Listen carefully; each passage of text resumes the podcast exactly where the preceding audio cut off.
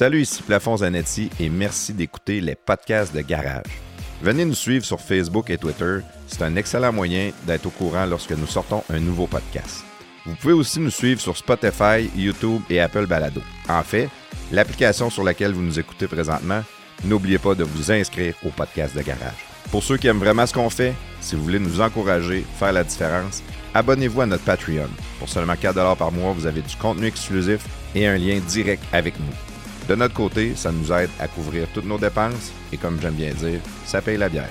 Maintenant, avant de débuter le podcast, appuyez sur pause, allez nous donner 5 étoiles sur l'application que vous nous écoutez. Ça a l'air de rien, mais pour nous, c'est important. Encore une fois, merci d'être là et bon podcast. Salut tout le monde, c'est Vincent Roy, ostéopathe et aikidoka, et vous écoutez les podcasts de garage. Salut prestateur! Salut Claude! Hey, dis-moi non, t'as-tu fait euh, réparer tes fissures dans ta fondation? T'as-tu reçu ta soumission? Ben oui, c'est réglé mon Claude, j'ai fait ça moi-même, comme un grand. De toi-même? Ben oui, moi-même. J'ai acheté le kit d'ensemble polyuréthane sans ancrage en ligne sur Produit Letson. Je te crois pas. Ben qu'un, c'est super bien expliqué puis c'est super facile à faire. Ok, ça, ça veut dire que si t'es capable de faire ça tout seul, toi-même réparer une fissure dans le béton, tout le monde peut le faire. Ben, merci Claude de, de cette belle remarque, t'es trop gentil. Ah, tu me connais, hein? Les produits Letson sont disponibles au produitsletson.com. Pour réaliser tous vos travaux sur des surfaces de béton, pensez à Produits Letson. Produitsletson.com. ProduitLetson.com!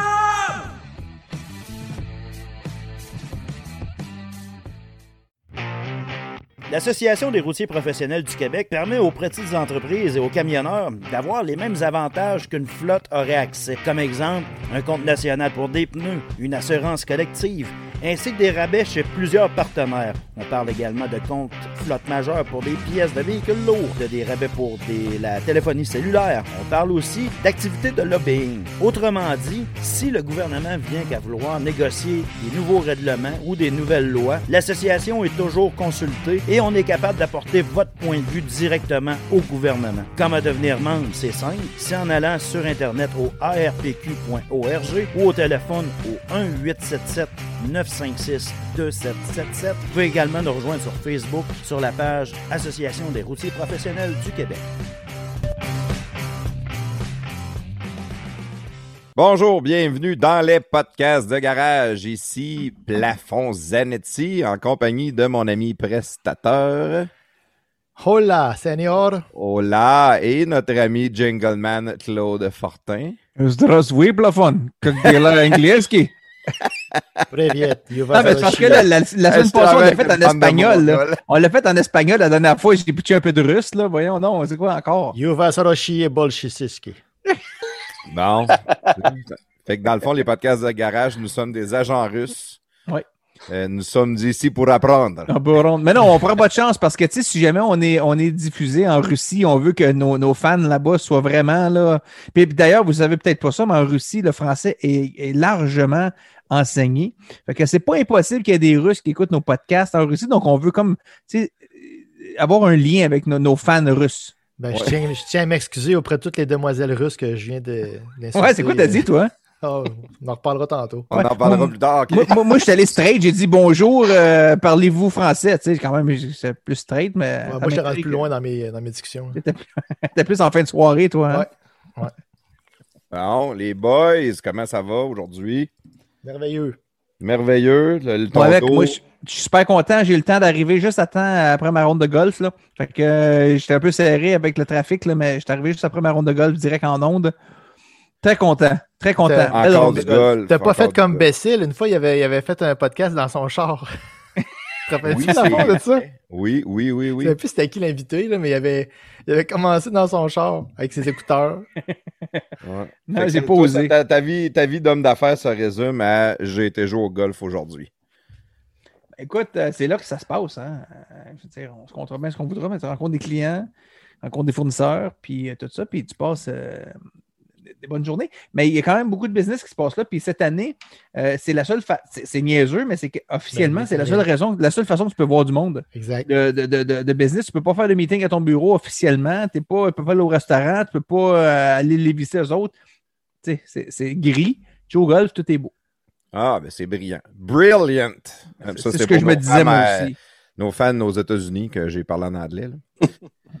bon. Euh, toi, prestateur, ton dos en forme, top shape. Mais euh, là, j'espère qu'avec le podcast aujourd'hui, à la fin, je vais être guéri. Là. On va, ouais. On va, on va essayer on va voir s'il y a des pouvoirs euh, le, surnaturels. maximum, le maximum de trucs. aussi. Comme les, les- les guérisseurs africains là, qui guérissent avec un email. Oui, c'est ça, c'est ça, exact. Euh, les des guérisses à distance avec des prières et des, des tam-tams. Exactement. Bon. Euh, dans le fond, notre invité aujourd'hui, là, il, est- il est pas supposé d'être là. hein, on pourrait le mettre sur mute. Il, il va apparaître juste après le, le jingle. Euh, notre invité aujourd'hui, on l'a reçu dans notre Patreon. Fait que, Ouais. en partant, on invite les gens à s'inscrire notre à notre Patreon. Euh, c'est un bon moyen de nous encourager. On fait pas vraiment d'argent avec ça, mais l'argent que ça nous donne, ça nous permet de, de se payer de l'équipement, ça nous permet de, de payer nos Ça nous frais. permet de vous parler. Ça nous permet de vous parler, exactement. Exactement, sans que ça, nous- sans- ça couvre nos frais, en réalité. Donc, on vous invite à ça. L'invité qu'on a aujourd'hui, euh, c'est Vincent Roy. Vincent, c'est un ami à moi, c'est mon, mon prof d'aïkido. Je fais de l'aïkido avec Vincent, ça fait euh, peut-être deux ans. Ça doit faire un an qu'on en fait plus. Ça, l'aïkido, c'est avec une balle. là. Puis là, tu frappes la balle, puis là, il faut pas qu'elle tombe à terre. Puis euh, c'est ça, l'aïkido? Non, non, non, non, non. Non. L'aïkido, c'est ce que Steven Seagal fait. On le voit souvent dans ses films. là. Euh, c'est beaucoup de la manipulation d'articulation. C'est très, très technique. C'est pas basé sur des coups de poing, des coups de pied. C'est vraiment basé sur des techniques de projection puis Le de mouvement, des, mouvements du corps, puis ça aussi. tu C'est ça, euh, contrôler le mouvement du corps de ton adversaire ou. euh, Oui, ben c'est, contrôler ton adversaire en lui cassant le bras. Puis toi, idéalement. Toi, Plafond, t'es assez intelligent pour comprendre toutes ces affaires-là qui se passent? Ben, j'ai beaucoup d'expérience dans les arts martiaux. Fait que, tu sais, j'ai, pas besoin d'être si intelligent que ça. Je peux juste être présent, puis je finis par comprendre. Si moi je peux l'apprendre, ben peut-être un jour, les gars, vous autres aussi allez être capables. On, on aspire à ça. Vous aspirez à ça. Bon. Nous aspirons. bon. Euh, à part de ça, euh, avant, avant qu'on commence à jaser avec Vincent, euh, on demande au monde de venir nous suivre sur Twitter, les podcasts de garage, Facebook, la même chose. Euh, followez notre euh, channel YouTube. Euh, on, on met des clips plus sur YouTube, mais tu sais, ça nous encourage aussi. Puis on essaie d'être présent sur toutes les plateformes, d'être partout. Euh, on a notre Instagram qu'on se sert pas vraiment, là. Je sais pas. euh, Ouais, ben là, c'est dur de mettre des photos, là. C'est en site, là, avec Hmm. le... ouais. Bien- Bientôt, bientôt, on est ouais, confiant bientôt. que bientôt, on va faire des, des main events, Ouais. des gatherings, des get-together. En français, c'est des parlant de get- rassemblements. Parlant de Get Together of Upload, il va falloir qu'on. qu'on... Puis là, il va falloir qu'on, qu'on check ça, là, Ça cet été. Si on en fait un, on en fait un à l'automne passé, là. Mais ça s'en vient, là. Dès que ça déconfine, puis le déconfinement est officialisé, parce qu'on ne sait jamais les dates que ça va tenir, mais il faut faire de quoi, là? Puis euh, on en fait ça. euh, Je sais que Kevin Sanson, il, euh, il nous avait relancé, il disait cet été, il, il y aurait encore son local peut-être de dispo. Là. En tout cas, Ben, de Béton Sanson, Kevin de Béton Sanson. Là. Ouais, ouais. Mais euh, en tout cas, on, ça, ça- ouais, ça, ça, ça pourrait être le fun là, de, de, de réessayer. L'année passée, c'était de la pandémie encore. On n'avait pas eu beaucoup de monde à cause de ça. Le monde il avait testé, ça avait fermé une semaine après, genre, qu'on avait fait le podcast. Le monde ne savait pas si ça allait être ouvert ou pas. Fait que... Puis ça va donner. une un- solution. Ouais, en tout cas, Parce on va, qu'au on va pire- travailler au- pire, euh, plafond avec ses, ses techniques d'aïkido. là. Puis tantôt, toi, tu parlais du aikido, mais c'est pas pareil. Il y a un, i- un i de plus, c'est l'aïkido. Mais Avec ces techniques-là, plafond est capable de contrôler le corps humain de son adversaire, mais il peut aussi contrôler les foules avec des mouvements souples. Fait qu'il va être capable d'amener de la foule sur la terrasse, quelque chose, on va faire un, un beau event, là, un, beau, un beau moment. Ouais. va Ça va dépendre des vents dominants. euh, Ça, je- c'est vrai, ça aussi. Ouais. C'est important. Le, le vent doit venir du nord ou de l'ouest, parce que le vent de l'est, là, c'est pas bon. Ça, c'est. euh, c'est Full COVID.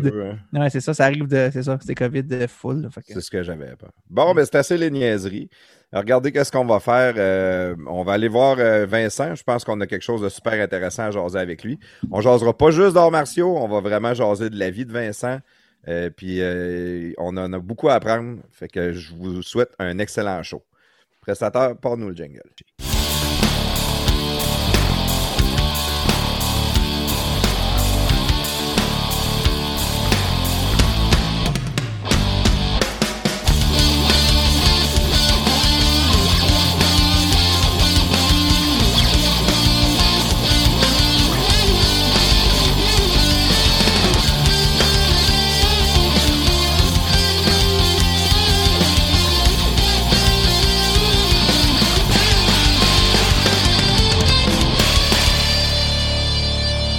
Roy, bienvenue dans les podcasts de garage. Salut, salut! Je devrais te dire en réalité re-bienvenue parce que tu es venu dans, faire un Patreon euh, en cuillère entre euh, moi et prestateur. Euh, tu avais Oui, aimé l'expérience? hein? Oui, vraiment. Ça avait passé super vite. Fait que là, j'avais comme des craintes de dire bon, on va être capable de remplir un deux heures et demie que vous autres, mais euh, d'après moi, il n'y aura pas de trouble. là. Ça va tellement passer vite, c'est pas une heure. Une heure, une heure, c'est surprenant quand on fait du podcast, comment c'est rapide. Trois heures, des fois, il faut travailler un petit peu plus, mais euh, je pense que tu as, une vie assez remplie qu'on va être capable de le remplir assez facilement, notre trois heures. Écoute, on y va euh, go with the flow, comme on dit. Go with the flow. All right. Fait qu'on part avec euh, Vincent Roy, ostéopathe, Akidoka. Euh, T'as quoi d'autre? T'as- On a dit le vegan, là. vegan? ah oui, hein? bon, ben, c'est c'est sûr qu'on va en parler, euh, on va en parler beaucoup. Euh, mais tu n'es tu n'es plus vegan. Non, non, c'est ça. On fait des jokes avec ça, là, mais euh, non. Mais j'ai été élevé vegan, mais je, non, je ne suis plus. Ça fait. Dieu, je n'ai pas été longtemps, en fait. Là, je te dirais jusqu'à l'adolescence, à peu près. Dans, le fond, euh, si tu as été élevé comme ça, on va partir de ton enfance. Tu es d'origine acadienne. Oui, m'entendez-vous? Oui, oui, on t'entend. Il y a- il y a eu un Ah, petit ok, c'est bug, bon. là. Ok. Ça a comme. euh, ouais, OK. Euh, ouais, c'est ça, mais en réalité, euh, nous autres, on est des rois qui viennent de l'Acadie. Euh, mon grand-père est né là-bas. Mon père est né là-bas au Québec parce que bon, il manquait d'ouvrage dans, dans ces coins-là. Puis, euh, fait que, on a encore euh, des racines là, acadiennes là, euh, en- au Nouveau-Brunswick, dans, dans la région de la baie des Chaleurs. Ça fait que là, ben, tu sais, c'est ça, là. euh, pas beaucoup d'ouvrages dans ce temps-là. Puis mon grand-père revenait de la guerre. Ça fait que euh, je cherchais du, travail. Puis ils ont trouvé du travail plus au Québec. À ce moment-là, ils sont installés au Québec. Ça, je parle du, du père de mon père, qui est décédé, c'est une vingtaine d'années. Puis euh, euh, ça s'appelait Asbestos, là, la, la ville. Ça a changé de nom maintenant. là. Des mines. Euh, ouais, c'est ça, les mines, tu sais, dans les années euh, 50, là, dans ces coins-là, ben, il y avait beaucoup, euh, euh, il y avait tout un engouement autour de l'amiante, là, entre autres, là. Ça fait que euh, la grosse, une des grosses mines d'amiante, là, qui était euh, basée à Asbestos, là, euh, toute ma famille a travaillé là, là, euh, autant du côté de mon père, de mon père que de ma mère, là, euh, mes deux grands qui ont travaillé là. Mon père a travaillé là aussi. C'était pas mal euh, la grosse place, là, euh, disons, là, euh, la grosse shop là, à cette époque-là. Mais les mines, la- la- l'amiante a des, euh, des capacités isolantes incroyables. C'est probablement le meilleur matériel pour les capacités isolantes. Puis les jobs des mines, c'est sûr que c'était dur pour la santé, parce que dans les années 50, c'était pas connu. Il pouvait avoir des problèmes respiratoires à cause de ça. Mais c'était des, bonnes jobs, c'était payant. Le monde qui travaillait là, il, il était bien. Oui, oui, ben, bien traité. Avec les moyens du bord qu'il y avait à cette époque-là, mon grand-père, me racontait euh, que quand il était euh, à l'empochage, il empochait de l'amiante là, avec une pelle dans un sac. Là, il voyait pas son voisin euh, au bord de la table. tu sais, je veux dire, il travaillait dans la poussière. Puis, ouais, Ouais, il avait pas de masque. hein? des- non, non, non, ça n'existait pas dans ce temps-là. Là, puis, euh, rien du bord, mais il y a eu, euh, après ça, euh, le- le- les syndicats se sont mêlés un peu de ça, puis le- les normes ont changé, mais je pense que oui, c'était des bons jobs, là, euh, compte tenu que l'ouvrage, est- sais, il en manquait pas, puis je pense que ça devait être relativement payant aussi, là, puis c'était assez facile de rentrer là, tu n'avais pas besoin d'une éducation en particulier ou quoi que ce soit, ça fait que c'était pas mal la, la grosse shop, là, tu sais, là, euh, où il y avait le plus d'ouvrages dans ce temps-là, ça fait que, puis tu sais, là, on parle d'empocher de l'amiante euh, à pas se voir au bord euh, de l'établi, mais tu sais, mon grand-père, mes deux grands-pères sont décédés, mais pas de l'amiantose. là. C'est plus- Ah non, ils sont pas un des. Non, non, non. J'en ai un des deux que lui a travaillé plus longtemps que l'autre, là. Puis euh, lui, euh, il croyait pas à ça pendant toute l'amiantose, là. Ah ouais, il commençait pourtant, à y parler de l'amiantose au souper, là. Euh, euh, il finissait par se lever de bout puis pogner les nerfs. là. L'amiantose, là, travaillé là toute ma vie, moi. Puis euh, Ouais, les mais poumons ça, sont c'est- bien beaux. Puis... C'est pas la première fois que j'entends des histoires de même. Euh, moi, j'ai Ouais. travaillé longtemps à Tedford, puis des bonhommes qui ont travaillé là, ils disaient on en mangeait pour dîner de l'amiante. Ouais. Ah ouais, Non, mais puis- tu sais, l'amiante, là, ça, ça doit dépendre des. Je sais pas, ça doit dépendre des, des, des, des, des systèmes. Ça parce que- dépend de la fibre de l'amiante. Ouais. t'as des fibres plus petites. Les petites fibres euh, qui te rendent des poumons, euh, Qui c'est plus pas. risqué. Mais tu sais, C'est eux autres les- qui ressortent C'est pas. ça, mais les longues fibres, là, celles qu'ils utilisaient là, pour, euh, faire les, isolants puis tout ça, ben, je pense que c'était moins pire, mais dans, dans le processus de transformation, c'est sûr que les gars ils respiraient à pocheter. Là. Mais mon grand-père, celui qui travaillait là depuis longtemps, lui, il avait une maison pas tellement loin de la mine. Ma grand-mère, elle me disait que si elle étendait du linge sur la corde, là, ben, c'est sûr que quand elle allait le chercher, qu'elle le secoue, il y avait de la poussière dessus. c'était dans l'air. c'est la poussière, c'est comme, euh, comme, la silice, c'est la, la, la, silicose. C'est une des maladies industrielles la plus répandue mondialement, c'est la silicose. Probablement qu'avant, c'était l'amiante, l'amiantose. Mais ça rentre des poumons, c'est tellement fin que ça ne ressort pas. Puis là, tes poumons viennent saturer, puis là, ben, Chris. Euh, ouais, c'est ça, je pense qu'il y a le problème. Là. Puis là, ben, surtout aussi qu'à cette époque-là, dans les années 50, 60, ben, tout le monde fumait, tu sais, puis en plus. le monde fumait, euh, tu sais, je veux dire, le docteur fumait dans le bureau, puis il disait que le monde fumait, fait que, tu sais, peut-être que le mix de fumée inspiré de l'amiante, euh, peut pas l'idéal, fait que probablement une composante des deux, là, à cette époque-là, mais euh, fait que c'est ça, toujours est-il que, tu sais, nous autres, la famille, c'est ça qui a fait vivre les familles pendant, pendant plusieurs décennies, on va dire. Ah, on s'excuse, on a eu un, petit problème technique. On a, euh, on a perdu la collection. Euh, avec Vincent, euh, tu étais en train de nous jaser là, que ça fumait. les, bonhommes, ils fumaient, ils mangeaient de l'amiante, puis ils fumaient dans le bureau de, du docteur. Puis le docteur, il fumait, tout le monde fumait. ils mangeaient de l'amiante. exact, c'est ça. Puis ça chiquait du tabac, puis il y avait par là. Fait que, Une autre ben, époque, ça, hein, ça c'est sûr. Ben, carrément. Mais c'était quand même, pour l'époque, c'était des bonnes jobs. Il y avait des gros syndicats aussi dans les, dans, dans les mines. Puis euh, il y avait du monde qui venait de partout parce que de la main-d'œuvre, il y en avait réellement besoin. Il y en avait besoin euh, plus que plus. Fait, exact.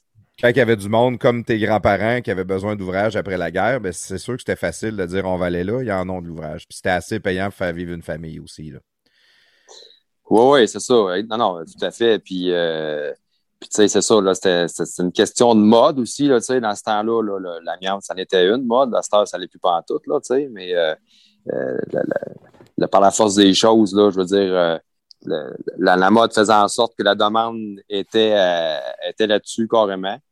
Puis, il y avait une tonne de monde qui en profitait, là, tu sais, comme je te disais, dans ma famille, moi, des deux côtés, à peu près toutes mes oncles ont travaillé là, puis...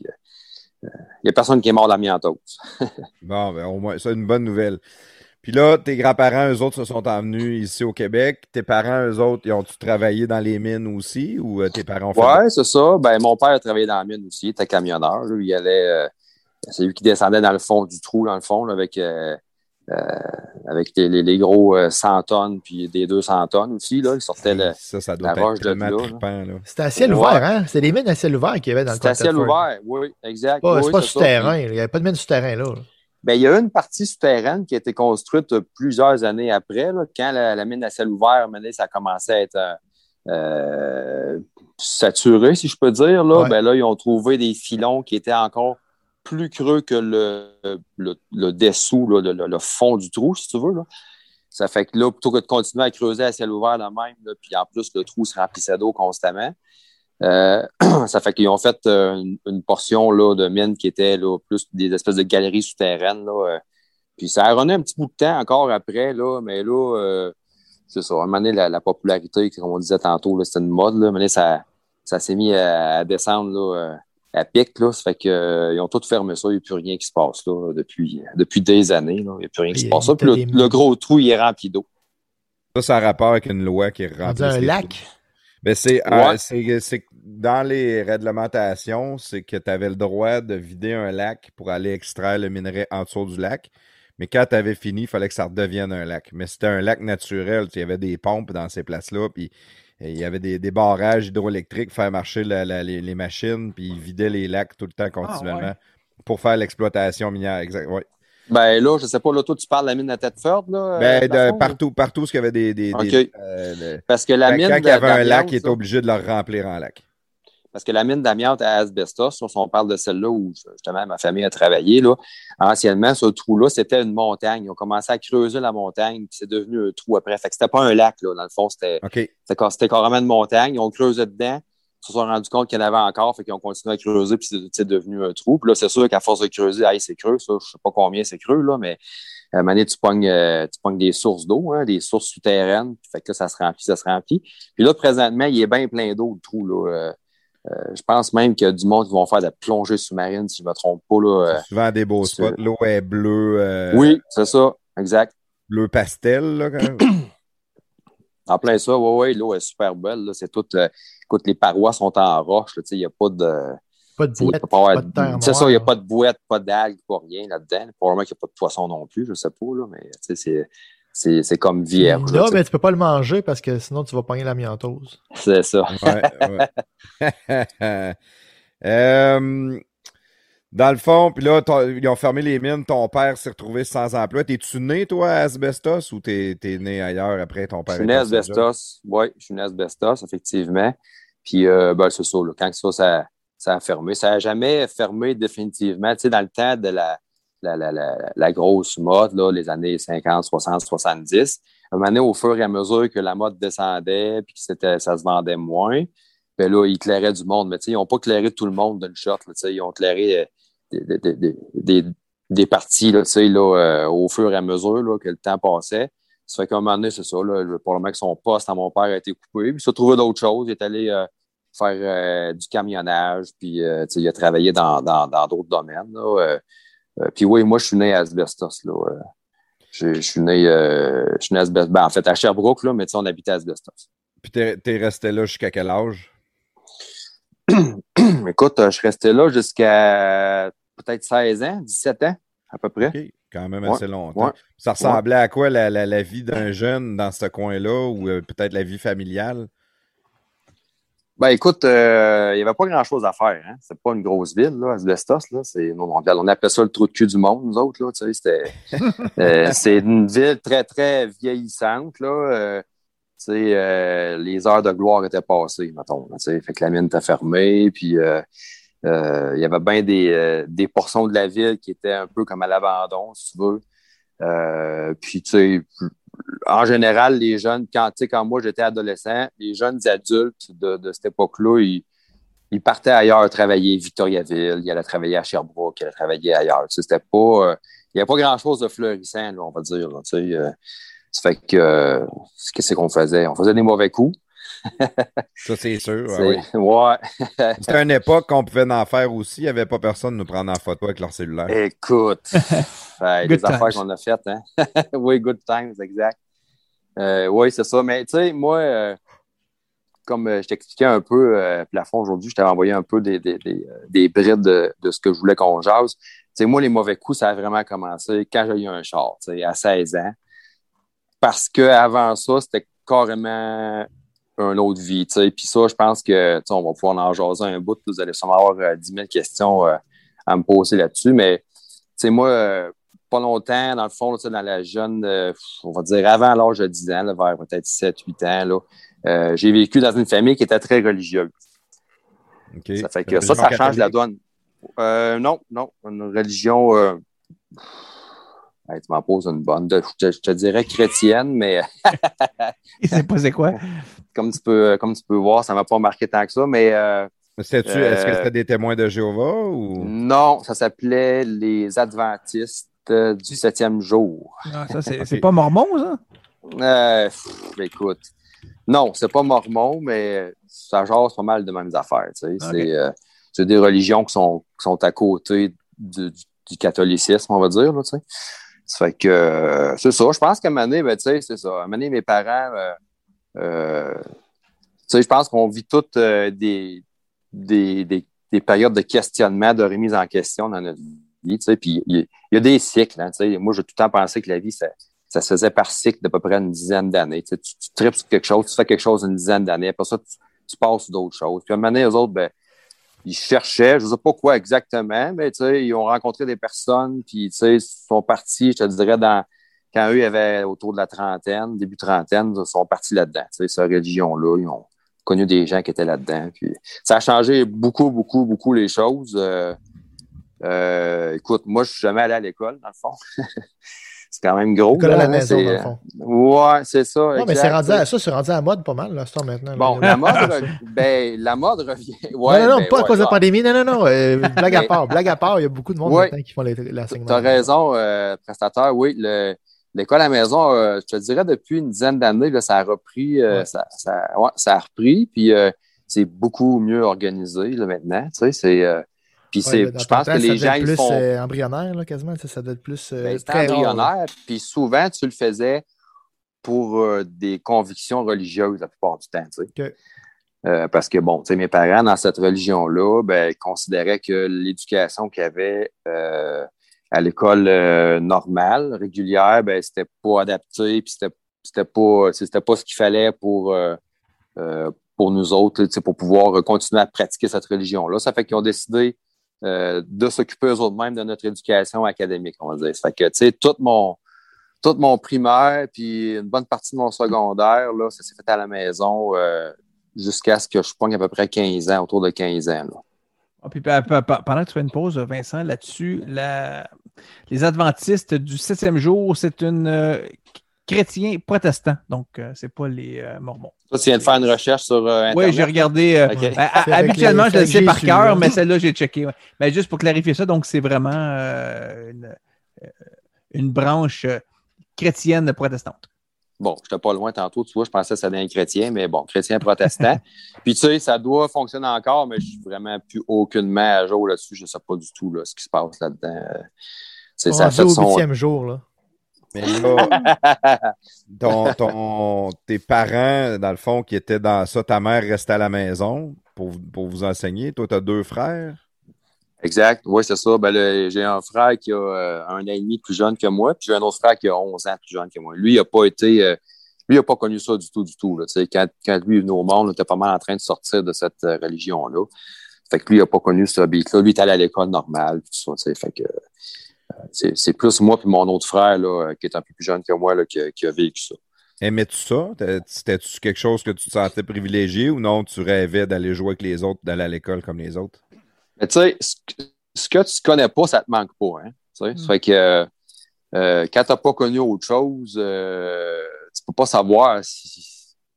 tu sais, je sais pas, sais pas si Ouais, vous non, me suivez. Là, ben sais, oui, euh, ben oui, tu peux pas, tu peux pas, ce que, ce que tu sais pas, tu Fait que, tu sais, ton monde, c'est ça, manquer. tu sais. C'est ça. Fait que, tu sais, mes parents, dans ce tournant-là, où ils ont commencé à, à se diriger vers ça, cette religion-là, ben là, on- on- ils ont décidé de se retirer plus dans, dans les campagnes. Ça fait que, euh, ils ont acheté euh, une espèce de grand domaine, là, euh, avec euh, beaucoup de potentiel, des terres à bois, des pâturages, tout ça, avec une vieille, vieille crise de maison. Ils se sont mis à rénover ça, là, tu sais, au fil du temps. Puis, euh, tu sais, on, fait qu'on habitait là. Nous autres, notre monde, à nous autres, ça se passait là. tu sais. C'était, euh, c'était là, puis c'était à l'église le samedi. L'histoire, Puis, ouais. tu sais, à quelque part, euh, ben, tu sais, euh, est-ce que les affaires qui nous manquaient, euh, écoute, on, on regarde plus, mettons, à la fin de cette période-là, quand on a commencé à sociabiliser un petit peu plus.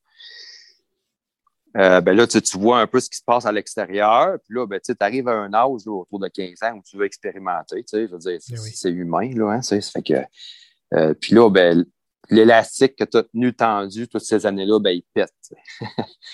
ça fait que, fait que tu finis par faire ce que tu aurais fait de toute façon euh, si tu n'avais pas vécu cette période-là, mais tu le fais en accéléré, mettons. Ou avec un, une petite, une petite, euh, révolte au travers, dans le fond. Ben, ben probablement, tu sais, euh, probablement. Euh, je, pe- je pense que mon, mon autre frère l'a fait peut-être un peu plus de façon révoltée que moi, effectivement. Euh, mais euh, écoute, c'est ça. là, comme je te dis, l'élastique a lâché. Tu sais, Tu sais, nous autres, euh, une journée typique, disons, là, de quand j'avais, euh, on va dire que j'avais 10 ans, 11 ans, là, 12 ans. Là. Euh, on se levait le matin, puis euh, on déjeunait, puis après ça, c'était les classes. Tu avais ton pupitre, puis on faisait nos affaires. Il y avait un pépite dans la maison. Puis, euh, ouais. ouais, ma pupitre dans la maison. Puis, la, la façon que ça fonctionnait, c'était que le, c'était chapeauté par des Français. Fait que, tu sais, l'école à la maison de ce temps-là, mes parents, ils avaient comme fait affaire avec euh, des gens qui faisaient ça en France. Fait qu'on faisait ça à distance. Puis, tu sais, imagine les communications fin des années 80, c'était pas, euh, il n'y avait pas de courriel, puis de, de, de, messenger, puis de tout ce que tu veux. Là, hein. Il n'y avait rien de ça. Ça fait que si c'était les lettres, on recevait des. Tu sais, mettons, nos examens, on les faisait, puis on envoyait ça par courrier en France au, au, professeur, le professeur qui était en France. Euh, le professeur nous envoyait une lettre avec sa photo, tu sais, qu'on recevait au début de l'année. Après ça, ben, il y avait de temps en temps des communications par téléphone. Je pense qu'une fois ou euh, je ne sais pas combien d'années, le professeur il descendait au Québec, puis on pouvait peut-être le rencontrer, mais c'était vraiment ma mère qui faisait le gros de la job. C'était elle qui s'occupait de, de, nous enseigner puis de, s'assurer que, que tout se passe dans le bon ordre. Puis tu sais, on a fait, quand ça a été terminé, là, autour de ça, là, 15 ans, euh, on, a fait des classements là, euh, avec le ministère de l'Éducation du Québec, là, comme pour euh, terminer notre secondaire à l'école normale. Puis, tu sais, on s'est très, très bien classé. Puis même dans certaines matières, là, je ne me souviens pas des détails de ça, mais on était surclassé dans certaines matières. C'est-à-dire qu'on avait appris mieux que ceux qui avaient appris à l'école normale. Fait qu'au niveau académique, c'était je pense qu'il n'y avait, pas grand-chose à dire. C'était impressionnant pareil. Moi, c'est moi pas le côté académique ou apprentissage qui m'impressionne, c'est vraiment le côté de ta mère. nous autres, on essaie de le faire un petit peu avec la pandémie. les jeunes, ben, c'est sûr que c'est en avant de l'ordinateur, c'est différent, mais moi, personnellement, je ne serais pas capable de donner l'école à la maison à mes enfants. Moi, je, serais en train de crier après mon gars parce que lui, il serait énervé. Euh, ça serait jamais assez parfait. il faudrait qu'il y ait trop de discipline. Je m'attendrais à plus, plus, plus. Euh, tu sais, même les, j'ai essayé de le faire, moi, avec les arts martiaux. J'ai donné des cours de kung fu euh, pendant un certain temps, puis j'ai pas été capable d'en donner à mes enfants parce que j'étais plus exigeant envers mes enfants qu'envers les enfants des autres. Tu sais, ta mère, c'était impressionnant. Ouais. Elle, était Mais tu sais, elle, avait juste nous deux à s'occuper, tu sais, puis, puis tu sais, dans un autre sens, nous autres, euh, euh je veux dire, on n'avait pas, on, on s'énervait pas, là, on écoutait, on faisait ce qu'on avait à faire, on n'avait pas il n'y avait pas de distraction vraiment. oui, il y, avait, pas de distraction. ben, c'est ça, tu sais, il n'y avait pas. Beaucoup euh, moins, maintenant. Ben, tu sais, c'est ça. Tu sais, il n'y avait pas des chums à, rejoindre dehors à la récréation. Il n'y avait pas des. Tu sais, on n'allait pas les coffres à ouvrir dans, les coffres d'un jeu vidéo à ouvrir. Ah, j'ai un coffre à ouvrir. Là, je peux non, non, il n'y avait rien de ça. Là, tu sais, il n'y avait absolument rien de ça. C'était l'école, puis c'était tout ce qui tourne autour de la vie de campagne. Tu sais. Ça, fait de, de nous autres des gars hyper débrouillards. Tu sais, euh, il n'y a rien, ben, rien qu'on faisait pas. Là, je veux dire, euh, chauffer toute la, machinerie de, la ferme. Euh, puis, c'est ça. Puis à travers ça, ben, nos parents se sont arrangés pour qu'on soit le plus possible épanoui, sachant qu'on n'aurait pas vraiment de réseau d'amis. Puis, ça fait qu'ils nous avaient acheté des chevaux. Ça fait que, on a fait l'élevage des chevaux pendant plusieurs, plusieurs années. Euh, puis, tu sais, les chevaux, c'était à nous autres. C'était à, moi puis à mon frère. Fait que c'est nous autres qui s'en occupaient. Fait que, on a appris comment s'occuper d'un cheval. Euh, tu sais, mon père, il les ferrait lui-même. Euh, tu sais, on a fait une tonne d'affaires avec ça, les chevaux, tu sais, sérieusement, là. je m'y connais pas payer là-dedans, là, parce que, tu sais, on a passé notre enfance à jouer avec ça. Les chevaux, c'était... C'était, il y avait l'école, puis il y avait les chevaux, puis, la ferme. C'était pas mal ça. Que fait que vous étiez occupé, puis vous aviez de l'énergie à dépenser en masse aussi en dehors de l'école. Fait que c'était facile pour vous avoir concentré parce que l'énergie était dépensée à tous les jours pareil. Oui, puis on ne s'assoyait pas de 8 h à 4 h devant le pupitre. Là, je veux dire, euh, l'école, nous autres, euh, on finissait ça au, au, début du mois de mai. On avait tout l'été de off. il n'y avait pas de.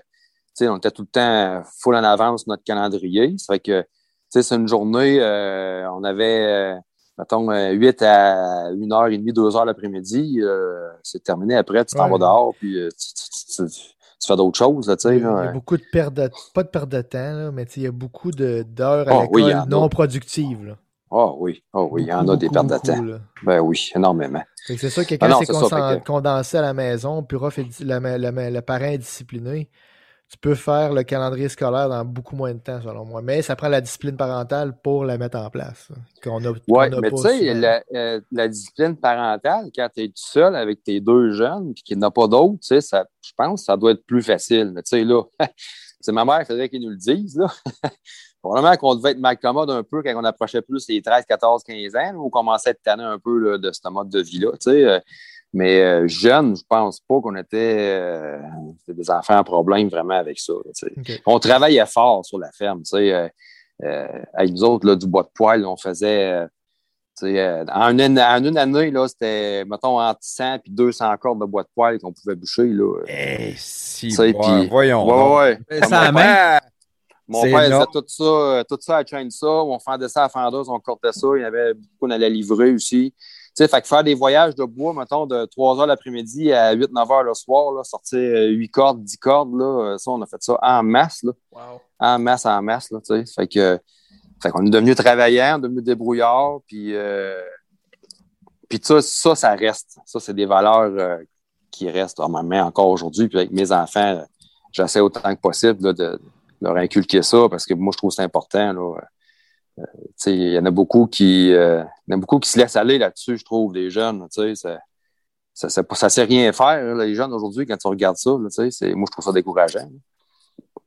Mais oui, d'apprendre à faire des choses, mais il faut être capable. Moi, je suis un vieux chialeux, de mon côté. Puis j'ai un petit gars qui travaille, qui est tout le temps en train de faire des projets, des affaires, en train de scier, de louer. Euh, il fait plein d'affaires, mais moi, j'ai de la misère à y montrer des choses parce que je suis pas patient. moi, il faut que ça soit fait de même, puis go, puis on parle pas, on travaille, puis ben, il me jase, puis euh, on fait plein d'affaires, puis là, il est partout ailleurs en même temps. Puis, fait que, ça prend, ça prend un caractère assez bon quand même pour être capable de faire ça avec les jeunes. Puis probablement que la religion a apporté beaucoup quand même de ce côté-là.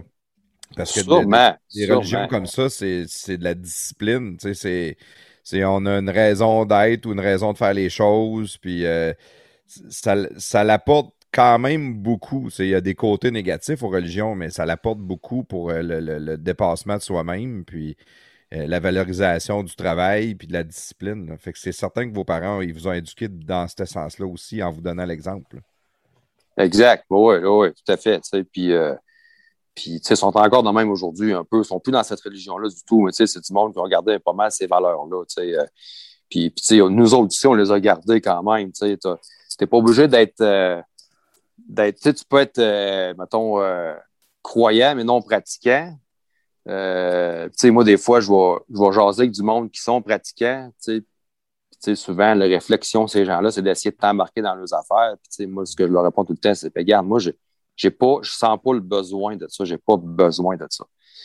moi, je suis capable de, croire à mes affaires. je pense que j'ai une belle philosophie de vie, euh, avec tout ce que j'ai vécu quand j'étais jeune.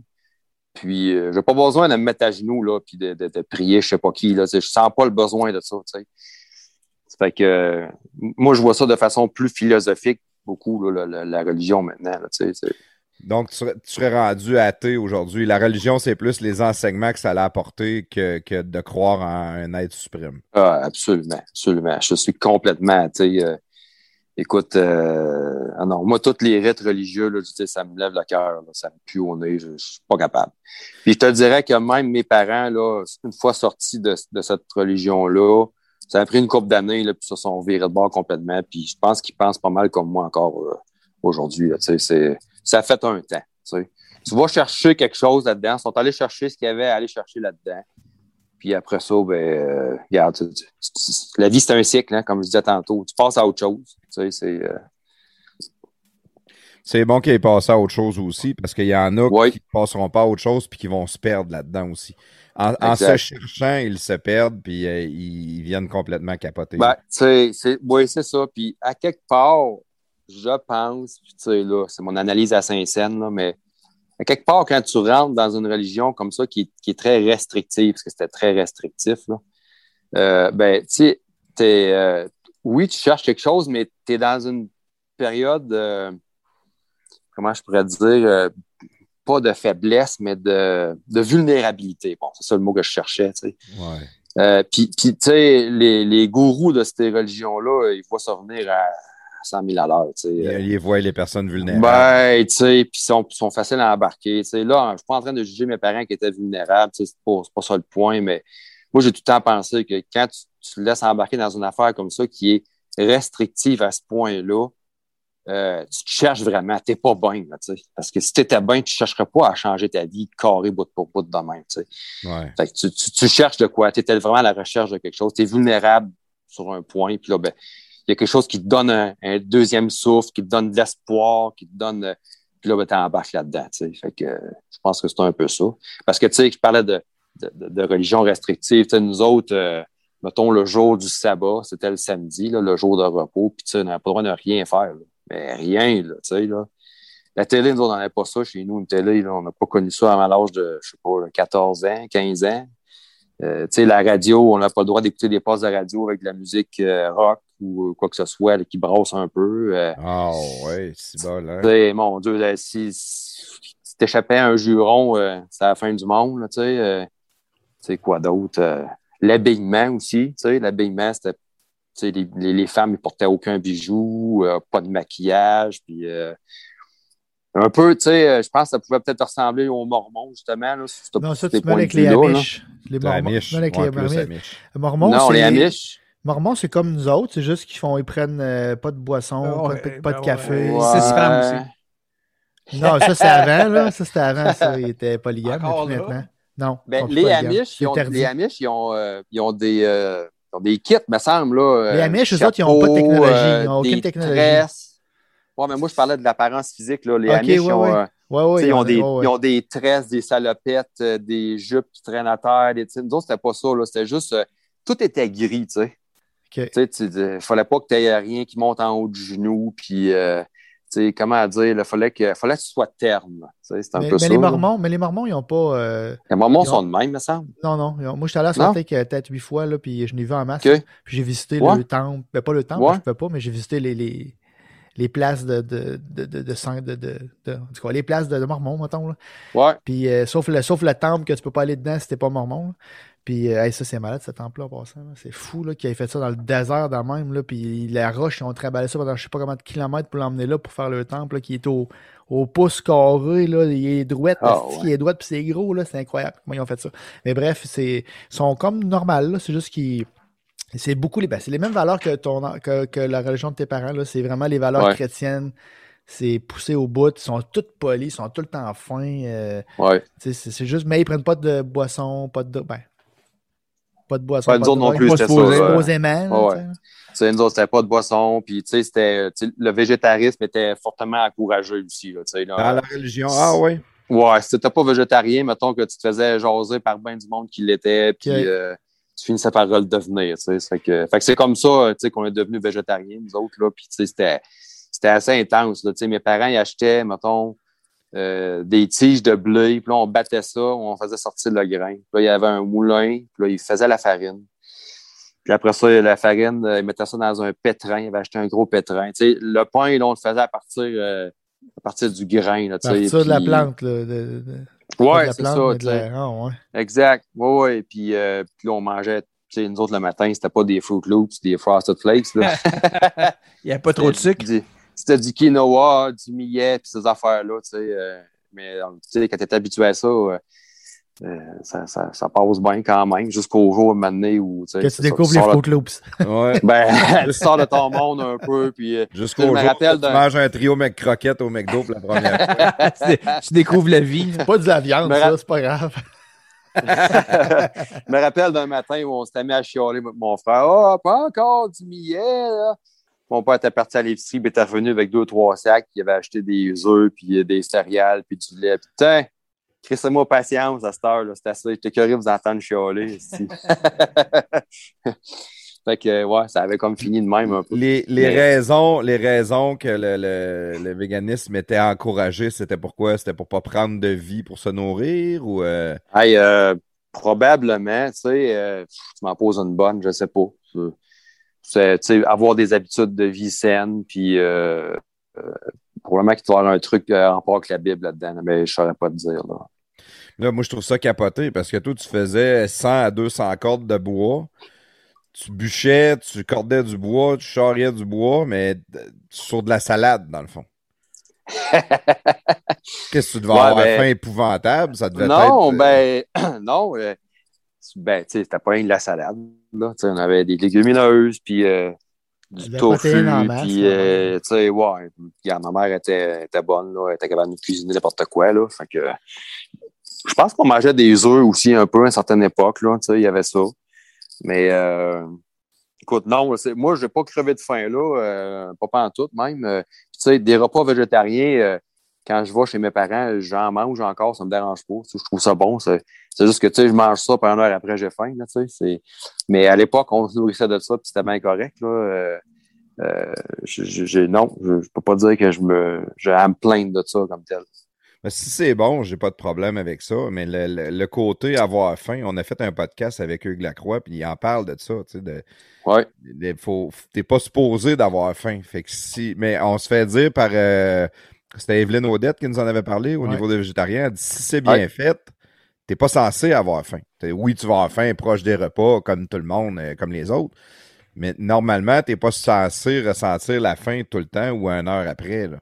Ben, il doit y avoir une adaptation à faire parce que moi, du moment où je me suis mis à manger de la viande, là, ben, manger vraiment de la viande, là, après ça, quand je mangeais des plats végétariens, j'avais tout le temps faim. peut-être que là, je m'étais comme déshabitué, puis je ne sais pas, mais si je me disais demain matin, je retombe euh, végétarien, j'aurais sûrement une adaptation à faire qui durerait un certain temps, puis après ça, peut-être mon corps s'habituerait, puis j'aurais plus faim. Euh. mais là, après avoir mangé de la viande de même, non. Euh. regarde, quand je suis parti aux études. Quand j'ai terminé mon, secondaire, je suis parti aux études à Sherbrooke en, appartement. J'ai rencontré un, un, gars là qui est devenu un, de mes bons chums que je, que je connais encore bien aujourd'hui. Puis on s'entraînait, commençait à faire de la musculation à côté. Fait que là, tu sais, tu peux pas manger de la salade pour faire de la musculation, oublie ça. non, je pense pas. Euh, je, encore là, je pense pas que tu peux manger de la salade puis corder du oh. bois. C'était pour ça que. Non, non, mais c'est ça, tu sais, façon de parler, mais Là, je m'étais mis à manger du cheval, mais tu sais, du cheval, genre euh, trois livres de cheval par jour. Puis, euh, mon alimentation. C'était tout ou pas tout, là. c'était tout ou pas tout. Fait que j'ai carrément, ouais, mais tu sais, là, j'ai pris de la masse musculaire, je suis devenu vraiment en forme, j'ai pris une grosse poussée de croissance de malade. Puis, euh, tu sais, puis à partir de là, ben, c'est ça, tu sais, si je mangeais des repas végétariens, ça, là, tu sais, ça, ça, ça, ça, ça marchait plus, ça fitait plus pas tout, là ouais, c'est sûr. Fait que tu travaillais à la ferme, tu mangeais de, plus à vegan.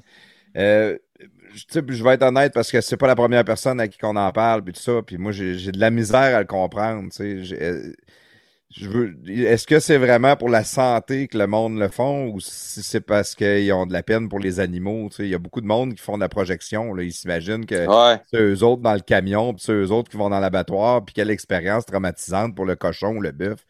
Mais tu sais, moi, ça, j'ai zéro sentiment par rapport à ça. Fait que je m'empêcherais pas de manger de la viande parce que je sais qu'il y a quelqu'un qui a égorgé un bœuf. Honnêtement, euh, si j'ai faim, moi, l'égorger le bœuf, moi. Mais... à un moment donné, j'ai pas.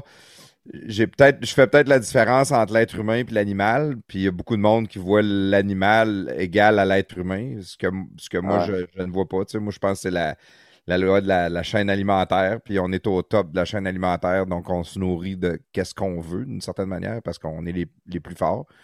Tu sais, si je mange pas d'animal, mais que je me ramasse euh, en Afrique en avant d'un lion, ben lui, il va s'encore lisser pas mal que j'ai des sentiments puis que ce soit triste que je meure. Il va me manger pareil, c'est un, un, peu de même que je vois ça, c'est du côté animal plus. T'as faim, c'est ça que tu manges, c'est ça ta bouffe, puis euh, ça fait partie. C'est ça. Ben, tu sais, je pense que nous autres, dans notre, dans cas, nous autres, quand on était jeunes, je pense que ça allait vraiment avec un mode de vie. Tu sais, euh, euh, mode de vie de, cloîtrer un peu, puis de religion, de, de, campagne, isolation, isolé dans, le fond d'un rang. Je sais pas. Je pense que ça allait un peu dans la continuité de, tout ça. Là. Pour l'histoire des animaux, je sais pas si mes parents, c'est comme ça qu'ils voyaient ça. Puis je sais pas si la religion imposait ça par rapport à la violence aux animaux, là, ça, je ne peux pas te dire, je ne sais pas. Là. excuse-moi, plafond, ta famille, comme tu dis, euh, juste pour euh, au clair ou avancer là-dessus, mais en étant adventiste, est-ce que dans le coin d'Adbestos ou Tetford, y avait-tu une communauté spécifiquement de ça là ou si vous étiez tout seul là-dedans? C'est une place euh, reconnue pour, pour abriter plusieurs euh, personnes de cette région-là ou, non? Euh, reconnu, non, mais je pense que ça avait commencé. Mon père avait euh, rencontré quelqu'un dans le coin d'Asbestos qui avait parlé de ça, qui lui était déjà là-dedans, puis il avait comme un peu entraîné là-dedans. Puis si je me rappelle bien, les, réunions dans l'église, ça se faisait à Sherbrooke. c'était, à Sherbrooke dans une espèce de temple, là, je sais pas quoi, là, je me rappelle plus, une église là, spécialisée, spécialisée pour ça, là, une église là, de, c'était pas une église catholique, là, évidemment. C'est une petite église là, euh, d'adventistes, puis peut-être d'autres religions aussi, je ne sais plus, là, mais c'est dans une petite, église, là, c'était à Sherbrooke. Puis là, ben, probablement de fil en aiguille, il s'était mis à connaître des gens là. Mais non, je pense que c'était plutôt éparpillé, là, pas très populaire comme tel. Je ne me rappelle pas de, d'être allé à des réunions où il y avait 250, 300 personnes. C'est pas comme exemple Salt Lake City, c'est les Mormons qui sont installés là, ils ont pris non, depuis non. tout le temps. OK, c'est pas ça du tout. Non, non, parce qu'à Asbestos, dans ces coins-là, il y avait aussi des témoins de Jéhovah. Là. Il y avait aussi d'autres. Euh, ouais, ouais, c'est ça. Ouais. Partageait pas le temple de l'ordre solaire? Ça aurait été hot, ça. ben, peut-être pas, non. Ça aurait mal fini, je pense. Ça aurait mal fini, ouais, c'est ça. Fait que c'est ça, nous autres, ben, ça a été comme ça, là, jusqu'à ce que mes parents, tranquillement, là, graduellement, sortent de cette religion-là. Puis, euh, bon, là, quand je commençais à sortir de cette religion-là, j'avais peut-être, euh, je sais pas, 13 et 14 ans, dans ces coins-là. je m'approchais de, de, de, de, mon 15 ans. Puis là, ben, je pense qu'ils ont réalisé qu'on devait euh, sociabiliser un peu plus. Euh, parce que la suite des choses allait être difficile, quand il faut que tu rentres, euh, je sais pas, moi, au cégep, à l'université, puis que tu n'es pas allé au secondaire. Dans un mode de vie cloîtré aussi. Hein? Puis souvent, les religions comme ça vont aimer que les gens soient cloîtrés pour pas qu'ils se fassent contaminer par, ouais. par le, monde à l'extérieur. Tu sais, que tu as un voisin immédiat, puis que lui, il se fait des barbecues, puis qu'il y, y, a des pitounes qui se baignent dans sa piscine. à un moment donné... Le de plafond à, un moment donné, si tu te fais contaminer pareil, parce que t'as beau vouloir bien gros croire à tes affaires, c'est fini que tu regardes chez le voisin, tu te dis que ça a plus fun que chez nous. Là. Regarde, ben, c'est ça qui est arrivé, là, parce que, tu sais, quand on a commencé tranquillement à voir sortir de là, ben là, on voulait aller à l'école, tu sais. Moi puis mon frère, ça fait que là, on dit, ben là, on peut pas vous en empêcher. Ça fait que, Bon, on s'excuse, le petit Jésus contre nous autres. On a eu un, un autre problème technique. Vincent, t'es, de, t'es, t'es là? Tu nous on a parlé dans son dos, hein, c'est ça? oui, ouais, probablement. On a dit deux, trois affaires, là. Fait que ça a pas on fait va tout aller en enfer, c'ti. Probablement, probablement. C'est pas, c'est pas que je veux y aller tant, mais peut-être beaucoup de squelettes dans mon placard. Je ne sais pas ce que je vais finir. je vais sûrement être repentant avant la fin. Là. Ça, devrait, ça devrait être correct. Là. Mais tu sais, il vaut mieux régner en enfer qu'être un esclave au paradis qui dit. oh, ça. Mais ça doit être plate, ça doit être plate en esti quand tu es un esclave en enfer, par exemple. ouais. ouais. Ça, c'est pas l'idéal, non? C'est comme au chalet, il y a des pièces, tu veux pas être dedans. Ouais. Ah, c'est ça. Il y en a que c'est leur pièce préférée quand même. Ah, oui. ça dépend pour qui, ouais, c'est ça. euh, J'en reviens un petit peu à, à, à ton histoire, euh, Vincent. On, on, on s'excuse, on est capable de l'échapper facilement. Euh, on a fait l'éducation à la maison, euh, vegan, le travail à la ferme. Puis là, à l'adolescence, à un moment donné, toi, tu as eu une rébellion. Tu t'es révolté par rapport à tout ça. Ben, révolté, c'est peut-être un mot qui est fort un peu, mais euh, la façon que ça a commencé, c'est que euh, je pense que comme vers la fin, on devait commencer à être écœuré un peu de ce mode de vie-là. Puis euh, mon père a voulu nous faire sociabiliser un peu plus. Ça fait que lui, ça a toujours été un, un passionné d'arts martiaux. Puis je pense qu'avec la religion, tout ça, c'était peut-être plus ou moins euh, bien vu. Là, ça, ça fait comme il était en train de sortir de ça un peu, je pense que ça a été euh, une façon pour lui de dire ben, euh, je vais me remettre à ça, puis je, je vais essayer d'introduire mes gars là-dedans aussi pour qu'ils puissent sociabiliser. T'sais. Fait que ce qu'il avait fait, c'est qu'il nous avait inscrits dans les cours de judo. Fait que j'ai commencé le judo, j'avais peut-être peut-être ça, 12 ans, 12, 13 ans, je ne sais pas exactement. Le judo, c'est une excellente base, je trouve, d'arts martiaux pour les jeunes. Ouais. Ça leur apprend Ouais. les déplacements, l'équilibre. Ouais. Absolument.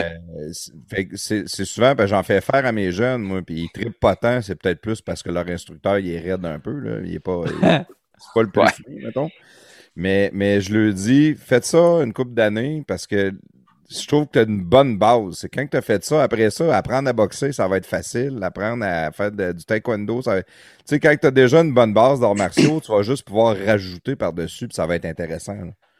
C'est vraiment une base, comme tu dis, effectivement, parce qu'après ça, il y, a, beaucoup de choses qui, dans les arts martiaux qui découlent de ça, là, tous les, jeux de pied, les jeux de jambes, euh, euh, ne serait-ce que de garder ton équilibre, tu sais, ça t'apprend beaucoup l'équilibre, le déséquilibre. Ça fait que ouais, c'est une excellente base. Puis nous autres, euh, on c'est sûr qu'on l'avait fait, euh, je pense que l'objectif, c'était justement de nous faire sociabiliser. C'était pas euh, faire la compétition, quoi que ce soit. on n'était pas impliqué là, tant que ça là-dedans.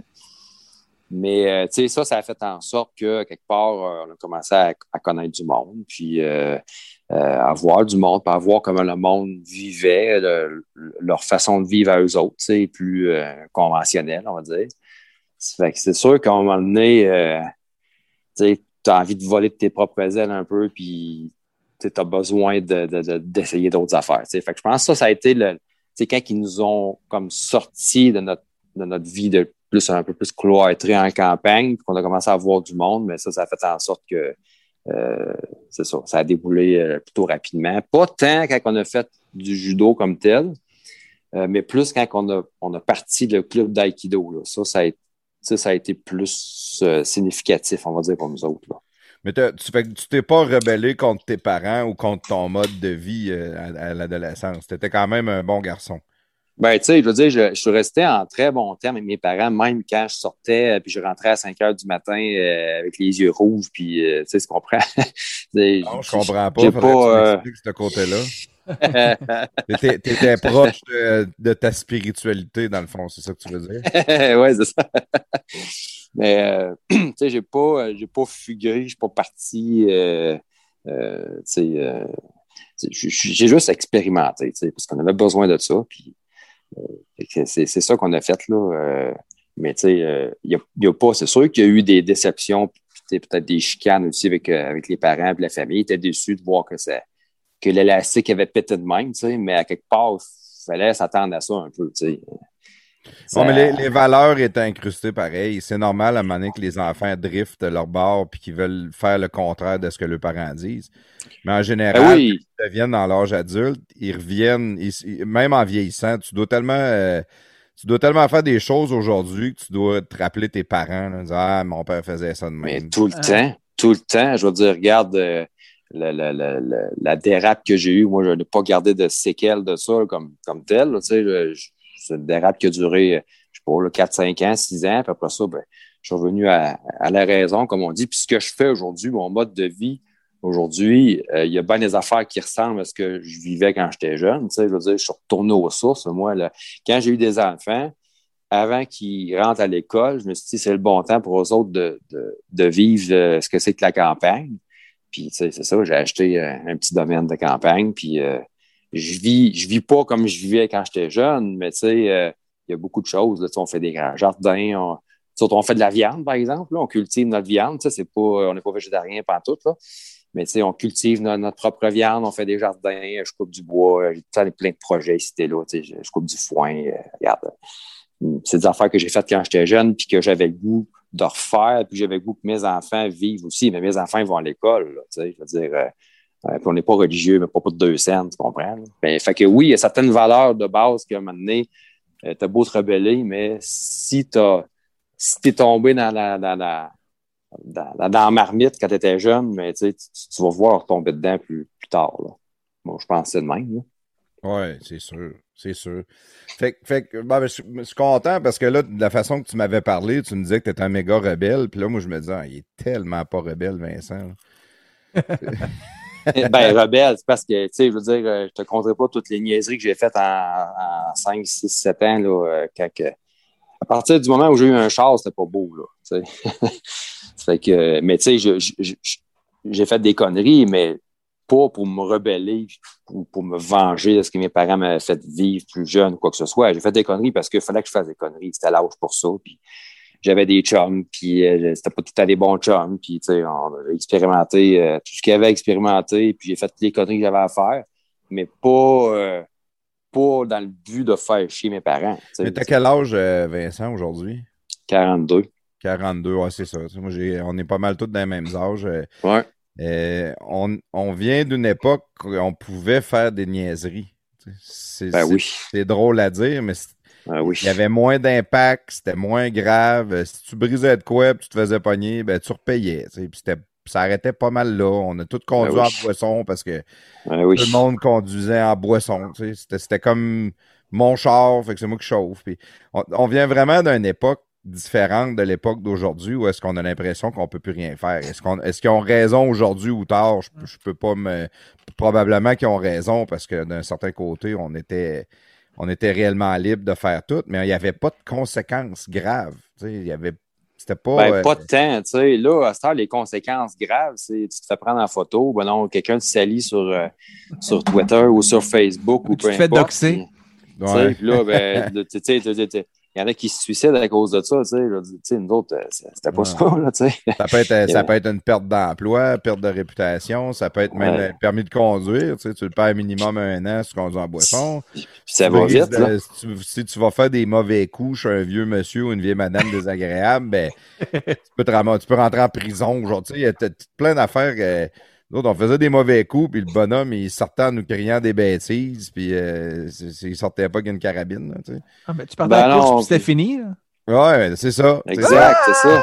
T'en allais chez vous, c'est terminé. Là, je veux dire, euh, nous autres, on a passé un été à faire des mauvais coups chez le, le chef de la police d'Asbestos. On savait où il habitait, là, puis on a passé l'été à faire des astis chez eux. Qu'est-ce que je pourrais bien raconter qui se Ben, raconte? chier dans euh, un sac puis le mettre en feu. là. tout se raconte, Vincent. Tout se raconte. Vas-y, on est entre amis. là. Ça pue un chier d'un sac, hein? On comprend pourquoi qu'on chie dans l'eau, hein, quand on fait ce coup-là. Euh, Qu'est-ce qu'on a fait? Euh, ben, une des affaires qu'on avait vraiment eu du fun, là, c'est qu'on avait vidé un- en pleine nuit, on avait vidé un chantier de construction de toutes les pancartes et les cônes. On avait tout collé ça dans sa piscine creusée en arrière que, ça, on, on avait ri en esti quand on a fait pour- ça. Eh, pourquoi vous visiez le, le- le maire en particulier? Le chef de police. Le chef de chef police, de police. excuse-moi, le- ouais. Pourquoi? Eh, ben, c'était bien plus cool, je sais pas, c'était plus drôle. euh, puis, tu sais, je veux dire, on, on- on le connaissait, là, euh, on le voyait, puis tu sais, c'est sûr qu'il avait déjà fait euh, il avait déjà fait chier du monde un peu aussi dans notre gang. Puis, euh, c'est sûr que euh, veut, veut pas. Euh, c'est ça, on savait c'était qui, puis Oh, euh, c'était un autre C'était plus drôle, là. Il- n'y en avait pas de conséquences. À la limite, il t'aurait arrêté, t'aurais fait passer une nuit en euh, au poste pour euh, que tu aies peur. Puis ça a arrêté le pire qui aurait arrivé. Ouais, probablement. Ouais, mon père, c'est lui, c'est à Sainte-Marie, c'est son c'est mon grand-père, dans le fond, qui est- il était archevêché, puis il avait engagé le chef de police, puis il avait engagé un autre policier. Fait que quand mon père, lui, il partait, puis il faisait des niaiseries, il se battait dans les bars, il se promenait chaud. Il se faisait arrêter par eux autres, les gars l'amenaient prendre un café, puis il disait Calme-toi, fais pas de niaises. C'était pas plus grave que ça. Là. Euh, Il était chaud, puis il allait le reconduire chez eux. sais. On Imagine-toi. t'escorte, là, suis-nous, là, on va aller t'en Ouais, des vous. fois, c'était ça. Là, on veut pas t'en voir à soir. Là, s'il le revoyait, il l'arrêtait, puis il l'amenait prendre un café, puis qu'il dégrise un peu. Puis, euh, Mais Dunkin' Donuts. ouais, c'était un- une autre époque. Eux autres, c'était encore pire que nous autres. là. Eux autres, c'était vraiment libre. là. Et Ah ben il, oui. il dépassait la police euh, par euh, le parking du, du, du poste à gaz pour. euh, C'était des affaires de. Sauver fou, la là. lumière. Ouais, mais même pas. Mais tu sais, la police, elle roulait. Nous autres, c'est la rue Notre-Dame, là. Puis euh, le- la police, elle roulait. Puis il y avait un poste à gaz qui avait un- comme un, un- un grand parking. Puis il rentrait dans le parking au fond. Puis il arrivait en avant de la police. Puis c'était Ferdinand Fauché, le, le- le chef de police dans le temps. Puis il débarquait. puis il, riait, là. Chris, les gars, vous allez vous tuer. Puis il trouvait ça drôle. C'est cool, moi, je suis dans mes années, vous allez vous tuer. Hey, aujourd'hui, tu perds ton permis. Puis euh, c'est- tu, tu- passes à fais, TV. Tu fais ça, puis- Chris, et taise. Ah, oh, oui, c'est ça. Il sort la taser puis tu sais. Mais c'est ça. Non, non. ouais. Fait que, fait que t'as pas été si rebelle, t'as as juste fait des, des, des mauvais coups, mais c'était moi je pensais que tu t'étais rebellé contre tes parents ou que tu étais vraiment eu, tu avais une réaction forte à, à ta prise de liberté, mais tu as juste vécu ta liberté comme un kid des années euh, des années 80 qui à un moment C'est ça, tu sais, un peu en condensé, parce que disons qu'avant avant que j'aie mon char, là, euh, j'ai eu mon char à 16 ans, là, mais avant ça, je pas fait, pas fait grand-chose, tu sais, là. euh, Fait que, on a fait ça euh, un peu en condensé à partir de 16 ans, mais non, jamais dans le but de, de, de, de, faire chier mes parents ou quoi que ce soit. Genre, j'étais en très bon, très, très bon terme avec mes parents aujourd'hui, puis euh, euh, on en parle de ça encore, puis on en rit, je veux dire, c'est pas... euh, c'est- pas dramatique. C'est juste que c'était un gros changement. C'était un, un énorme changement. Là, de, dire que tu, tout d'un coup, tu te ramasses avec une gang de chums, as ton char, euh, tu, tu veilles super tard, tu consommes, tu fais plein d'affaires, alors qu'avant ça, c'était euh, c'était complètement l'inverse. tu Ça, ça, ça a clashé beaucoup. tu C'était plus, plus ça. Ouais, ça c'est sûr. Ça c'est sûr. Fait que, ben, moi, pour avoir vu tes parents, puis euh, je connais toi, puis euh, ton frère qui est, qui est le plus proche de toi, tu sais, vous êtes du bon monde. Tu le vois que c'est pas. euh, L'éducation que vous avez eue, tes parents, c'était des bonnes personnes aussi. tu sais, Ah ben oui. On le Oui, voit que oui. c'est du monde quand même euh, équilibré, là, malgré le fait qu'ils ont, embarqué dans des religions, des affaires spéciales de même. Ben, tu sais, Euh, quand tu fais des affaires de même, tu le fais par, par conviction. Quand, quand tu décides que tu fais ça, toi, tu penses que c'est ça qu'il faut faire. Euh, fait que, on peut pas en vouloir à personne pour ça. Après coup, tu y repenses, tu dis, bon, c'était, peut-être pas nécessaire ou on aurait pu, on aurait pu laisser faire ça, mais du moment où, tu sais, eux autres, ils le faisaient pour nous autres aussi. Tu, tu, veux toujours le meilleur pour tes enfants. Pour, euh, fait que, les choix que tu fais dans ta tête, à toi, tu penses que c'est les meilleurs que, que tu pouvais pas faire. Que, ouais. on peut pas en vouloir à personne pour ça. Exact.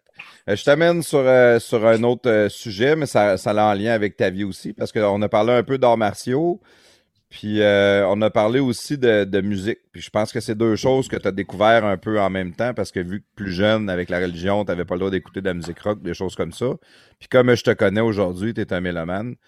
Euh, Puis t'avais fait, que t'as fait des arts martiaux, ton père a voulu t'apprendre à socialiser, après ça, ça a tourné à l'aïkido, puis en même temps, tu as dû découvrir la musique, puis ça t'a donné des émotions que tu t'attendais pas. là. Ben, la musique, je l'avais découvert bien avant ça. En fait, on est pas mal une, une famille de musiciens, nous autres, euh, du côté surtout de mon père, euh, lui et ses frères. Euh, c'est des musiciens. Ça fait que euh, j'ai joué de la musique avec mon frère qui est un peu plus jeune que moi, qui est un ami plus jeune que moi, puis mon père. On a joué ensemble à partir de l'âge peut-être de 11-12 ans. Écoute, mon père s'était acheté un drum, c'était quand même cool. Il s'était acheté un drum. Il a mis ça dans le, dans le salon, puis nous autres, on avait une guitare, une bass, puis on faisait des jams, on jouait des petites tonnes de Beatles, des affaires de même. Fait que j'avais été initié à ça déjà euh, très jeune, la musique, mais quand j'ai commencé, quand j'ai commencé les cours d'aïkido, là, je me suis mis à connaître du monde, euh, des jeunes de mon âge, tu sais, qui allaient à l'école euh, conventionnelle, puis tout ça. Puis il y en avait quelques-uns là-dedans, des musiciens. Puis là, ben, je, me suis parti des bandes avec, avec plusieurs gars. J'ai eu plusieurs bandes, tu sais, à partir de 16 ans jusqu'à peut-être 25, 26 ans. Fait que, mais tu sais, là, je jouais plus du Beatles puis du CCR, là, c'était plus... Là, c'était la euh, musique du diable. Ouais, monsieur. Ce que je comprends pas du tout, d'ailleurs. T'en, t'en écoutes encore de la musique, c'est du death Ah. metal, des affaires de, de, de fou de même. Là. À plein, ouais. Je carbure à ça pas mal, mais tu sais, ça, mais beaucoup, beaucoup d'autres choses aussi. Là. Je suis un, je gars qui analyse beaucoup la musique. Je- Puis pourtant, j'ai aucune connaissance théorique en musique. J'ai jamais pris de cours de musique. J'ai tout pogné mes affaires à l'oreille. Mais euh, j'en ai, ai tellement, tellement, tellement écouté que j'ai, une collection de CD chez nous. Je dois peut-être 800 CD dans, les boîtes, dans la cave. Puis euh, autant des années 70 que des années 90, que c'est tous les styles. Je suis un gros amateur, un gros, gros fan de musique classique aussi. Tu sais, tu vas me dire, ça ne fit pas avec le- la musique métal, mais pour un, un métalleux comme moi, le classique, c'est une des plus belles affaires qui se fit avec le métal. tu sais. Ça fait que j'écoute beaucoup. Je vais tout le temps avoir des concerts, deux, trois fois par année, des concerts de musique euh, classique avec les orchestres symphoniques. Ça, je, je tripe beaucoup là-dessus aussi. Mais tu sais, Ah, je veux dire, ouais. j'ai vu, j'ai vu des concerts aussi de Behemoth puis de Dimo Borgès, ça crache du sang, puis euh, ils sont déguisés, puis euh, j'ai- fait ça pas mal aussi là, moins un peu là, avec euh, pour le mode de vie avec les enfants, ça me permet moins de faire ça, mais je sens dans le moi pareil, c'est clair. T'aimes-tu ça des spectacles de, de, de groupes qui croquent des, des, des chauves-souris ou du, Ah, du ouais. pangolin, mettons? ah ouais, n'importe quoi. N'importe quoi. Ouais, ouais, n'importe quoi. T'aimes-tu, t'as, t'as parlé de la musique classique, est-ce que t'aimes l'opéra aussi? Oui, oui, j'aime beaucoup l'opéra. Oui, j'ai, euh, euh, j'en écoute euh, beaucoup quand je travaille. Tu sais, Ça- je trouve que ça se prête bien. euh, tu sais, c'est, relax tout ça, mais je vais voir des spectacles d'opéra de temps en temps. J'en ai un justement cédulé là, en fin de semaine. J'ai jamais été opéras, voir Excuse-moi pour la forme, mais les opéras, tu les aimes-tu plus en français ou en italien? Euh, souvent, c'est en italien, en italien ou en russe. Là. Ah, Ça russe tout le temps. C'est... Ouais, ouais. Préviette. J'aime la voix. Préviette. propre prépouce. Prépouce. T'as-tu- T'aimes-tu l'opéra moderne ou la vieille opéra? Tu sais, moi, je suis un gros fan de Maria Callas parce que je, je te Ah dis, ouais. incroyable. Ah oui, vraiment. euh, J'aimerais ça aller voir un spectacle d'opéra. Je suis pas un gars qui aime aller voir des choses zéro qu'une barre. Mais je trouve que l'opéra, c'est un, c'est un type différent de spectacle. puis C'est quelque chose que j'aimerais aller vivre comme expérience éventuellement. Écoute, euh, il y a- tu sais, il y, a- il y a opéra, puis il y a vo- le- la voix soprano aussi. Tu sais, quand tu parles d'un opéra, souvent, tu as, tous les, les- les types de voix. Tu as du mezzo-soprano, tu as du soprano, tu as du ténor, tu as du baryton. Tu as des hommes, des femmes qui chantent. Puis là, ben, c'est une histoire racontée. Sais, ça, c'est intéressant aussi. Mais des fois, juste des pièces où tu as une femme qui chante avec une voix soprano, ça, j'adore ça aussi. Je pense que j'aime mieux ça encore. Puis, tu sais, si J'aime mieux les veux, euh, femmes, moi, qui chantent l'opéra. tu vas avoir la, la chance là, de- de- d'en voir une excellente. Puis, tu sais, euh, euh, c'est une, c'est une jeune femme de Sainte-Marie, euh, Sainte-Marie de Beauce. Euh, Peut-être que tu as déjà entendu son nom, c'est Evelyne Larochelle. Non? Puis elle, elle a une, euh, ça, une voix soprano. Puis euh, elle étudie, écoute, elle étudie à chaque année, elle va en Italie, puis tu sais, elle perfectionne sa voix. tout ça. Puis elle, étudie à, à l'école où Maria Callas a enseigné à l'époque. puis Ah, tout ça. ouais, voyons Ouais, donc. fait que elle a fait, elle a fait des spectacles. Elle en a fait un là, il y a deux ans à l'église de Sainte-Marie. C'est capoté. Je veux dire, la fille, elle, elle chante pas de micro, là, puis elle remplit l'église. Le poil te lève ses bras. Tu peux pas pas aimer ça. là. Tu sais, là, le- la, la- la puissance de cet instrument-là qu'ils ont dans la gorge, là, ça n'a aucun sens. C'est impressionnant, effectivement. Moi, Maria Callas, comme tu écoutes la, la chanson La Wally, je sais pas si tu connais euh, cette chanson-là précisément. Euh, non, non, non, ça me dit rien. J'invite le monde à aller essayer de l'écouter. Mettez pas ça le volume à côté dans la barrure, là, parce que c'est souvent ça une erreur que le monde va faire avec l'opéra, c'est qu'ils vont mettre ça fort. Met- Mettez ça en bien. Moi, je vais aimer, euh, je vais aimer mettre quelque chose comme ça. Mettons, je vais lire un livre. euh, je vais me prendre un verre d'alcool, ça peut être euh, whisky ou peu importe. Puis je vais lire, puis je vais mettre de l'opéra comme ça, pas fort. C'est vraiment en ambiance. Puis je trouve que ça m'emmène dans un état d'esprit. euh, je suis plus concentré pour lire, je suis plus calme, je, suis- je me sens mieux. Tu sais, c'est spécial à dire, mais Tu fais ça quand tu fais l'amour? euh, non, quand je fais l'amour, je mets du. Du euh, death je mets du- metal? je mets du rap. Fuck that hoe, you bitch! là, Il se là, fait avec de l'argent de même. là. ouais, ouais, ouais. Eat it! Là, je tire de l'argent sur mon lit, là, puis je crise des claques ses fesses. Way to go. Ah non. Mais ouais, fait que la, la musique, une grande partie de ta vie, collectionneur de, de CD. Ça, je veux juste te dire, là, ça coûte euh, 10$ piastres par mois, mais toi-même sur Spotify, tu vas en avoir des millions de CD dans ton téléphone. Écoute, c'est déjà fait, mon ami. euh, ça- J'ai cassé. Je voulais pas, mais j'ai cassé. Ouais, voilà puis aussi, euh, aussi, Vincent, un si tu, an. veux, si tu veux un truc aussi, tu peux t'abonner au Club Columbia puis tu t'inscris avec une fausse adresse, mais un faux nom, tu as 10 CD gratis. On l'a tout fait ça, hein? Ah oui! Comment tu penses qu'il a ramassé ses 800 moi, CD? moi, à ce Ouais, jour, ça. je me demande encore que comment ils font de l'argent avec le Club, Col- le Club Columbia. Ça n'a aucun Ça sens. existe cette ça encore, ça? Ou... Je sais pas. C'est Je pense sûr que, non. oui, il me semble que j'ai Ben vu de non. couple, une coupe Ben de. Ouais, ben je te- attends, attends. Ça ne doit plus. Non, non, je une couple pas. d'années, v'là 20 ans, Claude. là. bon. Euh, et puis ça m'amène aussi, là, vu qu'on, parce que avec, c'est avec l'aïkido que tu as découvert la musique, plus, ben pas découvert la musique, mais tu as découvert différents styles de musique que tu as allumé, tu as clutché sur, euh, sur des genres très différents de ce que tu avais connu. On était loin des Beatles avec du monde qui crache du. Ouais, ouais, exact. Ouais, c'est ça. Ben là, je, je me suis fait des chums euh, avec qui on faisait l'aïkido. Puis là, ben, j'ai eu des bands, plusieurs bands. Là. On a joué dans les bars, on a joué euh, des, des festivals extérieurs, on a fait euh, des midis culturels dans les écoles. euh, tu sais, on se promenait un petit peu comme ça. Puis, puis c'est ça. J'en ai eu plusieurs bands. On a joué plusieurs styles de, musique différentes aussi, là, mais ça s'est pas mal fini vers euh, 25 ans, 26 ans. J'ai pas mal accroché mes guitares sur le rack. Puis je te dirais que la poussière s'accumule pas mal dessus. Là. Ben, c'est. Chaque chose en son temps. Regarde, Claude, il a Ouais. ressorti sa guitare il y a un an, puis euh, il est rendu qu'il fait des jingles pour tout le monde. Fait que, euh, Ainsi que des succès internationaux sur euh, Ah oui, Spotify. ouais, c'est vrai. C'est vrai. Il y a, il y a- Écoute, il est non, mais, on, Spotify. mais c'est drôle que tu. blague à part, mais on parle de Spotify, mais c'est fou que ça permet aux gens de faire de la musique un peu puis de distribuer ça.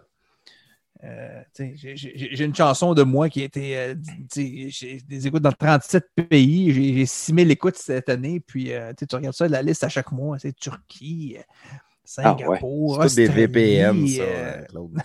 c'est toute ma femme qui écoute ça. C'est toute ta femme, ouais. C'est prestataire. Il y a un VPN. C'est fou pareil. Ça plaisir à Claude, mais aller me brancher en Turquie. Quel pays tu veux, Claude, là? Quel pays tu veux?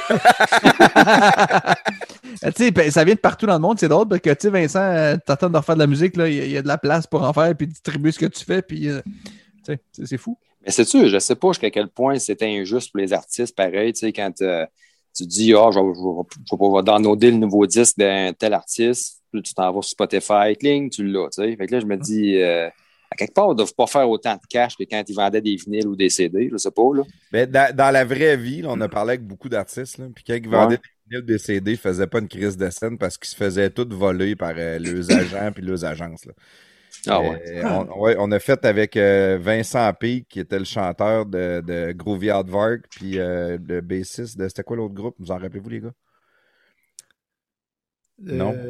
oui, mais j'ai un blanc, mais c'est. C'est-tu les pistolets roses, c'est ça? Non, non, non, non, non ça, c'est Francis Ça, c'est Francis. Groovy Hardvark, puis on Chris. En tout cas, euh, Vincent P, qu'on a fait un podcast avec lui, puis lui, à un moment donné, il avait un contrat, il vendait des disques, il dit, on en a vendu à côté. Puis quand on est arrivé à la fin du contrat, on devait 30 000 pièces à la maison de production parce qu'il avait entreposé des disques pour nous autres. Puis... Grimskunk. Grimskunk, ouais, c'est ça. Ils se, sont fait, ils se sont tous fait voler, toute la gang. Ouais, ce qui faisait de l'argent en général, c'était d'un show, mais encore là, si t'avais un producteur, qui, il, qui organisait des shows pour être sûr que les gars fassent jamais une scène. Tu sais. Ah, ouais. Spotify, si t'es mauvais ou que t'as pas beaucoup d'écoute, ben ça se peut que tu chiales compte. Là. Mais si tu es un artiste euh, très connu, ben c'est vraiment intéressant. normalement, un artiste qui veut, c'est que le monde écoute ses affaires. Ouais je pense que la musique est rendue aujourd'hui que des plateformes comme Spotify, c'est fait pour te faire connaître, mais que l'argent fait quand tu fais des shows. Oui, tu, reçois une demi-scène de la tune euh, de l'écoute sur Spotify. Ça pas être grand-chose. Non, c'est pas. C'est une demi-scène de l'écoute. Puis peut-être que des, des, gros bands, exemple les Foo Fighters, ils doivent recevoir plus parce que ça doit se négocier rendu là. Mais tu sais, c'est une demi, en gros, c'est une demi-scène par écoute. Fait qu'à partir de là, tu veux pas, tu fais pas une tonne d'argent, mais si tu peux, à travers ça, amener des gens à venir voir tes spectacles, ben là, ils vont faire la totale. Mais tu n'en fais quand même. si tu es un artiste qui, est moindrement connu, tu ne seras pas juste sur Spotify. Tu vas être sur toutes les plateformes. Tu vas être mm-hmm. sur YouTube. Tu vas être euh, tu vas avoir euh, un Patreon, un, Twitch, un ci, un ça. Il y, a plusieurs moyens pour l'artiste de monnayer. Puis Spotify, ben, c'est un excellent tremplin, comme YouTube, pour que l'artiste se fasse connaître. Euh, après ça, c'est là que l'argent va se mettre à rentrer. Mais s'il faut qu'il faut qu'il focus sur la toune, ah, il y a quelqu'un qui a écouté ma toune, mais j'ai pas eu beaucoup d'argent, mais tu sais. C'est pas de même ça marche, là. Le gars peut avoir ton album, t'as fait euh, trois pièces dessus, mais il l'a coûté dix mille fois ta toune. T'as pas fait autant d'argent. Fait que c'est pas de même qu'il faut le voir. ça prend des écoutes pour être payant, mais Claude, moi je pense que c'est l'inverse. Plus tu as d'écoutes, à mon avis, le, pourcentage doit descendre parce qu'il y a des, y a des tunes, c'est des milliards d'écoutes, puis euh, un milliard d'écoutes, ça fait 5 millions à 5 cents. Ouais, mais d'après moi, ils moi, ils font le 5 millions. C'est une demi-scène par une demi-scène, pas 5 cents, c'est une demi-scène par. Non, ben, une demi-scène, j'ai dit 5 cents, excuse-moi. Mais, non, mais je, suis sûr que j'ai fait un calcul, c'est une demi-scène. Je suis certain qu'on s'argent. Je suis certain qu'ils l'ont. Moi aussi, d'après moi, tu négocies. Euh, euh, ah, Justin, Justin Bieber qui, qui, sort une tune au mois d'avril, que c'est la tune de l'été chaque année. C'est comme 10 ans Netflix, une tune de Bieber. C'est sûr qu'il ne fait pas ça pour des peanuts. Il dit Oh, un instant. Parce qu'il y en a des artistes qui ne sortent pas sur la plateforme de Spotify. Presque tout est là, mais pas tout. C'est sûr qu'il dit Je vais la sortir sur ta plateforme, mais tu vas me. Ça va être. Mais peu importe. Ça va être... Moi, je te dirais que, honnêtement, l'artiste a besoin de Spotify autant que Spotify a besoin de l'artiste. C'est gagnant-gagnant, puis il faut arrêter de vouloir avoir plus. Spotify, il en fait même pas de profit. ils, font pas de profit. sont en train de switcher au niveau du podcasting parce qu'il y a beaucoup plus d'argent à faire là qu'il y en a à faire sur, euh, sur la, Ah ouais. Oui, vraiment. Vraiment. Ils font, ils font pas d'argent. Il, y a des milliards et des milliards de revenus, mais en profit, c'est extrêmement mince. je pense qu'ils en mangent l'argent. Ben, je pense parce qu'ils retournent tout aux artistes, justement. Je, pense que 2020, puis je, je peux pas dire que c'est l'année au complet, c'était bien juste un trimestre. C'est genre la première fois qu'ils faisaient un profit. Euh, ouais, cette année-là, je pense, ouais. Ouais. C'est très rare. Fait mais tu sais, moi, ce que j'aime comme consommateur, je trouve ça crissement hot. Ça nous fait écouter de la musique qu'on n'aurait jamais écouté. Tu sais, quand on était jeune, on allait au magasin de musique, puis mettons que tu écoutais du heavy metal, ben tu juste écouter des albums de métal. Tu sais, t'en allais pas essayer de découvrir d'autres choses. Ouais, puis des fois, tu arrivais là, puis en cherchais un en particulier, puis là, il l'avait pas. Puis là, il fallait ouais, une commande. Puis là, tu sais, euh, c'est un petit grossage, tu sais. Fait que, non, non, c'est sûr, ça devient full accessible. Là, Sur la variété. Instantanément, ben oui. J'ai découvert plein de musique électronique, euh, du lo-fi, euh, du, du, reggae. Euh, je me promène dans, plein d'affaires bien, bien spéciales. Moi, j'aime beaucoup la bass. J'aime la, deep, deep bass.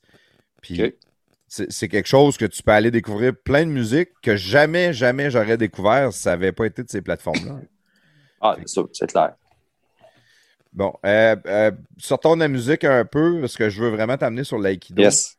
Euh, tu as fait du judo adolescent. Après ça, tu es devenu, euh, devenu en. Euh, pas devenu, mais il y, a un cours d'aïkido qui a commencé à se donner dans ta région. avant qu'on aille plus loin sur l'aïkido, peux-tu expliquer à nos auditeurs c'est quoi de l'aïkido exactement?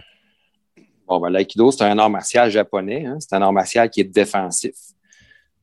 On apprend à se défendre contre des attaques. Dans la pratique, ben, on va apprendre quand même comment attaquer pour pouvoir attaquer l'adversaire pour que lui pratique euh, ses techniques. Mais euh, l'art est vraiment concentré sur la défensive. Fait que c'est né, euh, ça, ça, vient des samouraïs en réalité. C'est des, des, arts de, de guerre qui ont été créés à partir du jiu-jitsu traditionnel. Il y a beaucoup de choses qui ont découlé à partir de là, le jiu-jitsu traditionnel. Euh, la plupart des, clés de bras ou des clés articulaires qu'on fait en aikido, euh, ça, provient du jiu-jitsu traditionnel. plein d'autres choses se sont greffées à ça par la suite. puis c'est ça. Ben, le grand maître de ça s'appelle Moriyei Ueshiba. Puis lui, ben, c'était un, maître redoutable de la baïonnette. fait euh, il a fait la guerre russo-japonaise. Les années, je ne me rappelle plus exactement, mais il a fait la guerre là, euh, entre Japon et Russie. Puis, il a probablement tué des centaines d'hommes à la baïonnette. T'es fou pareil. hein? Fait que quand même très jeune aussi. C'est pas quelque chose qui, qui, a mille ans, mettons, d'histoire en arrière. Non, non, non, non, non, pas du tout. Non, c'est ça. Euh, ça a été fait, je dirais, peut-être autour des années 30 là, que ça a été créé l'aïkido comme tel peut-être 1925-1930 de mémoire. Puis c'est ça, mais c'est ce maître-là euh, qui était euh, un, maître de baïonnette, qui était aussi un, pratiquant de Jiu-Jitsu euh, traditionnel, qui a créé l'art martial qui qu'on appelle l'aïkido aujourd'hui. Puis là, ben, de cet aïkido, aïkido-là est découlé plusieurs autres styles. L'aïkido, hein, c'est comme ça. Hein, chacun y allait un peu en mettant ça, ça, ça, touche, si on veut, pour euh, perfectionner le style. Puis nous, le style qu'on qu'on apprend puis que j'enseigne actuellement, c'est l'aïkido de maître euh, Mochizuki. Donc, euh, Minoru Mochizuki, qui était un élève direct du grand maître fondateur de l'aïkido, le Moriyai Ueshiba. Fait que Minoru Mochizuki a donné des enseignements à mes professeurs, à moi directement. Tu sais, ah. Eux, ils ont fait des voyages au Japon dans les années 90 je pense que c'est trois voyages qu'ils ont fait au Japon, euh, où ils passaient là, euh, plusieurs semaines là-bas avec, euh, avec le maître, où ils habitaient chez le maître Shizuki. Puis, donc, ils revenaient à chaque fois avec une tonne de nouveaux enseignements puis de, de, de, perfectionnement là, à nous transmettre. Fait que, fait qu'on est assez bien branché là, sur les origines, disons, de l'aïkido dans, notre association, qu'on appelle l'Association canadienne d'Aikido Mochizuki. Donc, le, style d'Aikido qu'on fait et que j'enseigne, c'est l'Aikido Mochizuki. Fait qu'avant de parler de, ton histoire à toi au niveau de l'Aikido, euh, juste que le monde comprenne bien, je l'ai dit en, pré-show, euh, ça a été popularisé en Amérique grâce à Steven Seagal ou non, ça avait été popularisé avant lui? Euh, je pense qu'il est, en grande partie responsable de ça. Lui, Steven Seagal a étudié avec un, autre des disciples de Ueshiba euh, au Japon. Lui, c'était un karatéka, Seagal, un gars de, Californie, si je ne me trompe pas. Puis à un moment donné, il a décidé d'aller étudier l'aïkido au Japon avec un des disciples de maître Yoshiba. Puis il est revenu après ça aux États-Unis avec ça, puis bon, il s'est mis à faire des films. Je pense que, en tout cas, à mon avis, à moi, c'est celui qui a le, qui a le plus popularisé l'aïkido en, en, Amérique. parce que, grâce à ses films avec Hollywood. Ben, c'est ça, ben, c'est ça. Ses films étaient super populaires. Ses trois, quatre premiers films étaient écœurants. Je veux dire, euh, les gars faisaient des affaires incroyables là-dedans qu'on n'avait jamais vues. Tu sais. Puis, euh, c'était un, un aikidoka très, très, très sérieux. Là. Il a été, euh, quand il est allé étudier au Japon, il a, été nommé directeur là, technique là, d'une école d'aïkido au Japon. C'était la première fois qu'un Américain était euh, directeur technique d'une école d'arts martiaux au Japon. Tu sais. Fait que c'est pas un. Pas, juste un Américain, un, quelqu'un qui venait d'ailleurs que du Japon. Période. Exact. de n'importe où dans le monde, c'est jamais arrivé que quelqu'un avait été enseigné au Japon. Ça a toujours été ben, japonais. Là. Ben euh, juste pour rectifier un petit peu, Steven Seagal, il vient du Michigan.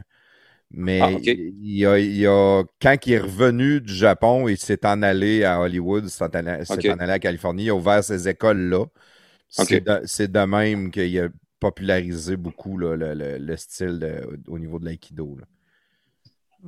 Exact, c'est ça. Fait on s'est mis à triper là-dessus. C'est ça, nous autres, euh, euh, quand on a eu euh, notre TV chez nous, il disait on n'avait pas de TV jeune, mais quand euh, la TV est rentrée, ben on s'est mis à écouter ces films-là, on tripait là-dessus bien raide. Vous avez capoté bien raide? Ben ouais, puis là, tu sais, mon père qui avait toujours trippé ses arts martiaux aussi, lui aussi s'est mis à capoter là-dessus. Puis là, il s'est dit, coudon, euh, ça a l'air bien plus cool ça que de faire du judo. Ça fait qu'il a, il a essayé, c'est lui qui a initié. qui a initié ça. C'est lui qui est allé rencontrer d'autres écoles, des professeurs de d'autres écoles d'aïkido qui étaient à Sherbrooke à ce moment-là. Puis euh, il a demandé à, Roger Roy, qui est un des directeurs techniques de l'association actuellement, il a demandé écoute, on aimerait ça avoir une école d'aïkido, nous autres à Asbestos. Ça fait que euh, il y aurait un professeur qui serait intéressé à venir, euh, mettons, deux fois par semaine? Puis finalement, de fil en aiguille, ben, Roger a envoyé un, de ses, bons élèves pour nous enseigner l'aïkido. Fait on a parti de club d'aïkido. C'est mon père qui a créé le lien, disons, là, puis c'est lui qui s'occupait de toutes les inscriptions, puis la location de la salle, puis tout ça. C'est que c'est lui qui a, initié tout ça. Puis écoute, euh, comme c'était euh, de mémoire, je pense en 91 ou en 92 ou plus tard qu'on a ouvert cette école-là à Asbestos. première session, premier cours, je pense qu'il y avait 35 étudiants en affaire de même. c'est bon, hein? C'était capoté. Toi, quand t'as ouvert à Sainte-Marie, il y en avait combien? Une, euh, 8, je pense. 8. tu vois, quand on est loin du 35, mais l'aïkido est beaucoup moins à la mode et très peu connu maintenant comparativement à cette époque-là. Vraiment, ouais, non, c'est plus la même chose. Puis, ça va selon des modes, là, comme tu dis. Euh, je pense, moi, j'ai toujours pensé, peut-être que je me trompe en disant ça, mais j'ai toujours pensé que c'est le, le jiu-jitsu brésilien qui a volé la, popularité là, euh, euh, à l'aïkido parce que là, tu as Royce Gracie qui est arrivé dans les octogones, puis il s'est mis à est, à tout le monde. Puis là, waouh, c'est quoi qu'il fait? C'est donc bien hot, puis c'est donc bien cool. Puis là, ben, la mode a changé vers ça. Tranquillement, pas vite, les clubs d'aïkido se sont vidés. Puis, tu sais, les, les, les, écoles de, du jiu-jitsu brésilien, écoute, ils peuvent faire euh, trois cours par jour, cinq jours semaine, puis c'est full, là, tu sais. Que... Ouais, mais très beau style quand même, le jiu-jitsu, Il y a pas... Euh, il y a une raison pour laquelle c'est populaire, puis les, les, raisons sont toutes là, là. Il y a, oui, il y a le UFC, il y a les mixed martial arts, que, que des grosses, grosses bases de jiu-jitsu. Si t'en fais pas, tu vas, tu vas manger une volée à un ou un ah, autre ben parce que le monde va t'amener au sol. Ah, ben mais, dans l'utilité de tous les jours dans la vie, c'est super bon. La plupart des policiers vont faire ça justement parce qu'ils peuvent maîtriser des gens. Euh, c'est un style qui peut être très contemporain en réalité. Ben absolument. Peut-être même plus que l'aïkido, je dirais, là, dans un sens oui, vraiment. où euh, c'est plus appliqué à, des, types de, situations que tu retrouverais dans la rue là, actuellement, d'un bagarre que c'est plus applicable ça peut-être que l'aïkido. Tu sais, l'aïkido, je pense, c'est devenu un art martial peut-être un peu plus pour les puristes, tu sais, puis, euh, puis tu sais, euh, c'est tout bon, les arts martiaux, tu sais. Mais faut que tu saches comment les, les mixer ensemble. C'est ça l'affaire. C'est l'accumulation de savoir qui est intéressant. Moi, j'ai fait du kung fu longtemps. Euh, donner des coups de poing, des coups de pied, je suis capable de, de me démener de toutes sortes de façons, mais à un moment donné, on vieillit, puis d'aller faire des compétitions, puis se donner des claques à gueule, l'intérêt tombe aussi. Mm-hmm. Une des choses qui m'a intéressé beaucoup dans, dans l'aïkido, euh, c'est l'aspect technique. Parce que c'est tellement précis, c'est tellement. Tu sais, un coup de poing, là, que ce soit en kung fu, en karaté, en boxe, à un moment donné, un coup de poing, c'est un coup de poing. Euh, quand, quand tu en as donné 10 000 ou 20 000 coups de poing, ben, tu sais donner un coup de poing, puis tu vas donner un coup de poing. Euh, ça n'a pas toujours besoin d'être parfaitement précis. C'est sûr que la précision, si je veux frapper sur le nez, il faut que je frappe sur le nez. Si je veux frapper dans le front, il faut que je te frappe dans le front. Mais l'aïkido, ce que j'ai ce que, trouvé attirant là-dedans, c'est vraiment le détail de si je fais juste tourner mon poignet d'un quart de pouce, je suis capable de te faire casser le bras. Ou... Il y, y, a tellement un aspect de précision puis de technique là-dedans qu'on retrouve pas dans la majorité des arts martiaux, je te dirais. C'est ça qui est, c'est ça qui est le fun. Puis quelqu'un qui a déjà fait des arts martiaux comme moi, et, c'est ce que j'ai trouvé le plus intéressant. Puis je pense que quelqu'un qui peut être perfectionniste ou euh, t'as pas besoin d'être tant en shape que ça, mettons, pour aller faire de l'aïkido. Ben, ça peut être intéressant, ce côté-là aussi. C'est un fait. Écoute, dans les clubs d'aïkido, tu regardes le monde, c'est pas tous des Bruce Lee. Il y en a qui ont des bedaines, puis euh, c'est ça, tu sais. Je pense que ça peut s'adapter à tous les gabarits puis tous les styles de personnes. Euh, mais tu sais, le, le, le, le, but aussi là-dedans, c'est plus, euh, comment je pourrais dire, on n'est plus au Japon les années 20. Il y on fait ça par. C'est récréatif, hein, c'est pas. Euh, tu tu fais pas ça parce que, mon Dieu, il va falloir justement que tu ailles défendre avec une baïonnette dans une situation.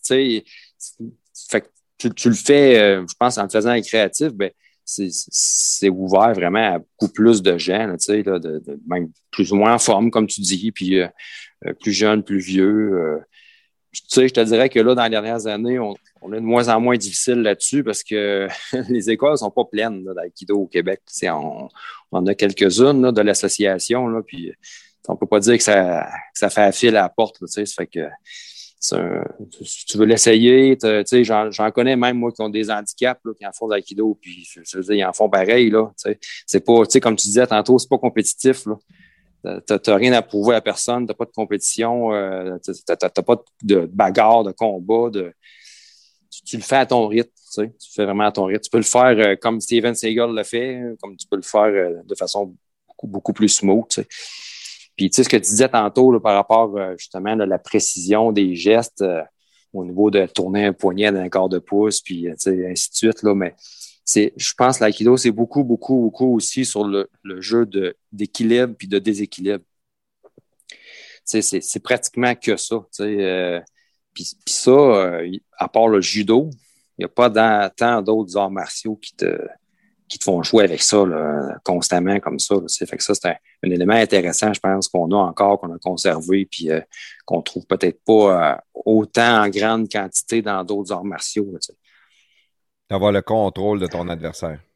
Oui, c'est ça, de jouer beaucoup avec l'équilibre. Le déséquilibre, c'est pas évident, tu sais, avec les gabarits, des fois, un grand avec un plus petit, un, léger avec un plus lourd, euh, tu sais, de, de, de, vraiment faire ta technique pour déséquilibrer l'autre personne puis l'envoyer où tu veux l'envoyer exactement. Là, écoute, c'est de la répétition, de la répétition, de la répétition. C'est long, là. Tu sais, il n'y a personne qui obtient une ceinture noire en Aikido en deux, trois ans. C'est impossible. C'est 7, 8 ans, facilement. Là. Ouais, c'est très, très agréable, par exemple. L'évolution est rapide, même si tu dis que c'est long, l'évolution est quand même très rapide.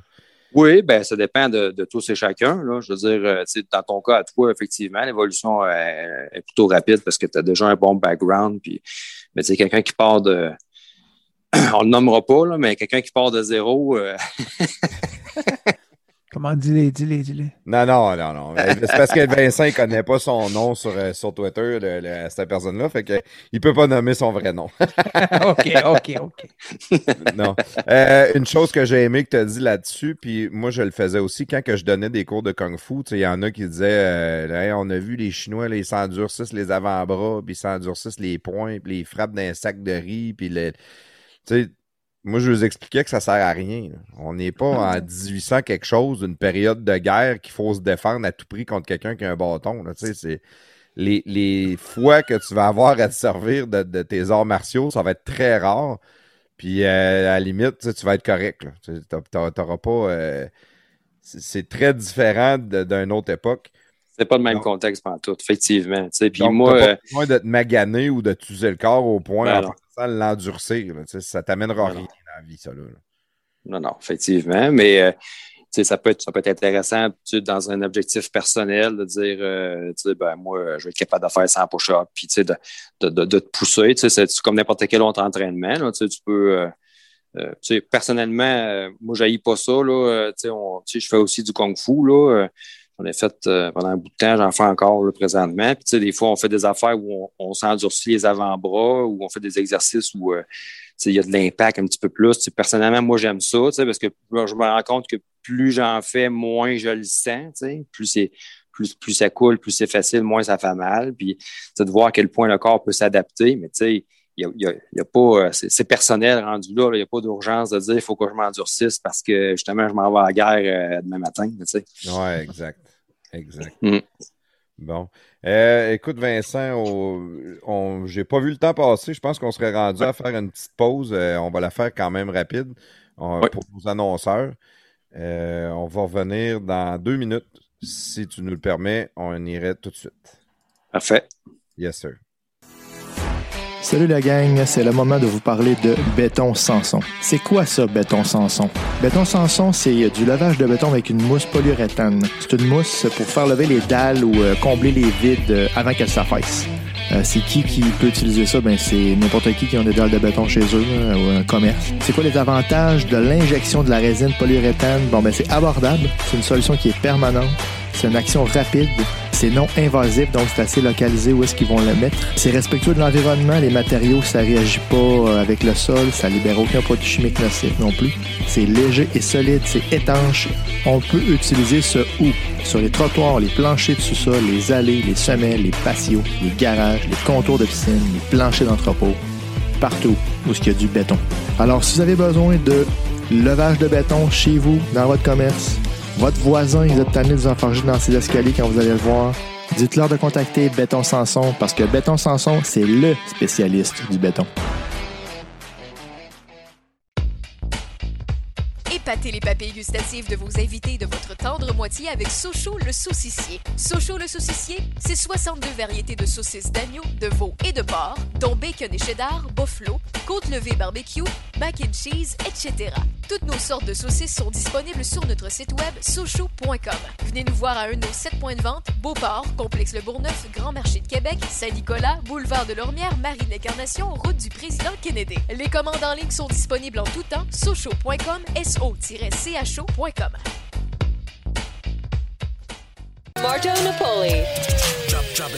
Yes, salut, c'est Marteau. Marteau Napoli. Comme vous le savez, moi, j'aime ça travailler avec les meilleurs. Fait que pour tes besoins en impression, matériel promotionnel et corporatif, hésite pas à faire affaire avec mes chums de Second Skin. Directement du manufacturier, euh, les meilleurs en sérigraphie, broderie, impression numérique, petit, grand format et tout ça. Avec maintenant aussi la tempographie industrielle sur verre, plastique ou métal. C'est accessible dans une nouvelle usine à Québec. C'est huge, c'est énorme. Les meilleurs délais dans l'industrie. Segandskin.ca. Segandskin.ca. Bon, mon ami Vincent, de, de retour de cette pause. Yes. Euh, on a jasé de, de, de ton enfance beaucoup. On a jasé euh, des arts martiaux, de la musique. Euh, on va, on va comme rembarquer un petit peu là-dessus, mais sur la, fin de, ton adolescence, tu avais le début des arts martiaux. Après ça, il a fallu que tu finisses l'école. Tu as étudié en. T'as, t'as fini ton secondaire, tu es retourné à l'école, dans le fond, parce que tu étais à l'école à la maison. Euh, Dans le fond, en étant à l'école à la maison, là, pour pouvoir savoir où est-ce qu'on s'en allait à l'école euh, publique, il fallait faire des, des examens de, de, classement, sûr. Ça fait que, euh, comme je disais tantôt, on a été classé très bien, même dans certaines matières surclassées. Puis là, ben, comme euh, 16 ans approchaient, euh, ben, ça prenait 16 ans pour faire euh, le- l'école à l'éducation aux adultes. Ça fait que euh, je vais embarquer dans un groupe d'éducation aux adultes. Ça, dans le fond, tu fais l'école vraiment à ton rythme. Puis, tu sais, il y en a beaucoup qui se pognent le cul, là, là, mais en tout cas, euh, nous autres, l'objectif, c'était de terminer notre secondaire, là. Ça fait que, moi puis mon autre frère, on a fait ça de cette façon-là. On a obtenu notre, notre diplôme de secondaire, mais à l'éducation aux adultes, là, euh, euh, selon notre rythme à nous autres. Là. Tu sais, on n'a pas été, euh, en tout cas, moi, j'ai pas été euh, greffé à une classe d'école comme telle. Mais tu sais, euh, je reviens un peu à ce que je disais tantôt, euh, puis je, je passe rapide là-dessus, là, mais tu sais, quand tu n'as jamais su c'était quoi une école, là, puis que là, euh, il y a une date, tu sais, mettons, je sais pas, tu commences le, le, le 7 septembre. là.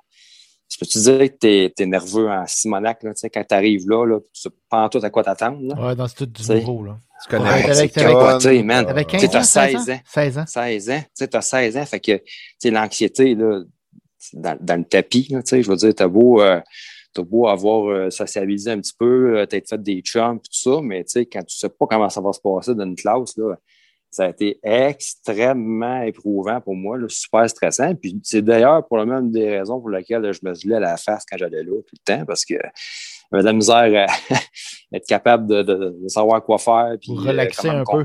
Ouais, tu sais, c'est ça. Fait En que, réalité, tu te faisais pas une faveur pendant tout parce que tu t'augmentais ton, ton, ton anxiété x 10. Ouais, ça, mais ça, tu le sais-tu à 16 ans? hein, non, tu- le sais pas. Mais c'est sûr que pas tu t'aidais pas là pendant tout. ça, a été, ça a été la même affaire. Ça a été assez court, par exemple. Là, euh, je finis mon secondaire. Je pense que ça s'est fait en même pas un an. Puis après ça, ben, je me suis inscrit dans un DEP. Je ne savais pas trop ce que je voulais faire dans la vie. C'est ma mère qui a choisi euh, pour moi. Ça est arrivé avec euh, un pamphlet. Elle m'a dit hey, Tiens, tu verrais là-dedans, toi, électromécanicien. Euh, on va t'inscrire, puis ça va être ça.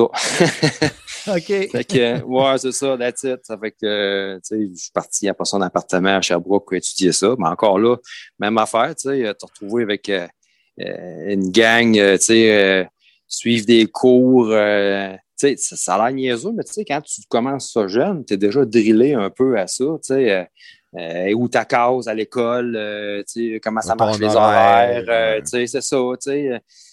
Mais là, Quand euh, la cloche, elle sonne.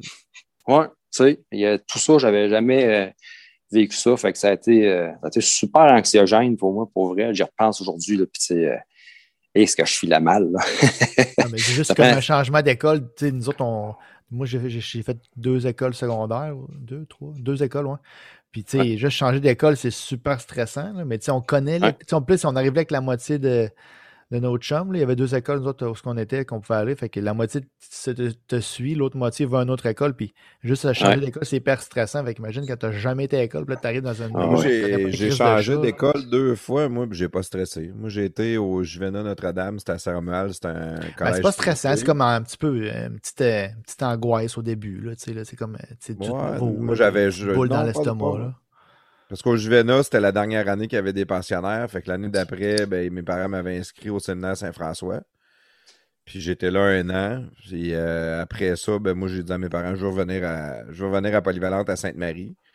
Puis quand je suis revenu à Polyvalente à Sainte-Marie, j'ai trouvé ça facile. Mais je venais de Sainte-Marie, par contre, j'avais déjà tous mes chums étaient ici. tu sais.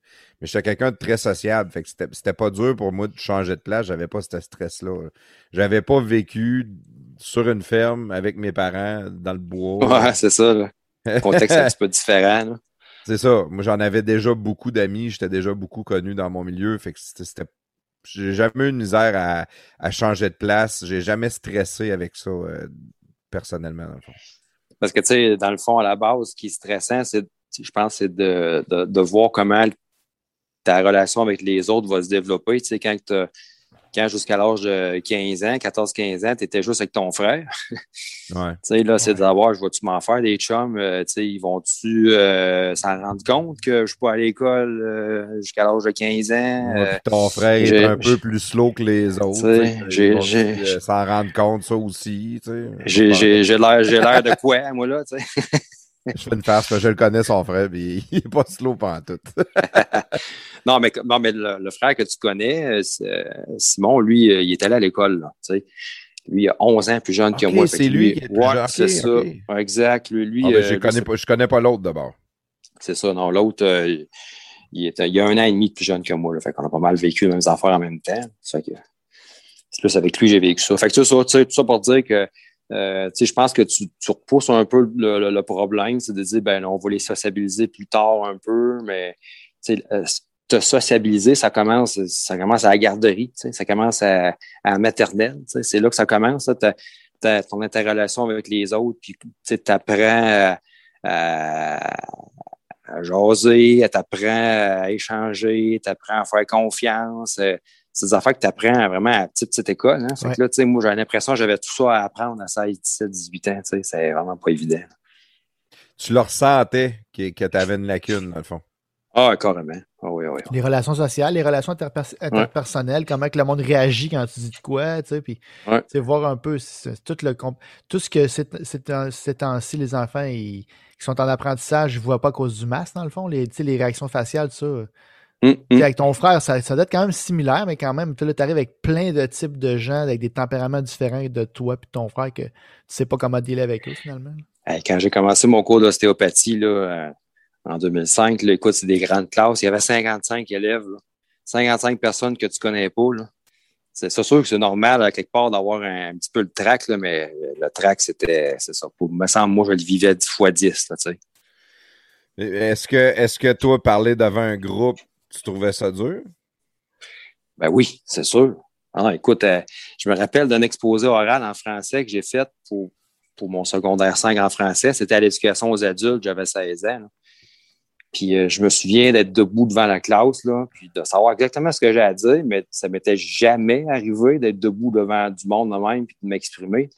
Je commence à parler, puis maintenant, euh, les lumières sont en train de se fermer. Tu sais, tellement stressé. Là. Ah ouais, t'es en train de tomber Je dans les. Chris, ouais, je si je vais tomber, je vais tomber, il euh, il faut que je respire, je n'ai plus d'air. Je- Ah non, ouais, ça, ça filait pas, là. ouais, tu vois, à cette heure, aujourd'hui, incroyable, hein, le stress. euh, de, ouais, fil en aiguille, veux aujourd'hui, là, je- j'en fais là, des conférences, des fois devant 50, 60 personnes, puis euh, devant des médecins, devant des dentistes, puis j'ai- aucun problème avec ça. Tu sais, ça je m'en suis bien sorti malgré tout. Je n'ai pas, j'ai pas de ça là, du tout. Là. Mais je peux te dire que les efforts ont été euh, de fois 10. Là, tu sais, quand il est venu le temps de, de se mettre là-dedans, là, quand, tu- la première fois tu fais un exposé oral à 16 ans, là, euh, il me semble que le trac, là, ça doit mieux se vivre à 7 ans, 8 ans, puis avec le temps, tu t'habitues, tu euh, il me semble que la, la douche est froide.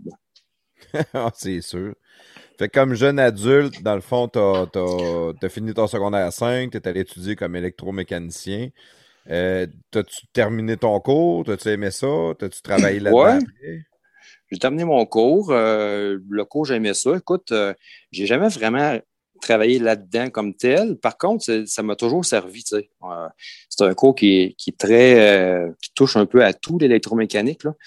Fait que, tu sais, j'avais fait 200 heures de soudure, j'avais fait euh, de, de la manutention grillage, j'avais fait euh, du, machinage, tu sais. On apprenait plein d'affaires. Fait que c'est des affaires qui me servent encore beaucoup aujourd'hui. Mais euh, travailler là-dedans, c'était pas évident dans les années 90 euh, parce que, bon, c'était moitié électricien, moitié mécanicien. Fait que, tu sais, il n'y a pas grand monde qui veut engager un moitié électricien, moitié mécanicien. Ils préfèrent engager un mécanicien puis un électricien. Il n'y avait que- pas beaucoup de jobs dans ces années-là, non. non, pas pour ça. Pas, en tout cas, pas dans ce domaine-là comme tel. Je vais faire une coupe de stage, je me suis découragé, puis finalement, euh, c'est quand même un diplôme qui m'a aidé à, à rentrer euh, dans une grosse usine, mais comme, comme opérateur, pas comme électromécanicien. Ouais. Donc, tout ça, c'était pas, euh, c'était pas pour un employeur, c'était pas intéressant d'engager un électromécanicien parce qu'il fallait qu'il jumelle avec euh, un, métier complet, mettons, soit juste un électricien juste un mécanicien, puis je faisais pas d'argent dans ce temps-là, il fallait qu'ils payent les deux, puis c'était pas, euh, pas avantageux pour eux autres. Mais, ça m'a permis de rentrer dans une grosse, grosse usine, puis euh, euh, ça, écoute, j'avais euh, 20 ans, je pense, quand je suis rentré là, je me suis assez vite. Ça a été une période de ma vie courte mais intense parce que, écoute, j'ai travaillé là peut-être cinq ans tout et partout. Puis euh, c'était une grosse division d'une multinationale qui s'appelle Noranda. Et puis on produisait du magnésium à partir des, des résidus d'amiante. Dans le fond, la mine d'amiante où mes grands-parents ont travaillé, ben, les résidus de ça euh, contenaient du magnésium. Fait, nous autres, on, on prenait ça, puis on fabriquait du magnésium.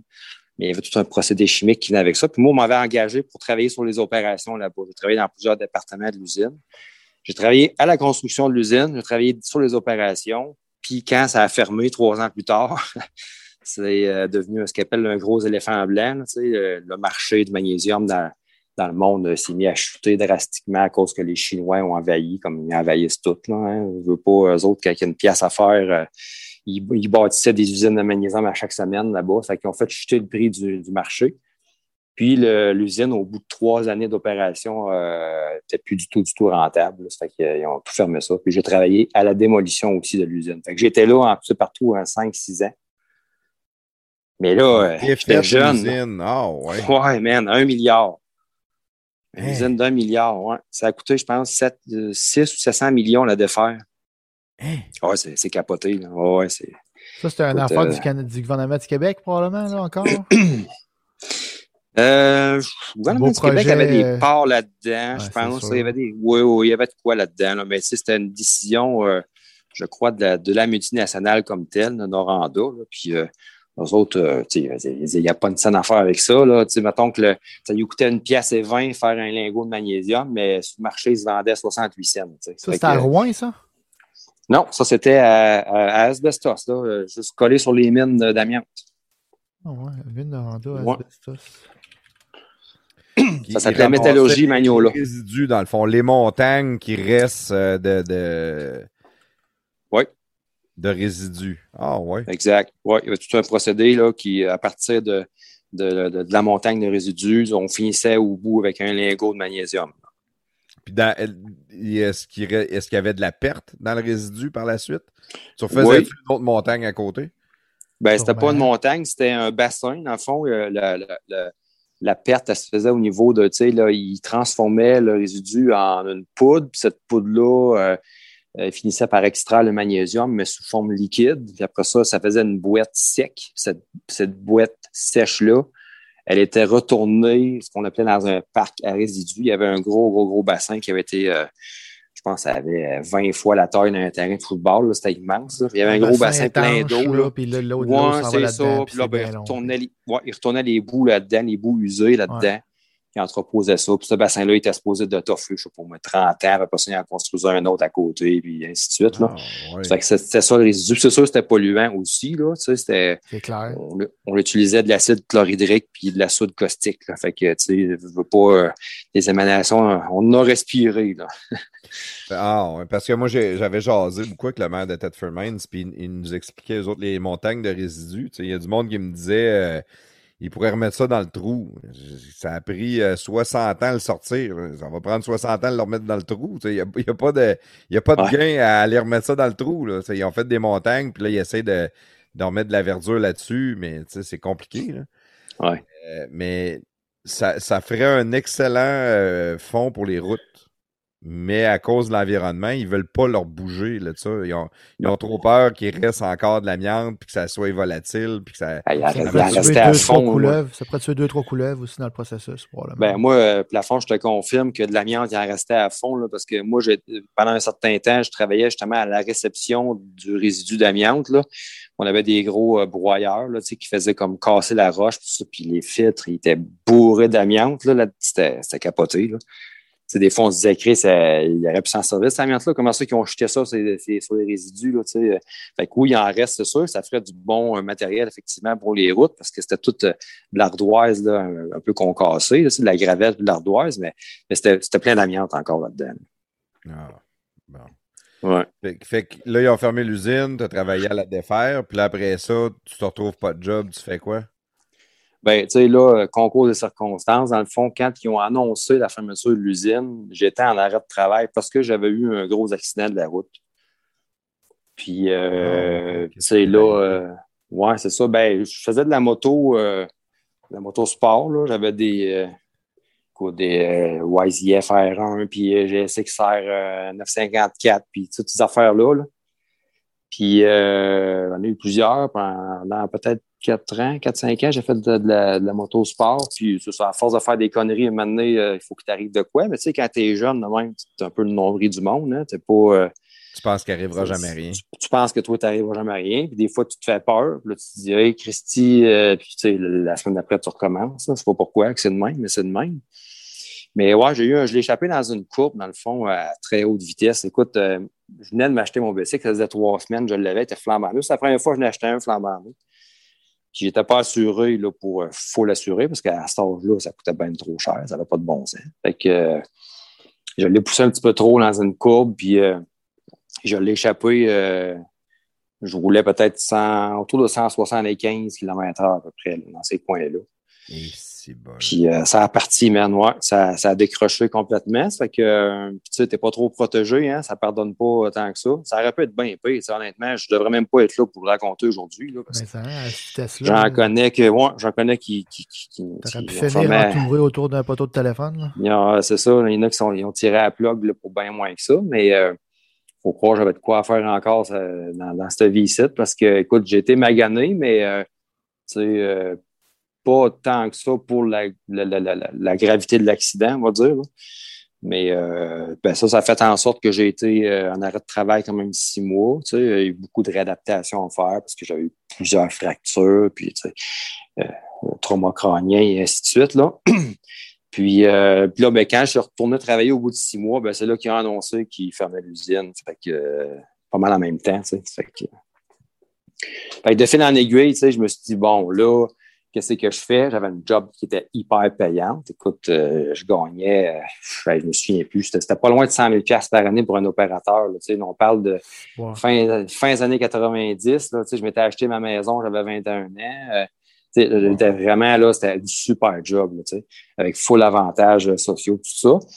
Mais là, en restant dans la division Noranda, ben, ils me proposaient d'autres choses. Mais là, c'était tout à, mettons, euh, Val d'Or, Raglan, euh, la baie d'Angava, toutes des affaires à l'autre bout du monde. Puis là, ben, j'avais une blonde de ce temps-là, ça, ça avait l'air d'assez sérieux, fait que je n'étais pas intéressé vraiment à partir travailler euh, aussi loin que ça. Fait que je me suis dit, euh, ben, je joue le tout pour le tout, puis je retourne aux études. Fait que c'est un peu ça qui a fait que je suis retourné aux études puis que j'ai décidé de devenir ostéopathe. Parce que aussi, entre-temps, ben, j'ai eu des soins d'un ostéopathe parce que j'étais magané en crise. J'avais ben, des affaires à replacer, mettons. Là. Fait que euh, j'avais eu, tu sais, j'ai fait six mois de physio, j'ai fait, fait de la chiro, puis un j'ai rencontré un ostéopathe, puis là, ben, je mis à triper sur cette approche-là. Fait que je tiens, tant qu'à qu'à retourner euh, aux études, euh, partir à neuf, ben, je vais décider de faire mon cours d'ostéopathie. Mais tu sais, c'était un gros bon pareil parce que là, tu pars d'une vie où euh, tu es extrêmement à l'aise financièrement. Euh, tu sais, euh, je voyageais, euh, je dépensais sans, sans compter. Puis là, tout d'un coup, euh, vends la maison, vends tout. Tu te ramasses dans un, un demi-sous-sol, un petit 4,5 euh, en banlieue de Montréal, puis t'étudies, tu sais. c'est assez capoté. ah, c'est assez... euh, ouais. Mais tu sais, j'étais tellement déterminé, je savais que c'était ça que je voulais faire. Puis euh, ça a coulé, ça a passé super vite, mes études, même si ça a été long. Là, euh, ça, ça a passé vite. C'est un que, cours sais, je- universitaire, ça, l'ostéopathe. Bon, c'est un cours euh, qui est d'équivalence universitaire. Ça ne s'enseigne pas à l'université. C'est pas reconnu, malheureusement, encore par le ministère de l'Éducation euh, du Québec. Ah, c'est une profession. Non, c'est ça. C'est une profession qui, est, euh, qui- joue dans les zones grises depuis longtemps, depuis trop longtemps, euh, ici au Canada, mais qui en France, c'est full reconnu, aux États-Unis aussi. Euh, c'est nous autres, hein, euh, je pense qu'à quelque part. euh, Les lobbies le font leur collège- job. ben, les- les- les- le collège des médecins, ils nous aiment pas trop. Ah. Euh, ils aiment ça vraiment être assis sur la, la chaise la plus haute. Ils aiment bien contrôler. tu sais. Puis, à quelque part, euh, maintenant, les années 80, quand ça a commencé à s'implanter un petit peu les écoles d'ostéopathie euh, au Québec, euh, ben, on est arrivé devant l'Office des professions. On a demandé un ordre professionnel. Puis, les chiropraticiens ont aussi demandé un ordre professionnel. Je pense qu'il y a un coup de dé qui se jouait là. Puis les chiropraticiens ont eu leur ordre professionnel aux autres. Puis nous autres, on nous avait dit, ben attendez, vous serez les prochains, mais tu sais, ça fait, ça fait 30 ans là-dessus. Vous n'avez toujours pas d'ordre professionnel. Non, on n'a toujours pas l'ordre professionnel. Quand moi, je me suis inscrit à mon cours, moi, je l'ai fait à Montréal. Quand je me suis inscrit en 2005, on nous a dit euh, d'entrée de jeu, quand on s'est inscrit, l'ordre professionnel, ça s'en vient. Euh, au courant de l'année, euh, ou 2005. peut-être l'année prochaine, ou, ouais, tu sais, ou au courant de l'année prochaine, où on est, on est tout près du but, tu sais, puis il y a toujours arrivé plein d'affaires. Tu sais, c'est pas prioritaire, c'est politique, hein, beaucoup ça. euh, tu sais, il y a eu des changements de gouvernement, puis le, le dossier il est retombé euh, en dessous de la pile, puis tu sais, euh, c'était pas, pas une priorité là, euh, pour le gouvernement de reconnaître. Fait qu'il y a des étapes, ça l'avance à très petits pas, ça l'avance toujours. Là, on nous dit que ça serait pour l'année prochaine, mais tu sais, il nous avait dit ça en 2005. Moi, je vais, le- Ouais. je vais le croire quand je vais le voir, tu sais. je- ça fait que non, euh, le- la profession d'ostéopathie, euh, d'ostéopathe, c'est pas reconnu euh, par l'Office des professions présentement au Québec. Mais là, ostéopathe, là, tu dis que c'est une équivalence euh, d'universitaire, mais tu le suis où ton cours? C'est un cours privé? C'est un cours privé, ça se donne dans, un- dans les collèges privés. Donc, partout au Québec, là, les collèges qui enseignent ça, c'est des collèges privés. Donc, tu, tu payes ta formation de tes poches. OK. Fait que ça coûte cher. Ça coûte Ouais, Il y a extrêmement beaucoup, il y a cher. Le beaucoup cours de métiers combien de même. là. Ouais, euh, ouais, il y a quand même beaucoup de métiers comme ça. C'est juste que le cours est long, tu sais, tu payes de l'heure. Ça fait que euh, moi, je peux dire, là, euh, pas le dire précisément, mais c'est d'un six chiffres que ça m'a coûté mon cours. Là. OK. Ah, ouais. Ouais. Ça dure combien de temps ton cours? Ben, normalement, ça dure euh, autour de sept ans. C'est en, en deux parties. Sept ans? C'est Ouais. Ouais, c'est euh, c'est en deux parties. euh, La, la partie, mettons, d'équivalence d'un baccalauréat qui est euh, cinq ans. Puis après ça, les deux dernières années, c'est l'équivalence d'une maîtrise qui est deux ans. Là. Tu peux les tirer un peu plus que deux ans aussi, dépendamment de ce que tu fais. Là. Fait que oui, c'est c'est long. Ouais, c'est très long. Là, euh, j'ai une question, là, moi. Je connais Ouais. bien les chiro pour y aller. Toi, euh, t'as mal au dos, hein, fréquemment, ça? Ouais. Je- fréquemment, je suis le chiro. Je connais bien ça. Je connais les physios aussi. Euh, je suis plus type chiro parce que je me blesse souvent et j'ai besoin de me faire euh, comme ramancher, là, comme on dit. Mais là, un Ouais. ostéopathe, là, je n'ai jamais vu. Ça fait quoi dans la vie, un ostéopathe? Qu'est-ce que ça mange en hiver? À part de la viande de ça. Ouais, c'est ça. Puis du tofu. Euh, écoute, euh, ce qu'il faut comprendre, ce qu'il faut savoir, là, c'est qu'en réalité, l'ostéopathie, c'est arrivé avant la chiro. Euh, puis, euh, ce qui est malheureux présentement, c'est que comme la profession n'est pas réglementée, mettons au Québec et au Canada, ben, tu as toutes sortes de formations, donc tu as toutes sortes de sais. Euh, dans n'importe quelle profession, tu as des bons, des moins bons, des pourris. Mais euh, je pense que, à mon avis, il y a, il y a plus d'ostéopathes euh, pas bons puis pourris que de bons. tu sais. Oh, Puis je t'explique pourquoi. ce que tu dis là. là. Ouais, puis je t'explique pourquoi. Euh, c'est que c'est une formation qui est, qui est très longue, qui est très ardue, que, il y, y a énormément de stock qu'on nous donne là-dedans. Puis à quelque part, tu sais, puis là, êtes de penser que je ne parle pas des ostéopathes, je ne veux pas vous, perdre trop là-dedans, mais il y, a des, y a des bases euh, qui sont enseignées en, ostéopathie, puis ces bases-là, malheureusement, ils, à un moment donné, ils se perdent. Euh, la façon que c'est enseigné euh, dans certaines écoles, y compris l'école où moi je l'ai faite, ben, on, on, on part souvent sur des affaires flyées.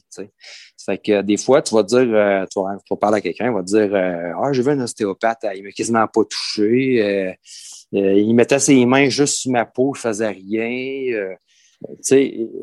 oui, il y en a des ostéopathes qui font ça, effectivement, c'est un fait.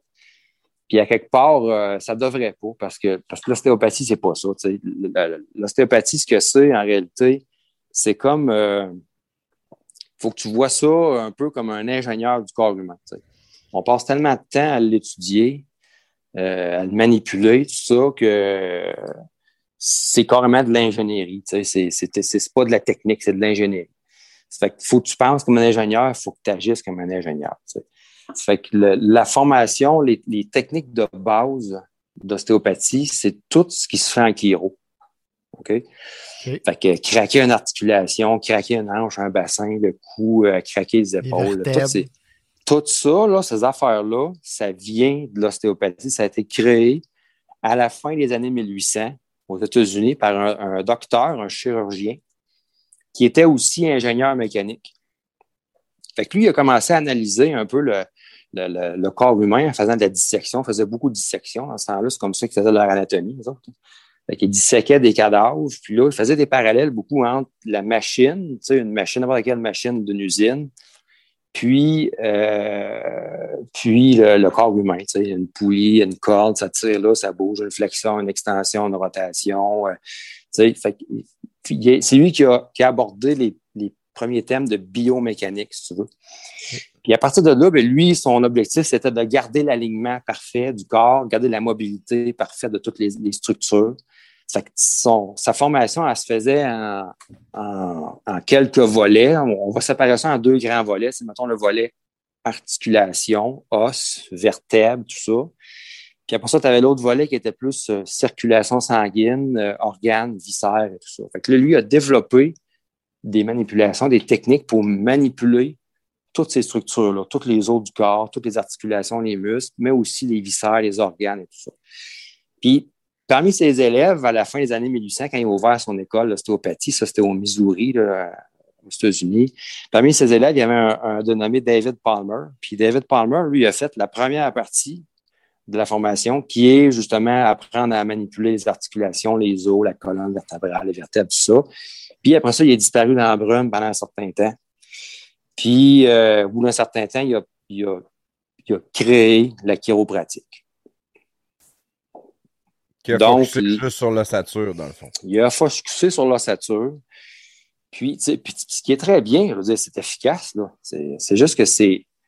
Là, lui, c'est comme approprier ça. T'sais. Si tu fais une recherche sur, euh, sur Internet sur, euh, mettons, la manipulation vertébrale, les origines de la manipulation vertébrale, ben c'est clairement décrit que les origines de la manipulation vertébrale, donc faire craquer une vertèbre, ça a été inventé par les ostéopathes à la fin des années 1800. Fait que ça vient de nous autres. Ça. Il y, a, très peu de gens qui le savent. Euh, parce que les chiro, après ça, eux autres, quand ils ont fondé leur patente avec justement les techniques de base d'ostéopathie, euh, ben, eux autres, euh, rapidement, ils ont été nommés docteurs en chiropratique. Ben, rapidement, ils ont, taillé leur place parce que, bon, il y a eu la création de l'ordre professionnel qui ont eu là, les années 80. Tu sais. Ça fait qu'on s'est comme tasser dans un coin un peu, malheureusement, à cause de ça. Euh, puis, euh, tu sais, en fait, euh, c'est ça. Ce que c'est l'ostéopathie, c'est, c'est l'ingénierie du corps humain. Ça inclut tout ce qui se fait en chiro, comme manipulation de la colonne, puis tout ce qu'on connaît en chiro, plus le volet au niveau du crâne. Donc, on manipule beaucoup de choses au niveau du crâne, les mâchoires, tout ça, plus le volet qui est au niveau des viscères et des organes. On est capable de dire Bien, je vais évaluer la position de ton rein gauche, à savoir, es-tu descendu un peu par rapport au muscle du subpsoral ciliaque? Ça, ça peut te donner mal à ta deuxième vertèbre lombaire. Ça peut faire en sorte que c'est pour ça qu'elle se déplace tout le temps à ta deuxième vertèbre lombaire. Tu, tu comprends? Il y a tout un, raisonnement. Puis c'est toujours de, de, ramener ça dans un tout. Tu sais. Ta colonne, euh, ben, sur ta colonne, il y a des nerfs. Les nerfs, ils vont vers les organes. Ton organe, il est attaché avec un, un tendon ou commun ou un ligament à ta vertèbre. T'sais. Fait que là, ton organe influence ta vertèbre, ta vertèbre influence ton organe. C'est un tout, c'est tout le temps en unité. Oui, tu, on tu, vois dans les chiro, euh, tu vois dans les chiro, il y a le, tu as la colonne, puis ils voient tout, tout ce que les, les nerfs. Tu as mal à telle, telle vertèbre, mais ben, ça fait influencer sur tel, tel organe. Tu sais. Exact. Fait que c'est sûr que c'est relié, mais dans le fond, vous autres, mais tout, tu peux faire des manipulations pour, comme, pas faire bouger, là, mais pour aller faire un, une action sur un organe qui peut peut-être être la cause de ton, de ton mal de, de, de, colonne, mettons. Ça fait partie des possibilités, tu sais. Okay. Puis c'est ça qu'il faut évaluer quand on voit quelqu'un, tu sais. Sauf que, tu sais, euh, malheureusement, euh, ben, le volet justement des organes, il est quand même assez imposant. T'sais, on a des organes dans le corps, là. Fait que ouais. quand tu commences à étudier ça, les, ça, dure à peu près tout deux, deux, trois ans où on est pratiquement tout le temps là-dedans. Puis là, ben, souvent, malheureusement, les étudiants oublient un peu le base, qui ont des choses qu'ils ont appris justement au début de manipuler les articulations des vertèbres.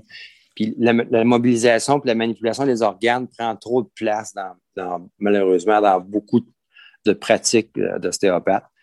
Puis euh, ça devrait pas, à mon avis, à moi. T'sais, moi, si tu viens me voir tu as mal à la colonne, puis ta colonne est déplacée, je vais te la replacer ta colonne. Ça va craquer. Ouais, mais... J'ai appris à le faire, puis je suis à l'aise à le faire. C'est juste que je euh, je le fais pas avec le même euh, avec le même thinking qu'un chiropraticien. Je ne vais pas le répéter à, à, tout le temps sans arrêt. Mais je vais me poser la question. Mais là, comment ça, il faut tout le temps que je replace sa deuxième lombaire? Il y a quoi d'autre qui bug à quelque part? Puis là, on va fouiller, on va chercher ensemble, on va essayer de trouver c'est quoi, c'est un muscle, c'est un organe, c'est ta posture, c'est quoi dans une jambe, c'est tu sais, il peut y avoir bien des affaires. Fait que c'est là que tu deviens un ingénieur, tu sais, tu te mets à fouiller plus, puis à chercher plus. Puis tu sais, ça prend beaucoup de pratique. C'est pas pour rien que c'est long de même. Hein. Le cours, c'est long parce qu'il y a une tonne d'affaires à savoir. Tu sais. Il y en a beaucoup qui disent que les chiro, souvent les physios vont dire ça, ou le monde qui sont pour la physio, vont dire ben, le chiro, c'est un abonnement à vie. Dans le sens que, tu sais, moi, je vais chez le chiro au mois. Puis, euh, je vais au mois en, en entretien, mettons, parce que, puis aussi, je vais quand j'ai mal. Fait que là, quand je peux y aller, mettons, au mois, j'ai- même si j'ai pas mal, je vais y aller pareil. Je vais y aller, elle va me remettre ça droite. Puis après ça, ben, Ouais. là, deux semaines plus tard, euh, j'ai été frappé des balles ou euh, j'ai fait du 4 roues, ben, j'ai forcé après ici, après une roche, quelque chose. Puis là, ben là, je, je me je bloque pas nécessairement, mais tu sais, je vais avoir une douleur, une, une douleur euh, lombaire. Mais là, moi, je suis tellement rendu Ouais. sensible que j'endure plus mes douleurs. Aussitôt que j'ai mal, je vais chez le chiro. Je suis je suis prêt à attendre puis revenir après une semaine. Puis fuck off. Si je, que j'ai mal, je vais chez le chiro me refaire placer. Le lendemain, j'ai un, peu, j'ai un peu mal. Après ça, deux, trois jours après, je suis pas pire. Des fois, il faut que j'aille deux fois. Mais tu sais, moi, je le sais, mon, mon problème, pourquoi je, je suis de même. là. Mais tu sais, à un moment donné, je suis comme rendu à. Là, on ne fera, pas- ma psychanalyse de mon problème de dos aujourd'hui, mais là, je viens de parler de ça. là, mais tu sais, je- dans le je suis comme rendu, bon, ben là, fuck off, esti, je vais être dans même poignée de ma vie, puis euh, je, je suis Ouais. à, à accepter la douleur, puis il faut que je vive Ben, tu sais, bon, ben, gars, rendu là, tu sais, sûrement, tu dis, je laisse la raison. Tu as sûrement une raison pour laquelle c'est comme ça. Puis, tu sais, ça n'a peut-être aucun rapport avec une psychanalyse. C'est peut-être juste que tu es fragile au niveau des, des disques. C'est peut-être juste que, je sais pas moi, dans ta famille, il y, a peut-être de- il y avait peut-être des, des problématiques euh, ligamentaires, euh, des hyperlaxités. Sais, on pourrait creuser ça, là, puis trouver des réponses euh, au, au niveau médical là-dedans. là. Tu sais, je sais pas si tu as déjà passé des résonances magnétiques des tacos, des affaires de même, mais il y a peut-être des choses qu'on verrait là-dedans.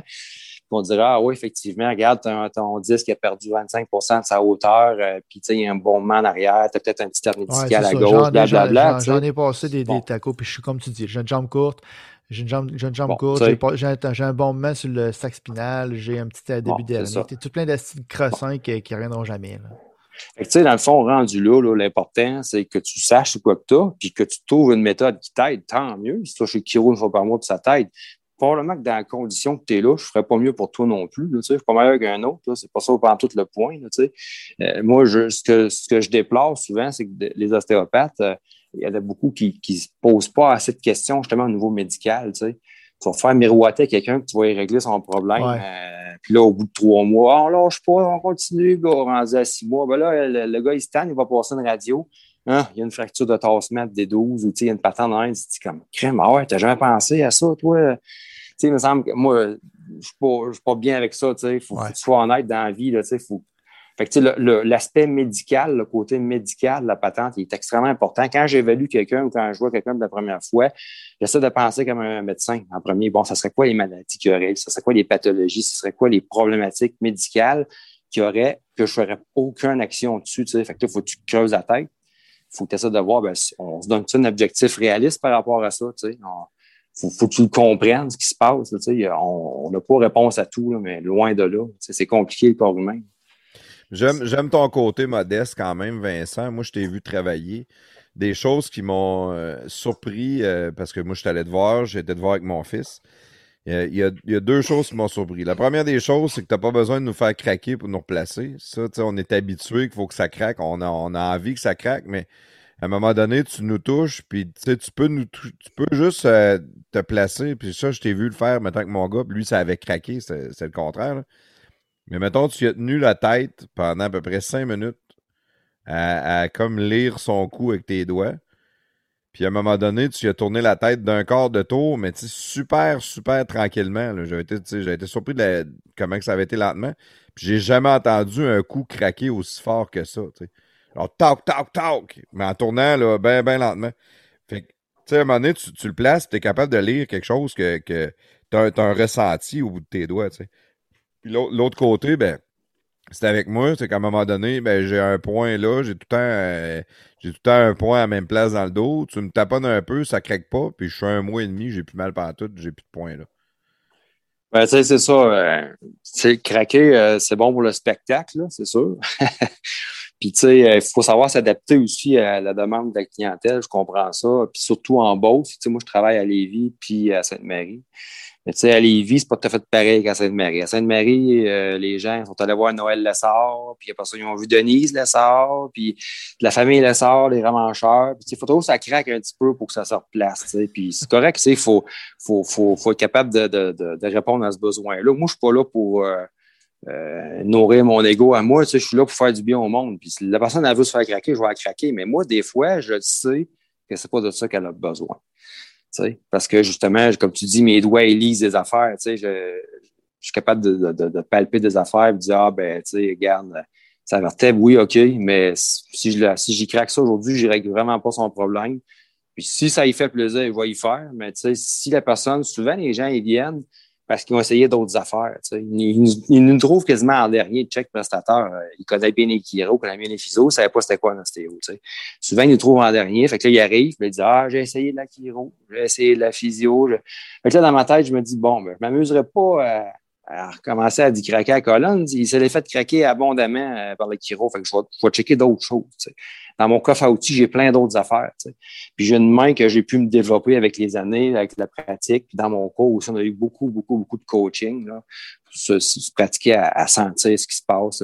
On a développé notre, notre, palpation pour ça. Fait que, fait que j'ai plein d'autres choses que je peux utiliser qui peuvent être euh, aussi, sinon, même souvent plus efficaces que faire du craquage. Mais je ne suis pas contre le craquage. J'en fais tous les jours.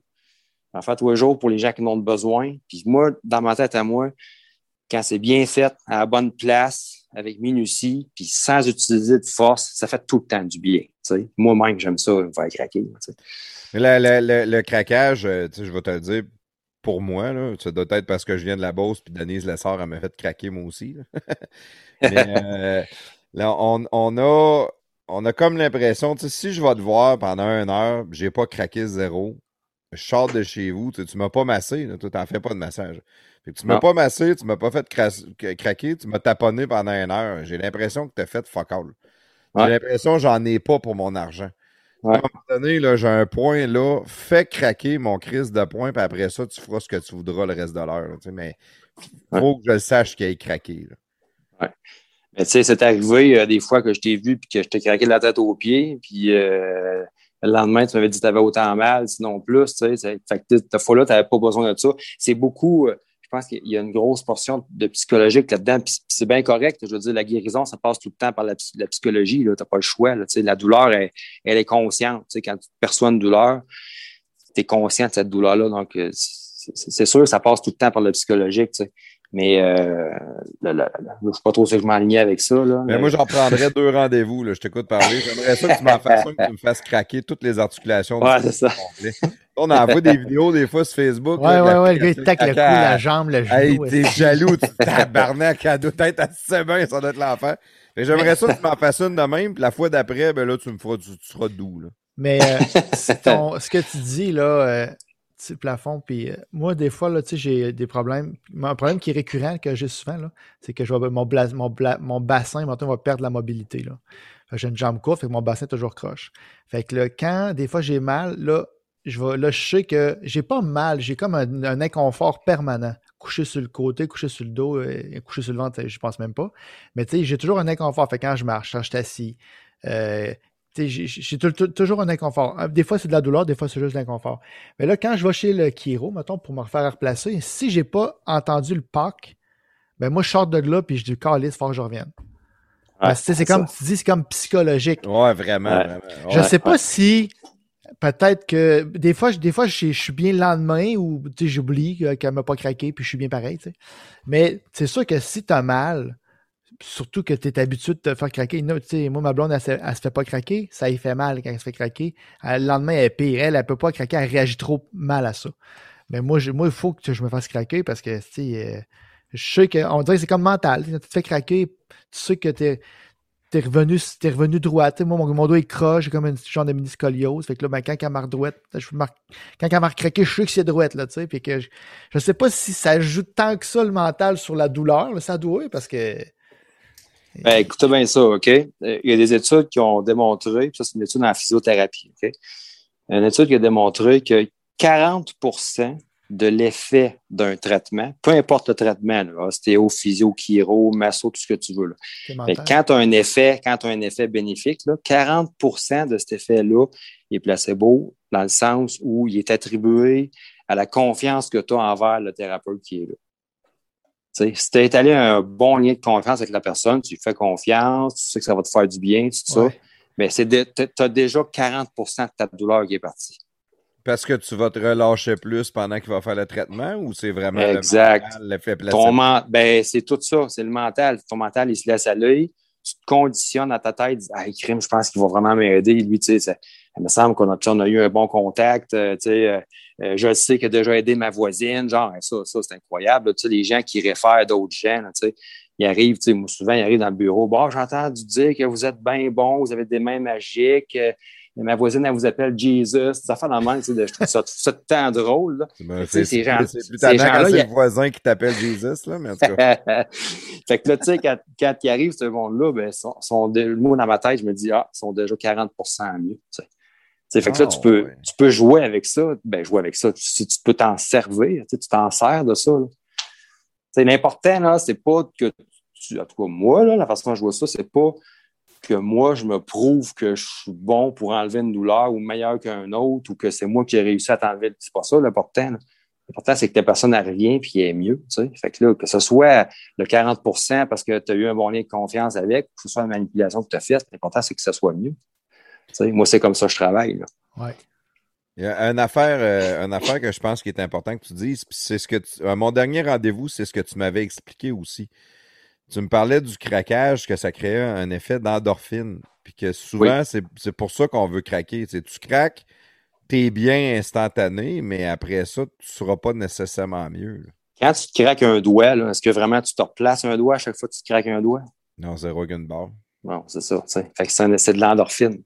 C'est une sensation de bien-être. Ça, il y a des études qui ont été faites en chiropratique là-dessus. Ils ont réussi à quantifier, je ne sais pas comment ils ont fait ça, mais dans, le, dans le, le système sanguin, ils ont réussi à quantifier l'effet d'une manipulation. De, le, le craquage, là, en langage, euh, mettons, médical, euh, scientifique, ça, s'appelle une cavitation. La cavitation, quand elle est produite, peu importe dans une articulation dans le corps, mais surtout au niveau de la colonne, ça libère instantanément de l'endorphine dans le système sanguin. Fait que tu te sens mieux instantanément. Mais la cavitation que tu peux créer, que, que tu peux produire dans, mettons, la colonne, c'est la même christie d'affaires que quand tu te craques un doigt. C'est pareil. C'est une bulle d'air. tu sais. Il se produit une accumulation dans la capsule articulaire, une, accumulation de pression.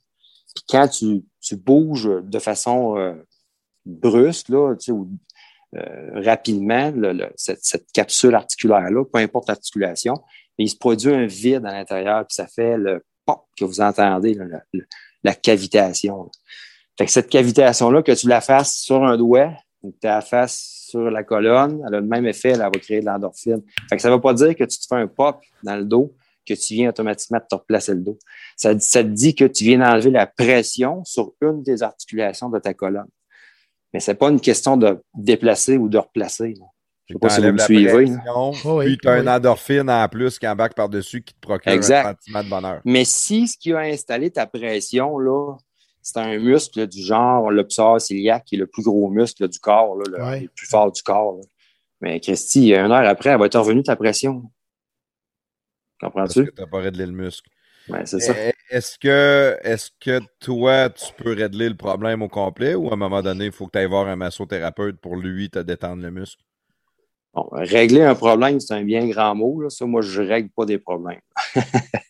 Oh. Euh, euh, T'améliores les situations. Ben, tu sais, le, problème, là, il n'y a personne d'autre que le patient lui-même qui est responsable de ce problème-là. Euh, c'est toi qui t'as créé ton problème. C'est personne d'autre que toi qui est responsable de ça. Fait que, tu sais, moi, je prends pas la responsabilité de régler les problèmes des gens. Je déteste ça quand quelqu'un me dit Ah, tu vas me régler ça, là, ou euh, je règle pas les problèmes du monde. C'est vous autres qui avez la solution à votre problème, c'est pas moi. Moi, je suis un intermédiaire. Tu sais, vous avez besoin d'un coup de main, je suis là. Je donne un coup de main, je donne un, un- appui au corps, je donne un- une, une- petite claque pour qu'il reparte dans le bon sens. Après ça, ben, c'est la, la nature qui fait le reste. Ça fait que, tu sais, normalement, puis tu sais, moi, je crois à toutes les approches. là. Toutes les approches sont bonnes. Je travaille beaucoup avec les acupuncteurs, je travaille beaucoup avec les psychologues, euh, je travaille avec les massothérapeutes aussi, euh, avec les physios, euh, tu sais. Il y a à peu près juste les chiro que je pas vraiment, je sens pas le besoin de travailler avec eux autres parce qu'en réalité, ce qu'eux autres font, je, des peux le faire aussi.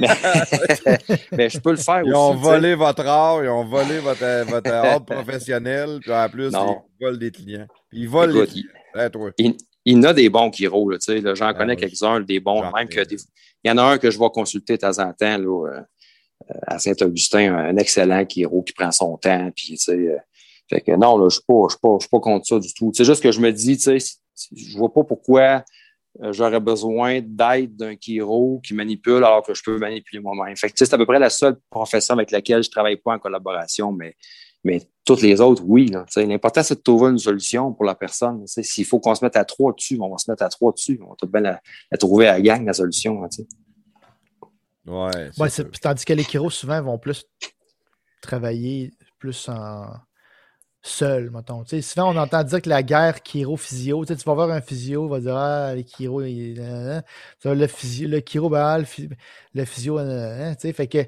c'est comme si. Mais par contre, tu vois, ma chiro, elle a dit ben, c'est bon que tu te fasses masser parce que tu, tu te fais détendre un peu plus le, le musculaire. Fait que moi, ben, après ça, c'est plus facile de travailler. Puis, puis là, tu Ben oui. bien c'est pour ça que j'ai plus mal. Ben, je ne vais plus chez le physio, chez, chez, chez le masso. Ça doit faire un an je peux aller chez le masso me faire masser. Fait que c'est sûr que ça doit pas euh, ça doit partir- faire partie de mon équation. Ça doit être de ma faute. là. Tantôt, tu disais que c'était de ma faute, j'ai mal au dos. Ben, c'est ça. je me fais plus masser. Ben, tu sais, ouais. Je reviens à ça rapidement. Les, les gens ont tendance beaucoup à se déresponsabiliser de leurs problèmes. Euh, Je pense, je ne veux pas faire la psychanalyse de, de- de tous et chacun, c'est pas ça, là, mais, mais en général, ça fait 14-15 ans que je fais ce métier-là, c'est ce que je vois. Le monde, il se déresponsabilise. Puis, tu sais, c'est. euh, euh, quand, tu vas voir le docteur, tu ne vois pas la facture qui va avec. Hein. Tu, passes ta, tu passes ta carte, chic chic, puis tu payes des impôts en esti à la fin de l'année, c'est sûr, mais tu ne vois pas la facture qui va avec. Fait que quand tu vas voir d'autres professionnels de la santé qui t'envoient une facture, tu dis Ah, OK, à la fin de la consultation, ça te coûte tant, hey, c'est cher. tu sais. Fait que là, dans leur tête, les gens souvent vont dire ben, tu sais, je te paye. Tu sais, je dépense de l'argent quand je vais te voir. Fait que, tu sais, tu vas me régler mon problème, je te paye. Ouais. Fait que là, déjà là, en partant, le monde, il se déresponsabilise. Tu sais, il dit, ben, je n'ai pas besoin d'être responsable de mon problème. Je paye lui pour qu'il me le trouve, le problème. Tu sais. Puis qui met le ouais. Ça, c'est le genre d'affaire, moi, avec le temps, là, ces, ces clients-là, je m'arrange pour plus qu'ils reviennent. Tu sais, moi, je ne suis pas. euh, Tu le déplaces, tu le déplaces Bon. sur le coup avant qu'il parte. Ouais, c'est sûr, c'est comme les, les, les, les estis d'exercice du dos puis que, que je fais pas que je devrais faire. Là, tu sais, là. Ben voilà, tu sais, c'est, euh, il y a peut-être un- une, une partie, une grosse partie des problèmes qui s'en irait si tu les faisais. tu sais. Ouais. Mais moi, je me déresponsabilise assez facilement parce que moi, je fais de l'aïkido. Puis dans l'aïkido, ben, mon, mon instructeur, il me déboîte. C'est sûr qu'après ça, j'ai mal partout. Là, après ça, je vais de le voir. Puis, puis il me recharge pour que m'en mette droite. Ouais, c'est ça. Il crée, si il je crée des de patients. même, t'as déjà là que Il je se fait des problèmes dans ses patients pour qu'ils viennent le revoir après. C'est pas fou, ça. C'est comme un repeat business. faire. Je me disais, il cherche ça des cours d'aïkido, je m'en vais là, toi, puis il me recharge, je vais me remettre droite. Pourquoi tu Ouais, penses que j'aimerais ça avoir d'un coup. 30 étudiants? hein? 30 clients. Juste 30 clients. Des- des- ils appellent c'est payant. Oh, bah boy. Double Ouais. whammy. Ah, mais je trouve ça intéressant, euh, ton métier. Moi, moi, la façon que je le fais, j'ai un massothérapeute qui m'a réglé beaucoup de problèmes aussi, euh, même si tu dis qu'il nous règle pas de problèmes. Euh, Il t'a aidé à régler des problèmes, ouais. non, mais j'avais j'avais des, des. Moi, je m'étais blessé beaucoup dans les euh, dans les talons à force de faire des jumping jacks puis toutes sortes d'exercices euh, avec les arts martiaux. Puis je me levais le matin puis mes, mes, mes chevilles étaient soudées. Je n'étais plus capable de bouger. Puis là, il fallait que je fasse craquer comme faut pour que mon talon recommence à. C'est mon talon qui craquait, c'est spécial à dire. Ah ouais. Puis quand je suis allé voir le massothérapeute, j'avais comme des dépôts qui s'étaient faits, puis il y avait une genre d'aiguille, puis il me grattait. Ah, Ça a fait assez mal. là. C'est terrible comment que. Mais, mais ça, il a tout réglé. Tu sais, j'avais été en Mhm. médecine nucléaire, j'ai essayé plein de patentes, puis lui, il me l'a vraiment enlevé. Fait, que- fait que j'étais un peu comme vendu à, à ce gars-là pour des. euh, Ben oui. Ouais. Par contre, euh, quand que ça fait longtemps que tu vas voir la même personne qui traite, à un moment donné, j'ai l'impression qu'on a atteint la limite. Tu sais, qu'il peut juste me maintenir. Puis, à Ouais. cette heure, qu'est-ce que je fais? Ben, je vais, je vais aller voir lui une fois. Puis après ça, je vais aller voir toi. Puis après ça, c'est lui. Puis après ça, c'est toi. Je vais tout le temps y aller en alternance de même. Parce que le, le- le côté squelettique, j'ai l'impression que tu vas me chercher un petit quelque chose de plus. Puis le côté muscle tendu ou stress, euh, parce que tu sais, je- je- moi, dans, dans- comme gestionnaire, je vis quand même beaucoup de stress à l'interne. Euh, à, à l'intérieur de moi, je parle, dans mon corps. Tu sais, Tu- ça, ça paraît pas Euh, ça paraît pas dans ma façon de vivre ou ma- dans ma façon de faire parce qu'à un moment donné, tu apprends à le gérer, ton stress, mais même le stress Ouais. que tu gères, c'est un stress que tu accumules quand même. tu sais. Ben oui. Puis, puis à un moment donné, ben, le massothérapeute, lui, on dirait qu'il il m'en enlève. Il, il- il me dégage mes muscles. il- on- je sais pas, je sors de là, on dirait que j'ai un- une maison de moins sur le dos. là. Tu sais, je me sens. Ben oui. Ah, Puis après ça, ben- C'est sûr que les massos, l'attention, ils sont bons pour en enlever plus. Hey, c'est incroyable. Fait, fait mais après ça, ben là, je vais voir Vincent. Puis là, il- lui, il me corrige sans me faire craquer. Là. Ça, ça me met en tabarnak parce que moi, j'aime ça craquer. Denise Lessard, on l'a dit tantôt. Denise Lessard, elle me craquait, elle. Que- devrais te faire des, euh, des, des, des, des sons, des sons de craquement dans tes speakers qui jouent de temps en temps. là, clac, clac, clac, clac. Juste me sentir bien, hein, ce serait pas une mauvaise idée, ça. Quand j'écoute des podcasts, que ça craque placebo, au là. travers. Ouais. Mais je me rappelle d'une fois, euh, Plafond, tu étais venu, puis tu es revenu, mettons, la semaine d'après avec ton gars. Puis tu étais venu une fois, puis tu m'avais dit, hey, là, craque-moi la tête aux pieds. Là. Si je suis plus capable, faut que ça craque, faut que ça craque. Ouais. Je me souviens de t'avoir craqué le cou aller-retour, à gauche, puis à droite, en haut, puis en bas. Puis tu étais revenu la semaine passée, puis la semaine d'après, c'est-à-dire, puis tu m'avais dit, ah, écoute, ça a duré 3-4 heures, puis c'est revenu dans l'après-midi. Ouais, c'est vrai que ça n'avait pas duré. Effectivement. Fait, que, tu sais, à, de même. un petit peu. Quand t'as fini mon gars, t'as dit allonge-toi, là, je vais te faire de quoi ici. Tu l'avais réglé. Fait que c'est ça, tu sais, euh, on a la preuve que c'est il y a une grosse partie de, de, de placebo là-dedans. Ben, euh, mais il y a des affaires qui, tu sais, euh, il y a comme plusieurs écoles de pensée. Mon fils, moi, je te l'apporte parce qu'il est migraineux. Il fait des migraines. Puis là, toi, tu dis que. Parce qu'il y en a qui disent tu te démanges dans le cou, puis ça va te créer des migraines. Puis toi, tu dis non, c'est les migraines qui vont te démancher le cou. Mais à chaque fois que mon fils va te voir, tu remanges, tu, tu taponnes son cou, tout ça. Puis au lieu de faire une migraine par deux semaines, mettons, ben là, il peut être deux mois sans en faire une.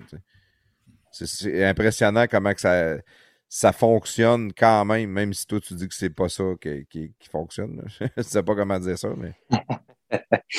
Ouais, ben, tu sais, euh, tu sais, pour faire ça sommairement, je ne veux pas vous perdre là-dedans, mais tu sais, en ostéopathie, on étudie beaucoup le, le- l'embryologie du crâne, comment le crâne s'est développé dans l'embryon, puis, puis euh, la- l'embryologie du crâne euh, est faite de sorte que c'est la continuité des trois premières vertèbres cervicales.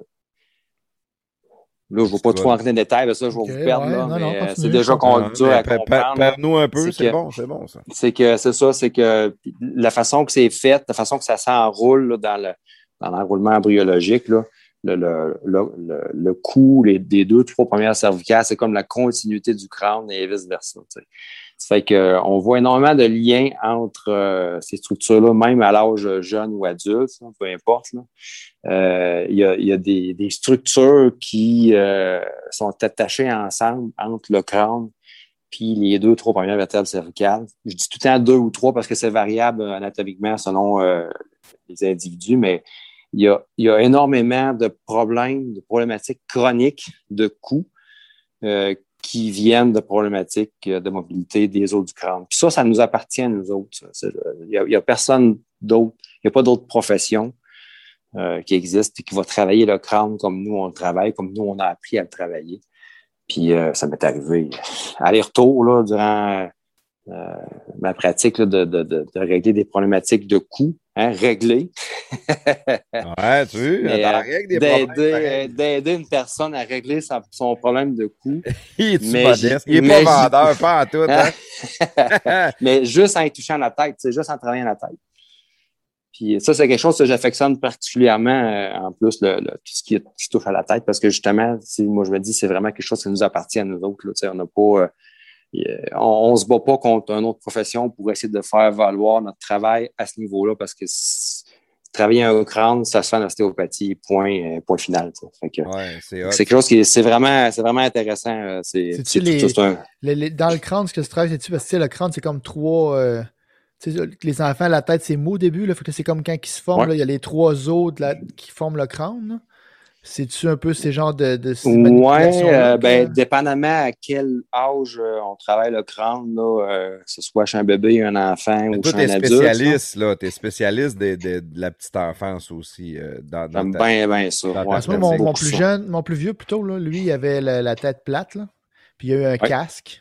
Il a fallu qu'on Ouais. mette un casque là, jeune, là, parce que pendant 20 Ouais. 23 heures par jour, pendant, je sais pas, 6 mois, je ne sais plus combien de temps ça a duré. Là. Euh, D'habitude, c'est trois mois, puis après ça, un mois de nuit. Ouais, c'est ça. Ouais. Fait que, euh, je ne sais plus comment ça s'appelle, ça, là, la Ben, ça dépend Ouais. toujours c'est quoi. Là. Il y en a trois sortes. Tu as la brachycéphalie, tu as la plagiocéphalie, Plagiocéphalie, scaphocephalie. Ouais. Plagio, c'est toi, des, plagio. des termes. Moi, c'est ça, je pensais que tu allais nous parler, justement. C'est la plagio. fait sais, lui, dans le fond, euh, Ouais. puis il a encore la tête. Il met une casquette, mon gars, là. Ouais. Il Ça paraît encore. ouais. Il met une casquette, puis tout, elle pointe vers la droite, là. Ouais. Puis s'il y a des lunettes, ou je sais pas s'il y a des lunettes, mais c'est sûr, ces branches de lunettes, on en aura une plus longue que l'autre. Lui, heureusement, il n'y a, pas de lunettes encore. Il n'y a pas de lunettes. ok. Ouais. Mais ses lunettes de ski, quand il les met, sont comme un petit peu plus croches dans sa Ouais. face. Parce que le crâne, il, ta- il twist. Là, tu ne vois pas, là, tout, mais le crâne twist fait que les lunettes sont croches en face. C'est-tu quelque Ouais. chose qui, qui va se corriger en vieillissant ou qui Non, se corrige avec un ostéopathe ou il va être de même Ben, il a fallu que tu c'est- fasses faut- manipuler jeune, probablement, par, par tes manipulations quand il était bébé. là. Très jeune. Oui, le plus jeune possible. Écoute, euh, hey, ça, c'est un, c'est un gros volet. Là. Euh, je pourrais vous en parler pendant deux heures juste de ça, pour vrai. Là. C'est, extrêmement passionnant. Ça, c'est vraiment un, un bout de mon métier que, que, que j'adore. C'est traiter les, les bébés, même si c'est pas toujours facile. hein. Souvent, ça bouge, ça pleure, ça Ouais. ne tente pas. euh, tu sais, ça- Mais euh, on a toujours des, des, des super résultats avec ça. C'est, vraiment cool. Puis ce qui est, ce qui est fun aussi avec ça, euh, c'est que moi, de mon côté, moi, je travaille à Lévis dans une clinique médicale. Il y a une trentaine de médecins avec qui je travaille.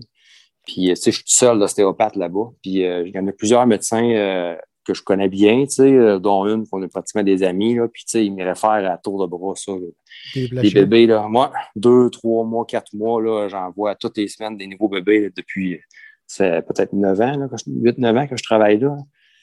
Fait que c'est vraiment, vraiment le fun. Ça, c'est, c'est très intéressant parce que, tu sais, je le suis conjointement à, à- à son médecin, tu sais. Fait que le médecin prend des mesures, puis, tu sais, on voit les améliorations. Puis, euh, là, je suis comme devenu la référence là-bas pour ça, tu sais. Maintenant, un médecin, il voit une tête de bébé, pas ça, il m'appelle, viens-tu voir, là, moi, ton avis là-dessus, qu'est-ce qu'on fait, tu sais. Fait que ça, c'est vraiment cool, là. Parce que tu vois, dans le fond, tu parlais du cou tantôt, puis là, j'ai même pas allumé, mais tu sais, mon gars, lui, quand il avait sa, sa, sa plagio, il avait le cou, il était toujours couché du même bord. Il se tournait pas la tête d'un côté. Il était Exact. juste capable de la tourner du bord que sa tête était, finalement. Fait qu'il tournait Ouais. pas sa tête à gauche, jamais. Il était, capable, Ouais. il était prêt à tourner sa tête à gauche. Maintenant, ça s'est guéri, là, c'est correct. il- la mobilité dans le cou est revenue, mais la tête est restée croche.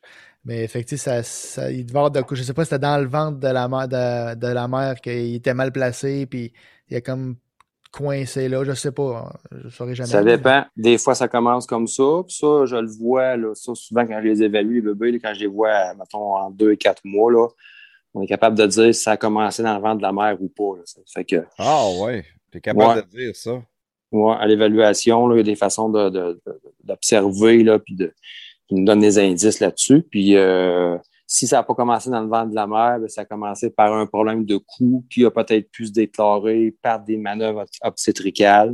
Exemple, une manœuvre de retournement, le bébé n'était pas bien tourné ou euh, ils ont utilisé ouais. une forceps pour le sortir ou ils ont pris une ventouse, ils ont fait un quart de tour. euh, toutes ces manœuvres-là, c'est quand même assez traumatisant pour le bébé. Ouais. là, un accouchement, là, on s'entend. C'est, c'est le premier traumatisme de la vie. hein. Ça fait que, euh, dépendamment de comment il vit, il vit ça puis ce qui se passe, comme quand je vois un bébé, je pose énormément de questions sur l'accouchement. Je vais avoir le plus de détails possible, savoir ce qui s'est passé. Ça m'aide à m'orienter un petit peu à comment, que, comment je vais agir dans mon suivi. Je sais pas, le voir plus souvent, moins souvent. Euh, C'est, que ça, la tête est très modelable, là, du fait qu'elle elle- peut, si le bébé a toujours la tête tournée du même bord, effectivement, elle va se mettre à aplatir. Mais aussi, si tu la manipules, puis que tu, euh, tu, réussis à, à redonner la mobilité au niveau du cou, ben, elle peut aussi se replacer très facilement. Fait que, puis ça, tu as un gap, c'est vraiment 0-6 mois. Là. Après 6 mois, ça donne ce que ça donne comme résultat. Souvent, quand ils sont pas à mon goût à 6 mois, ben là, on, on s'en va faire des casques orthopédiques, puis euh, ils finissent la job avec le casque. là. Ah, ouais. Fait que tu pourrais, tu pourrais, le- tu peux le sauver le casse pour, euh, pour certains cas quand même. Ah, écoute, j'ai envie de dire que peut-être un 80% facilement. Là, Ah, tant que ça, si bas. Ouais. Wow. ouais. Ouais, j'en échappe pas que ça. Ça veut dire que mon gars, il aurait eu une méchante amélioration s'il y avait, été, il y avait des manipulations parce que lui, il est quand même assez intense, là, son, sa tête croche là, est assez intense. Là, Ouais. Ça, ça paraît pas tant, là, mais quand tu la regardes de haut, là, tu la vois, là, sa tête qui, Ouais. qui est, euh, à Ça, ça, 45. ça fait pas des miracles, le casque. hein, de- ça dépend vraiment. Il y a certains types de, de- certains types de déformations de tête que le casque, il fait vraiment du 100% pratiquement. T'en as d'autres que c'est, c'est ça. C'est, c'est- ça donne ce que ça donne. là. Ouais. Non, lui, ça elle aide un peu, mais pas, euh, pas à mon goût, comme on peut dire. Ouais. hein, ça. Tabarouette, c'est euh, c'est passionnant, euh, Vincent. Ouais, J'aime c'est ça jaser de, de, de, de toutes sortes de sujets avec toi. On aurait aimé ça faire la mitraille à Coqueluot, mais euh, quand on a pris notre pause, euh, il, il- il est disparu. Puis, Il est euh, parti se coucher, hein? ben, on le sait pas. Pour moi, il s'est endormi parce qu'on l'a pas revu. Euh, je te parlerai d'un dernier petit sujet, dans le fond, avant qu'on termine. Si jamais Ouais. Claude revient, ben, il reviendra. Puis euh, s'il y a une mitraille, on, on la fera rapidement. Mais euh, le dernier sujet que je veux t'amener, c'est un, un peu un mélange des deux, mais c'est euh, dans la liste aussi que tu m'avais envoyé. Dans la liste, tu m'avais envoyé la famille. puis tu m'avais envoyé le retour aux sources. Puis le dernier sujet que j'aimerais, c'est plus ça, le retour aux sources. Euh, Ouais. On a parlé beaucoup, on a parlé de ton enfance, de, de- de tes parents, la, la- la- la vie à la campagne. Euh, tu as, eu un, un mode de vie différent de plusieurs personnes, peut-être de ton âge, mais pas tant que ça. Mis à part de faire l'école à la maison, beaucoup de, de monde qui nous écoute ont vécu en campagne aussi. Euh, ont connu ramasser des roches, puis couper du bois, puis toutes sortes de patentes de même. Mais toi, dans, dans ta liste de sujets, tu m'avais écrit retour, retour aux sources. Qu'est-ce que, où est-ce que tu voulais t'en aller par rapport au retour aux sources?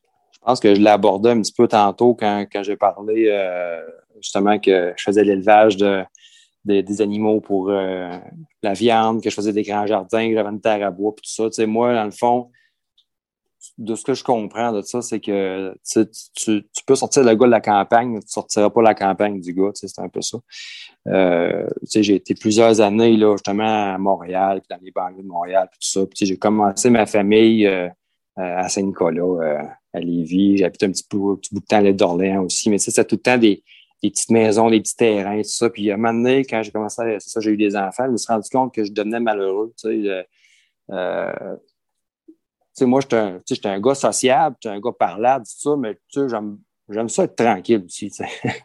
Puis probablement que ça vient du fait que j'ai été euh, relativement euh, très tranquille jusqu'à l'âge euh, de 15 ans, tu sais, ou c'est peut-être juste ma personnalité qui est comme ça, mais tu sais, à un moment donné, euh, le voisin qui, qui débarque chez vous tout le temps samedi matin à 10 h, puis il y a une bière dans les mains, puis, euh, ah, ah, puis je sais pas, j'avais, j'avais le goût de quelque chose de, de, de plus simple pour mes enfants, de plus euh, euh, nature, de, de, de... Fait que, c'est, c'est un peu euh, ça, quand je dis retour aux sources, c'est que, je, je, suis revenu à ce que, à ce que j'ai vécu quand j'étais jeune parce que je voulais que mes enfants vivent ça aussi, mais de façon très différente, on s'entend, j'ai aucune... euh, ils vont à l'école, mes enfants, euh, euh, j'ai, pas de...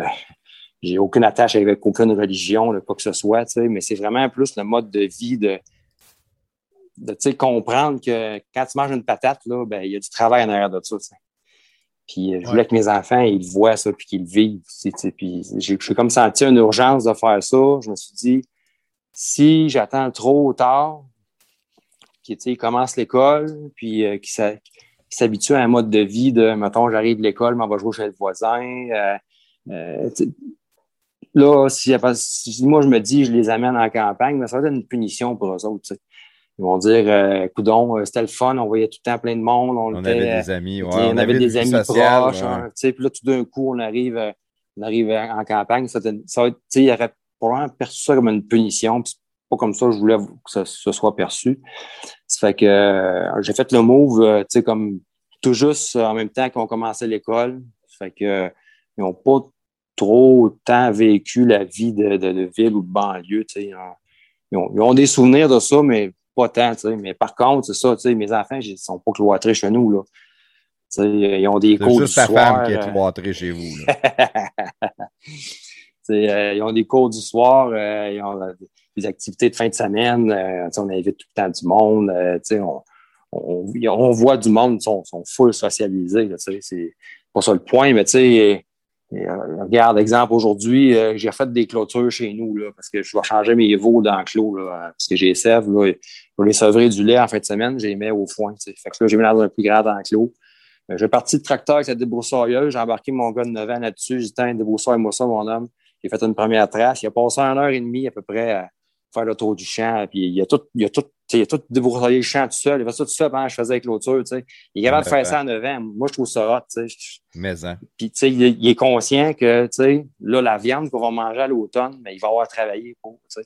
Il va avoir fait sa part pour ça. Puis, je, trouve, je trouvais ça important. Tu sais, pour moi, ça, ça me ramenait justement à mes sources à moi, c'est de cet aspect-là. là. C'est surtout le, respect de la nature, des animaux, puis euh, on fait des grands jardins, puis on cultive des petits fruits, puis nous autres, l'automne, on fait des compotes, puis je fais du jus avec mes raisins, puis je tripe bien raide à faire ça. C'est un, un passe-temps, c'est un hobby, c'est une passion. Puis je veux que mes enfants ils vivent ça. Ils feront bien ce qu'ils voudront avec ça après. Si jamais, ouais, un moment donné, ils se ramassent, ils s'en vont étudier à l'extérieur, puis ils reviennent jamais à la campagne, ben, ça sera ça, puis c'est tout. hein, on met les enfants euh, au monde, hein. on met pas les enfants dans notre monde, nous autres, là, même si c'est dans notre monde euh, qu'on les élève, mais c'est- deux mondes à eux autres, ils font bien ce qu'ils voudront après. Mais je voulais qu'il y ait quand même cette. Euh, ça rapproche à ce que je dis souvent. Moi. Je leur ai donné la vie. Je leur ai donné. Ils vont faire Ouais. ce qu'ils veulent avec. Ouais, c'est ça qui est ça Ma pareil. job à moi, c'est de leur donner des bonnes bases, mais à partir de là, c'est pas moi qui va décider pour eux autres. là. Exact, c'est en plein ça. Fait que, mais tu sais, ces bases-là que tu leur donnes, même si des fois, je pense que même si des fois, t'as l'air ils ont l'air à boire, ça ne tente pas, puis ça, chiale, puis c'est, ils n'ont pas l'air à aimer ça ou triper là-dessus comme tel, mais je suis certain que ça reste à quelque part. À un moment donné, ça va ressortir. À un moment donné, ça va revenir plus tard, puis euh, On le voit, bien- on le voit que ça ressort. avec. euh, on le voit que ça ressort. Tu vois, nous autres, chez nous, on, on prône beaucoup. Tu as quelque chose à faire, fais-le tout de suite. Attends pas, tu sais, procrastine pas. Attends pas à la dernière minute pour faire tes, tes devoirs. Attends pas à la dernière minute pour faire ta chambre. Attends pas à la dernière minute pour aller te laver. T'as de quoi à faire, fais-le tout de suite. Après ça, tu vas être assez bien parce que tes affaires vont être toutes faites. Tu vas être le seul que tes affaires vont être faites puis tu vas pouvoir faire ce que tu veux sans Mhm. avoir à penser que ah, il faut que je fasse ça tantôt. Ah, ça ne tente pas, je vais le faire tantôt. Ah, il faut que je le fasse. Tu sais comment tu fatigues à procrastiner puis à mais, mais tu vois, ma fille, elle a eu une grande période qu'elle elle faisait tout le contraire de ce qu'on lui demandait de faire, justement. Comme une forme d'opposition. Mhm. Puis à un moment donné, elle s'est disciplinée toute seule. Elle a dit Je vais me lever, moi, à tous les matins à 6 heures. Ben, à tous les matins, son cadran sonne. Elle se lève à 6 heures, elle fait ses affaires. Elle arrive de l'école, elle prend sa douche parce que c'est ce qu'on lui demandait. Tu sais, arrives de l'école, prends ta douche. Tu lèves le matin, fais ton lit, prépare-toi, mange, fais ça. Arrive de l'école, prends ta douche, fais tes devoirs, puis après ça, t'es libre la soirée. Puis là, ça fait euh, trois mois à peu près qu'elle elle- elle dit que c'est la nouvelle elle-même. Tu sais, Elle dit J'aime le nouveau moi. Mais après C'est toutes des affaires que vie avait montré. qu'on lui a montré, mais qu'à un moment donné, elle a décidé de le faire, puis comment Ouais. qu'elle se sent mieux et bien là-dedans, parce que c'est ancré en dedans d'elle à un moment donné. là. Exact. Ah oui, non, non. Puis, euh, mais tu sais, c'est ça, là. on se fait des attentes hein, en, en tant que parents, souvent, là, tu sais. Puis, on essaie de, de, de, de montrer des affaires, euh, tu sais, pour qu'ils soient meilleurs que nous autres. Donc, on voudrait qu'ils soient Meilleurs que nous autres sont là, nous Ouais. On veut, on veut ça. pas qu'ils fassent ce que nous autres on a fait. C'est ça, ouais. Puis en même temps, il faut qu'ils passent par là, qu'est-ce que tu veux. Ouais. Je pense que nous autres, les hommes, on a, on a moins de difficultés avec le laisser aller sur ces affaires-là. Puis, euh, en tout cas, dans, dans mon point de vue, une chance que dans un couple, il y a un homme et une femme. Parce qu'on on n'élève pas, on n'éduque pas les enfants pas tous de la même manière. Et, euh, nous autres, c'est un peu ce côté-là, je pense, de cet équilibre-là qu'on vient apporter, je trouve. euh, en tout cas, moi, dans ma famille, c'est comme ça que je le vis. là. Je, le, je le vis euh, beaucoup comme toi aussi dans, dans ma famille. Ouais. Euh, Vincent, on a euh, Claude, Mr. Jingle. euh, co- co-animateur. Vra- Vraiment à la fin. euh, Ah T'as ouais? manqué tout le bout le plus intéressant de l'autre, fait que c'est super. Non, c'est pas vrai. Mais on a, on a parlé de son travail. J'aurais aimé ça que tu sois là parce que tu dois barrer du dos toi aussi. pas, pas, tant barré, on a toujours des, des petites douleurs par-ci par-là avec les sports ou les activités qu'on fait, là, mais j'ai une petite, euh, euh, quelque chose à les régler. euh. Moi aussi, j'ai mon urgence à moi cette fois-ci, mais j'ai pas mis personne sur mute pendant ce temps-là. Fait que Bon. ça a quand même été continuel.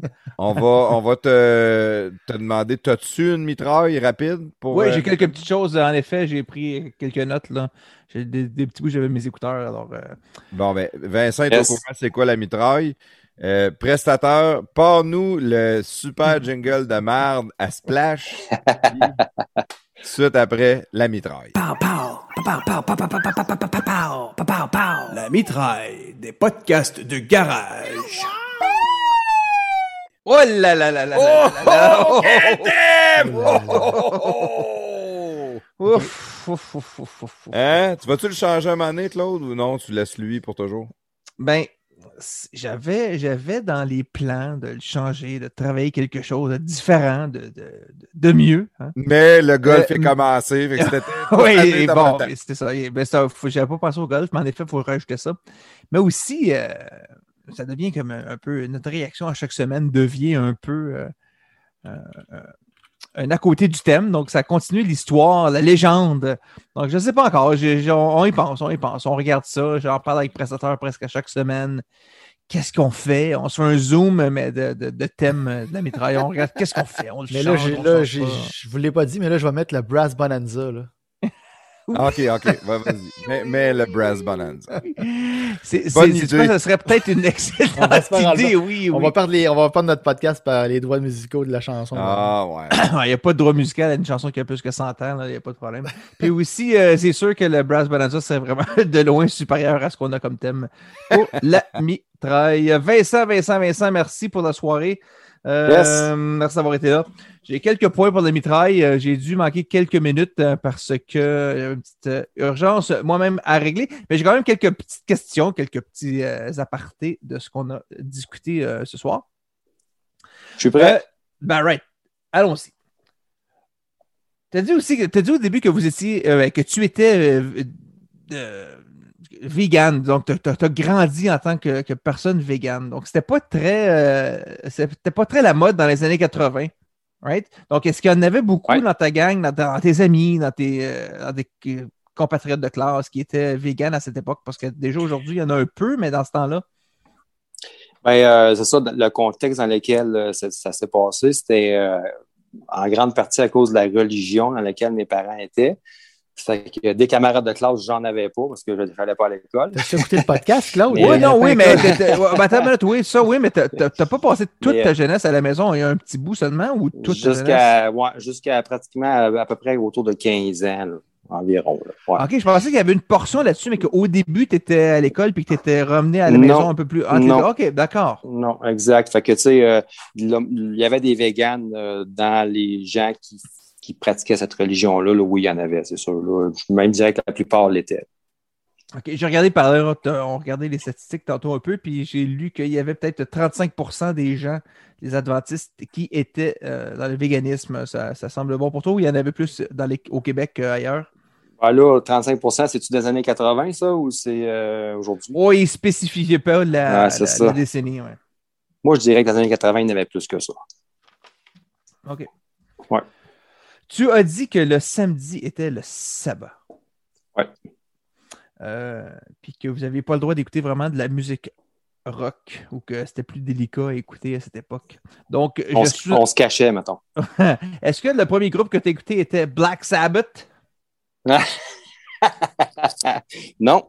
Non, les premiers groupes de musique rock, je pense, c'était Metallica, si je me rappelle bien. Ah oui, hein? C'était quel album Ouais. que vous écoutiez dans ce temps-là? Ouais, ben, ça passait à la radio, là, le- l'émission de Danny Hull, là, euh, la radio de Tetford, là, je me rappelle pas c'était quoi le, le, le poste, là, mais euh, il y avait un genre de top 10 là, à 6 heures le soir, là, puis là, il y avait la tune euh, euh, t'as peu, t'as peu, t'as peu, The Unforgiven de Metallica. Ouais, Ouais, c'est pas l'album noir, ça? je pense que oui. OK. Parlant de musique, tu as dit que un bout de temps, tu avais un, comme un, un band avec, avec ton père et ton frère? Quelle est la première chanson que vous avez vraiment jouée euh, toute la gang ensemble? Une tune de Daniel Bélanger.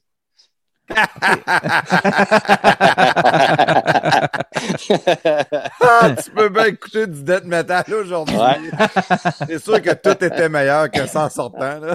Ben, écoute, Daniel Bélanger était big dans ces années-là. Là, on peut pas se le Oui. cacher, là, franchement. Oui. Ouais, mais il paraît Oui, qu'il est encore plus big aujourd'hui. Puis est-ce que est-ce que c'était Sèche tes pleurs euh, version euh, death metal ou bien c'était vraiment la forçation acoustique avec euh, des choristes? Ah non, c'était pas S'acheter pleurs, c'était un autre, mais je me, je me rappelle pas du titre de la tune. Mais c'était une guitare sèche, une bass, puis un drum avec des baguettes en balai, là, pas trop fort. Ok, donc c'était vraiment pas dans le même thème que de la musique. Non. Il n'y avait Non. pas de distorsion encore ou des amplis dans ce temps-là. là. Eh non, non, non. C'était comme une- plus une guitare à autour d'un feu ou quelque chose comme ça. Ça ressemblait plus à ça. ouais. Ah, OK. Euh, tu as quitté le véganisme à une certaine époque. J'aimerais que tu décrives. T'en souviens-tu de la première fois que tu as mangé un bon steak? Puis qu'est-ce qu'est-ce que tu t'es dit cette fois-là? Et euh, non, je me rappelle pas. Honnêtement, là. Non. Je ne peux, pas te dire. euh, je me rappelle les premiers temps que j'ai commencé à manger plus de viande, c'était de la viande de cheval, parce que je m'entraînais beaucoup Ouais. à cette époque-là, puis c'était la meilleure viande apparemment pour s'entraîner. Fait que, euh, tu sais, euh, du, du- du cheval haché, j'en ai mangé un esti, là. Euh, ça, je me rappelle, ça me rappelle du goût encore, là. Mais, Mais cla- euh, Clairement, dans ce temps-là, tu n'écoutais pas Ding et Dong parce que tu sais qu'il aurait fallu que tu manges du porc. Parce que euh, c'est c'est quoi son. Qu'est-ce qu'il disait, ces autres? Il disait. Euh, Il disait, euh, il disait Rocky s'entraînait sur du bœuf, nous autres on s'entraîne sur du porc. non, j'écoutais pas ça. As-tu mangé euh, ton cheval que tu avec ton frère? non. Non, non. ah, ça serait macabre, ça. hein? Ben, un petit peu. Euh, tu as dit, euh, à, à travers toute la, la- de ce que tu as appris avec le, le Aikido, là, toute la, la- la culture, euh, on va dire un peu japonaise euh, ou asiatique par rapport à ça, tu sais, euh, Ouais. beaucoup de. ce qui semble beaucoup être, j'ai comme un blanc, là, mais le. C'était, c'était beaucoup de. C'est pas de la culture, je veux dire, merde. Évidemment, encore une fois, une question qui s'en va nulle part, euh, plafond. Ouais, Merci de pas m'aider. Toujours Tu- aussi oui, je le sais, je le sais, mais ça, allait bien à la date, mais là, vraiment. C'est euh, quoi le mot cherche? Colin. On va te Non, donner une c'est chance le- de reposer ta question. C'est le côté traditionnel que je cherchais, exactement. OK, on repose la question, puis fais comme si tu le savais. Donc, côté Aikido, euh, côté traditionnel de tout cela, euh, tout ce qui se passe pendant, euh, pe- pe- pendant l'apprentissage, tout, c'est- c'est c'est- c'est un peu pas les légendes anciennes, mais ces vieilles traditions-là. Euh, Oui. Moi, ma, ma- je, je l'ai dit tantôt, ma fille écoute beaucoup. là, de, de- de- elle aime ça, je sais pas pourquoi. D'où c'est qu'elle sort ça, parce que c'est clairement pas de moi. Elle écoute beaucoup de, de, de séries de ninja japonais, les animés Manga. japonais, tout ça. Pardon? Des, des mangas. Ah, d'accord. donc Ça s'appelle des mangas, les dessins animés japonais, là, c'est des mangas. Ça, c'est le terme en général? là? Ouais. OK. Donc, elle a beaucoup, évidemment, là, on parle de Naruto, Boruto, peu importe lesquels. là, il y en a plein là, sur ces différentes. euh, euh, de- de- sur les différentes plateformes. Toi, là, qu'est-ce que tu penses de ça côté les, les- les- ninjas, toutes ces choses-là? Est-ce que, est que, même si c'est des bandes dessinées, on s'entend, c'est pour les enfants, y a-tu quelque chose qui vient rechercher un peu la, la tradition que vous vous enseignez à travers euh, ce que vous faites vous? ou bien c'est complètement des affaires par rapport, c'est des bonhommes par rapport? C'est une question fuckée, ça. Quand même, hein? Ouais. Euh, Qu'est-ce que je pense de ça? Écoute, j'en ai jamais écouté. Fait que je sais pas trop ce que je pense de ça. Là, Euh, je pense pas que tu apprends les arts martiaux en regardant les bandes dessinées japonaises. Je sais pas si c'était ça ta question. non, mais non, mais c'était plus, plus dans le sens que c'était plus dans le sens que tu sais. Il y, en a qui aiment les sports de combat, il y en a qui aiment toutes ces choses-là, puis c'est correct.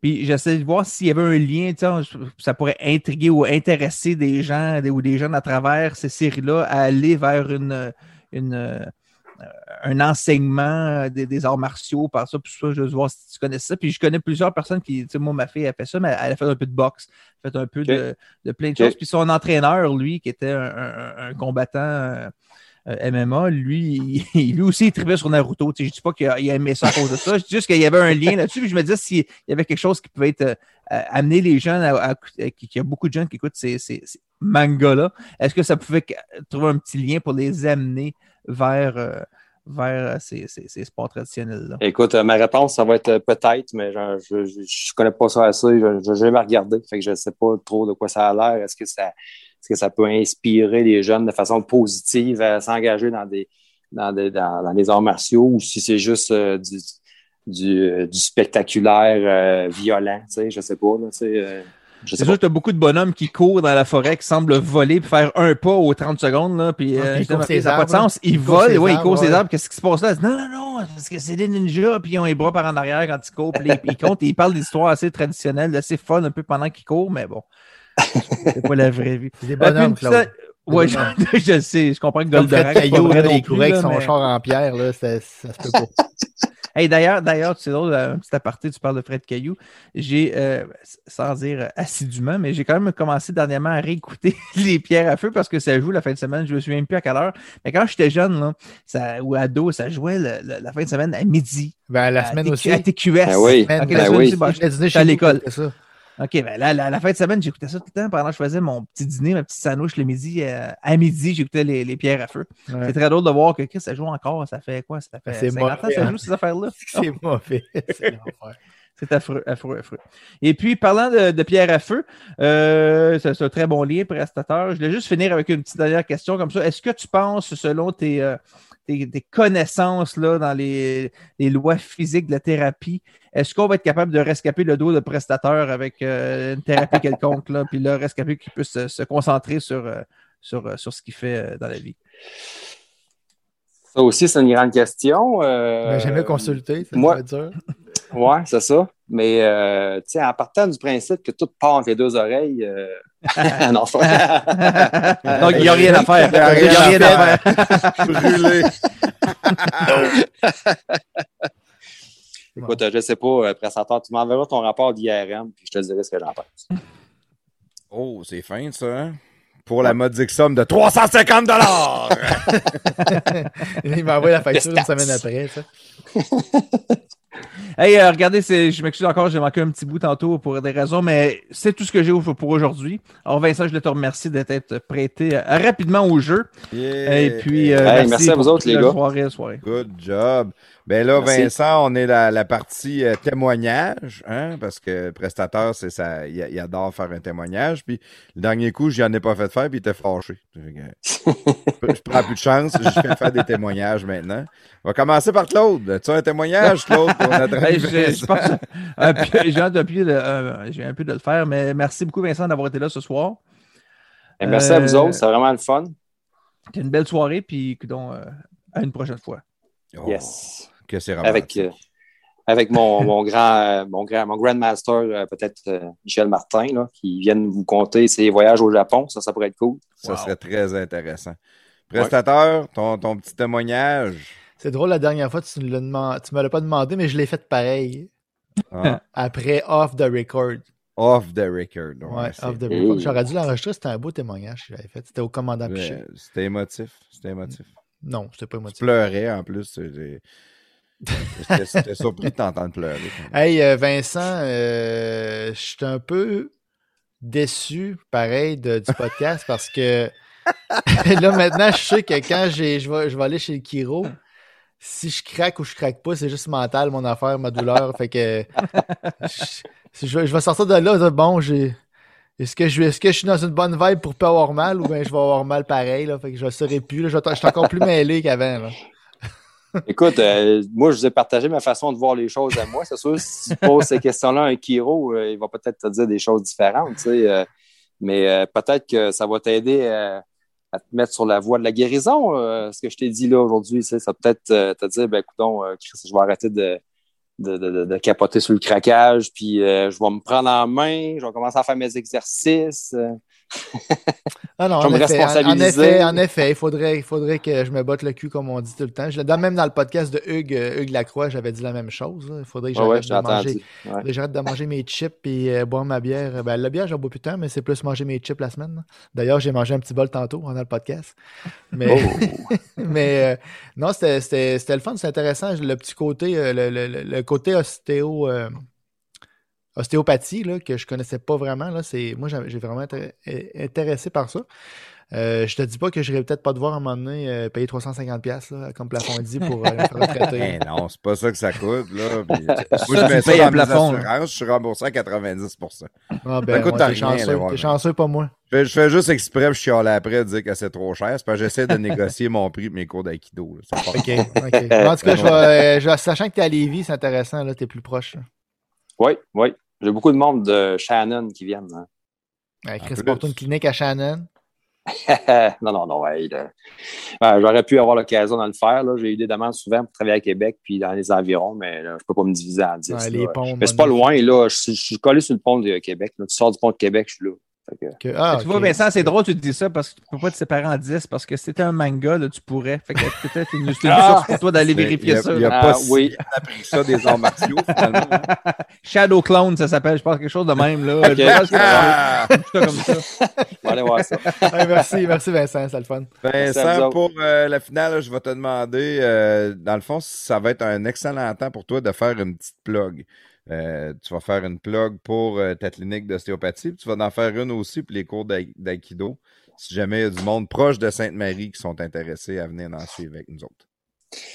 OK, ben, je commence pour le. Je commence avec le, club d'aïkido parce que ça, c'est vraiment un truc euh, qui me tient à cœur beaucoup puis qui est vraiment embryonnaire. C'est en développement. hein. on vient de commencer. Euh, il y a de la place en masse, euh, débutants, expérimentés, euh, expérimentés, non expérimentés, hommes, femmes, personnes âgées, peu importe. On essaie autant que possible de, de commencer euh, les cours, disons, autour de peut-être euh, 12 ans, 12-13 ans. En bas de ça, on suggère plus de faire du judo pour commencer.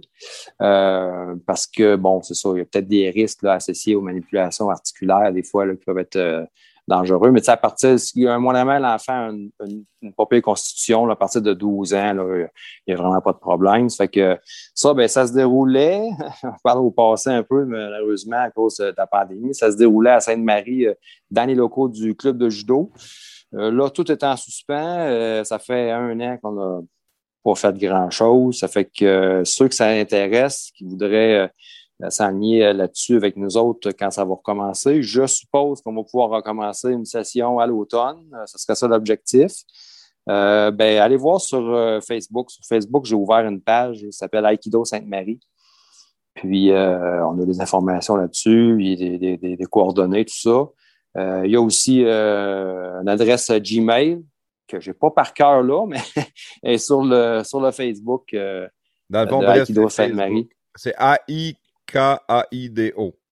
A-I-K-I-D-O. A-I-K-I-D-O. Oui, Aikido Sainte-Marie, vous allez tomber dessus. Les informations sont là. Euh, on devrait commencer une session à l'automne. C'est ça. Ça va être un cours semaine, probablement les mardis soirs. là. C'est pas encore coulé dans le béton, mais ça se ressemblerait pas mal à ça. Sinon, ben, pour euh, ma clinique d'ostéopathie, euh, ben, c'est ça, je suis situé aussi à Sainte-Marie. On est juste en face du Jean Coutu, dans le Carrefour des Affaires, au local 102. Euh, J'ai ouvert ça là, en 2017 avec ma femme. Donc, les deux, on travaille là. Les deux, on est ostéopathe. Puis, on donne du service euh, à deux. On fait cinq, cinq jours semaine. Même des journées où on est là ensemble. Fait qu'on a des disponibilités là, euh, assez rapidement. Je donne-tu le numéro de téléphone ou... Mais t'as Pas dit, t'as t'as nécessairement? une clinique à Lévis aussi, que t'as dit, ça Oui, aussi à Lévis. Ouais, si je travaille à, à Saint-Nicolas, en fait, dans une clinique médicale, je dirais que la clientèle est très bien établie là. C'est beaucoup de références médicales. tu sais. Euh, mais je vois aussi des nouveaux, des nouveaux clients là, qui ont besoin dans, dans ce coin-là. Mais ma clinique de Sainte-Marie est un peu plus en développement vu qu'elle est plus récente. Tu sais, on voudrait éventuellement euh, faire le plus de journées possible là. Ça fait que, on invite les gens plus à venir nous voir à Sainte-Marie. euh, Oui, donne le numéro de téléphone, c'est bon. Ouais, c'est euh, Sainte-Marie, c'est 418, c'est le 369-8642. 369-8642. Sinon, on a un site Internet aussi. Euh, si vous tapez euh, ostéopathie Sainte-Marie, euh, vous allez tomber. On est vraiment dans les, les 3-4 premiers qui sortent. Là. On a un site Internet avec toutes les coordonnées. On a un Facebook aussi. Fait qu'on est assez facile à trouver là, pour la clinique à Sainte-Marie. Ben, c'est excellent. Ben, merci infiniment, Vincent. Moi, j'adorais ça, faire un podcast avec toi. T'es facile à jaser, t'es toujours le fun. Euh, moi, j'aime ça me battre avec toi, fait que c'est aussi le fun de jaser avec toi, dans le fond. Euh, merci beaucoup, euh, Claude. Merci beaucoup, prestateur aussi. Euh, tout le temps agréable, les podcasts avec vous autres. Pour tous ceux qui nous ont écoutés jusqu'à la fin, merci infiniment. Si vous aimez ça, partagez qu'est-ce qu'on fait. Suivez-nous, comme j'ai dit au début, Patreon, Facebook, Twitter, Instagram, YouTube. On est partout, partout, partout. Mais le plus important, c'est partager nos podcasts. C'est ça qu'on a besoin. Merci tout le monde. Merci, merci infiniment, Vincent Roy. Et les boys, peace out. Yes, merci. Merci.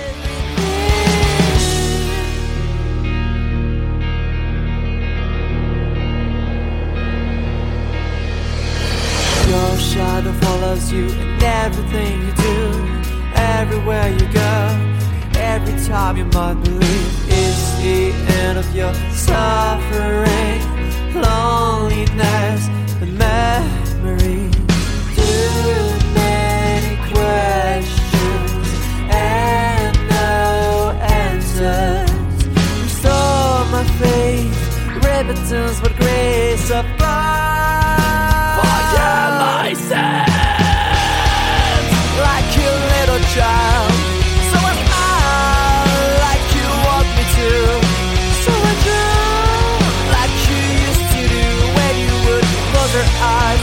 shit.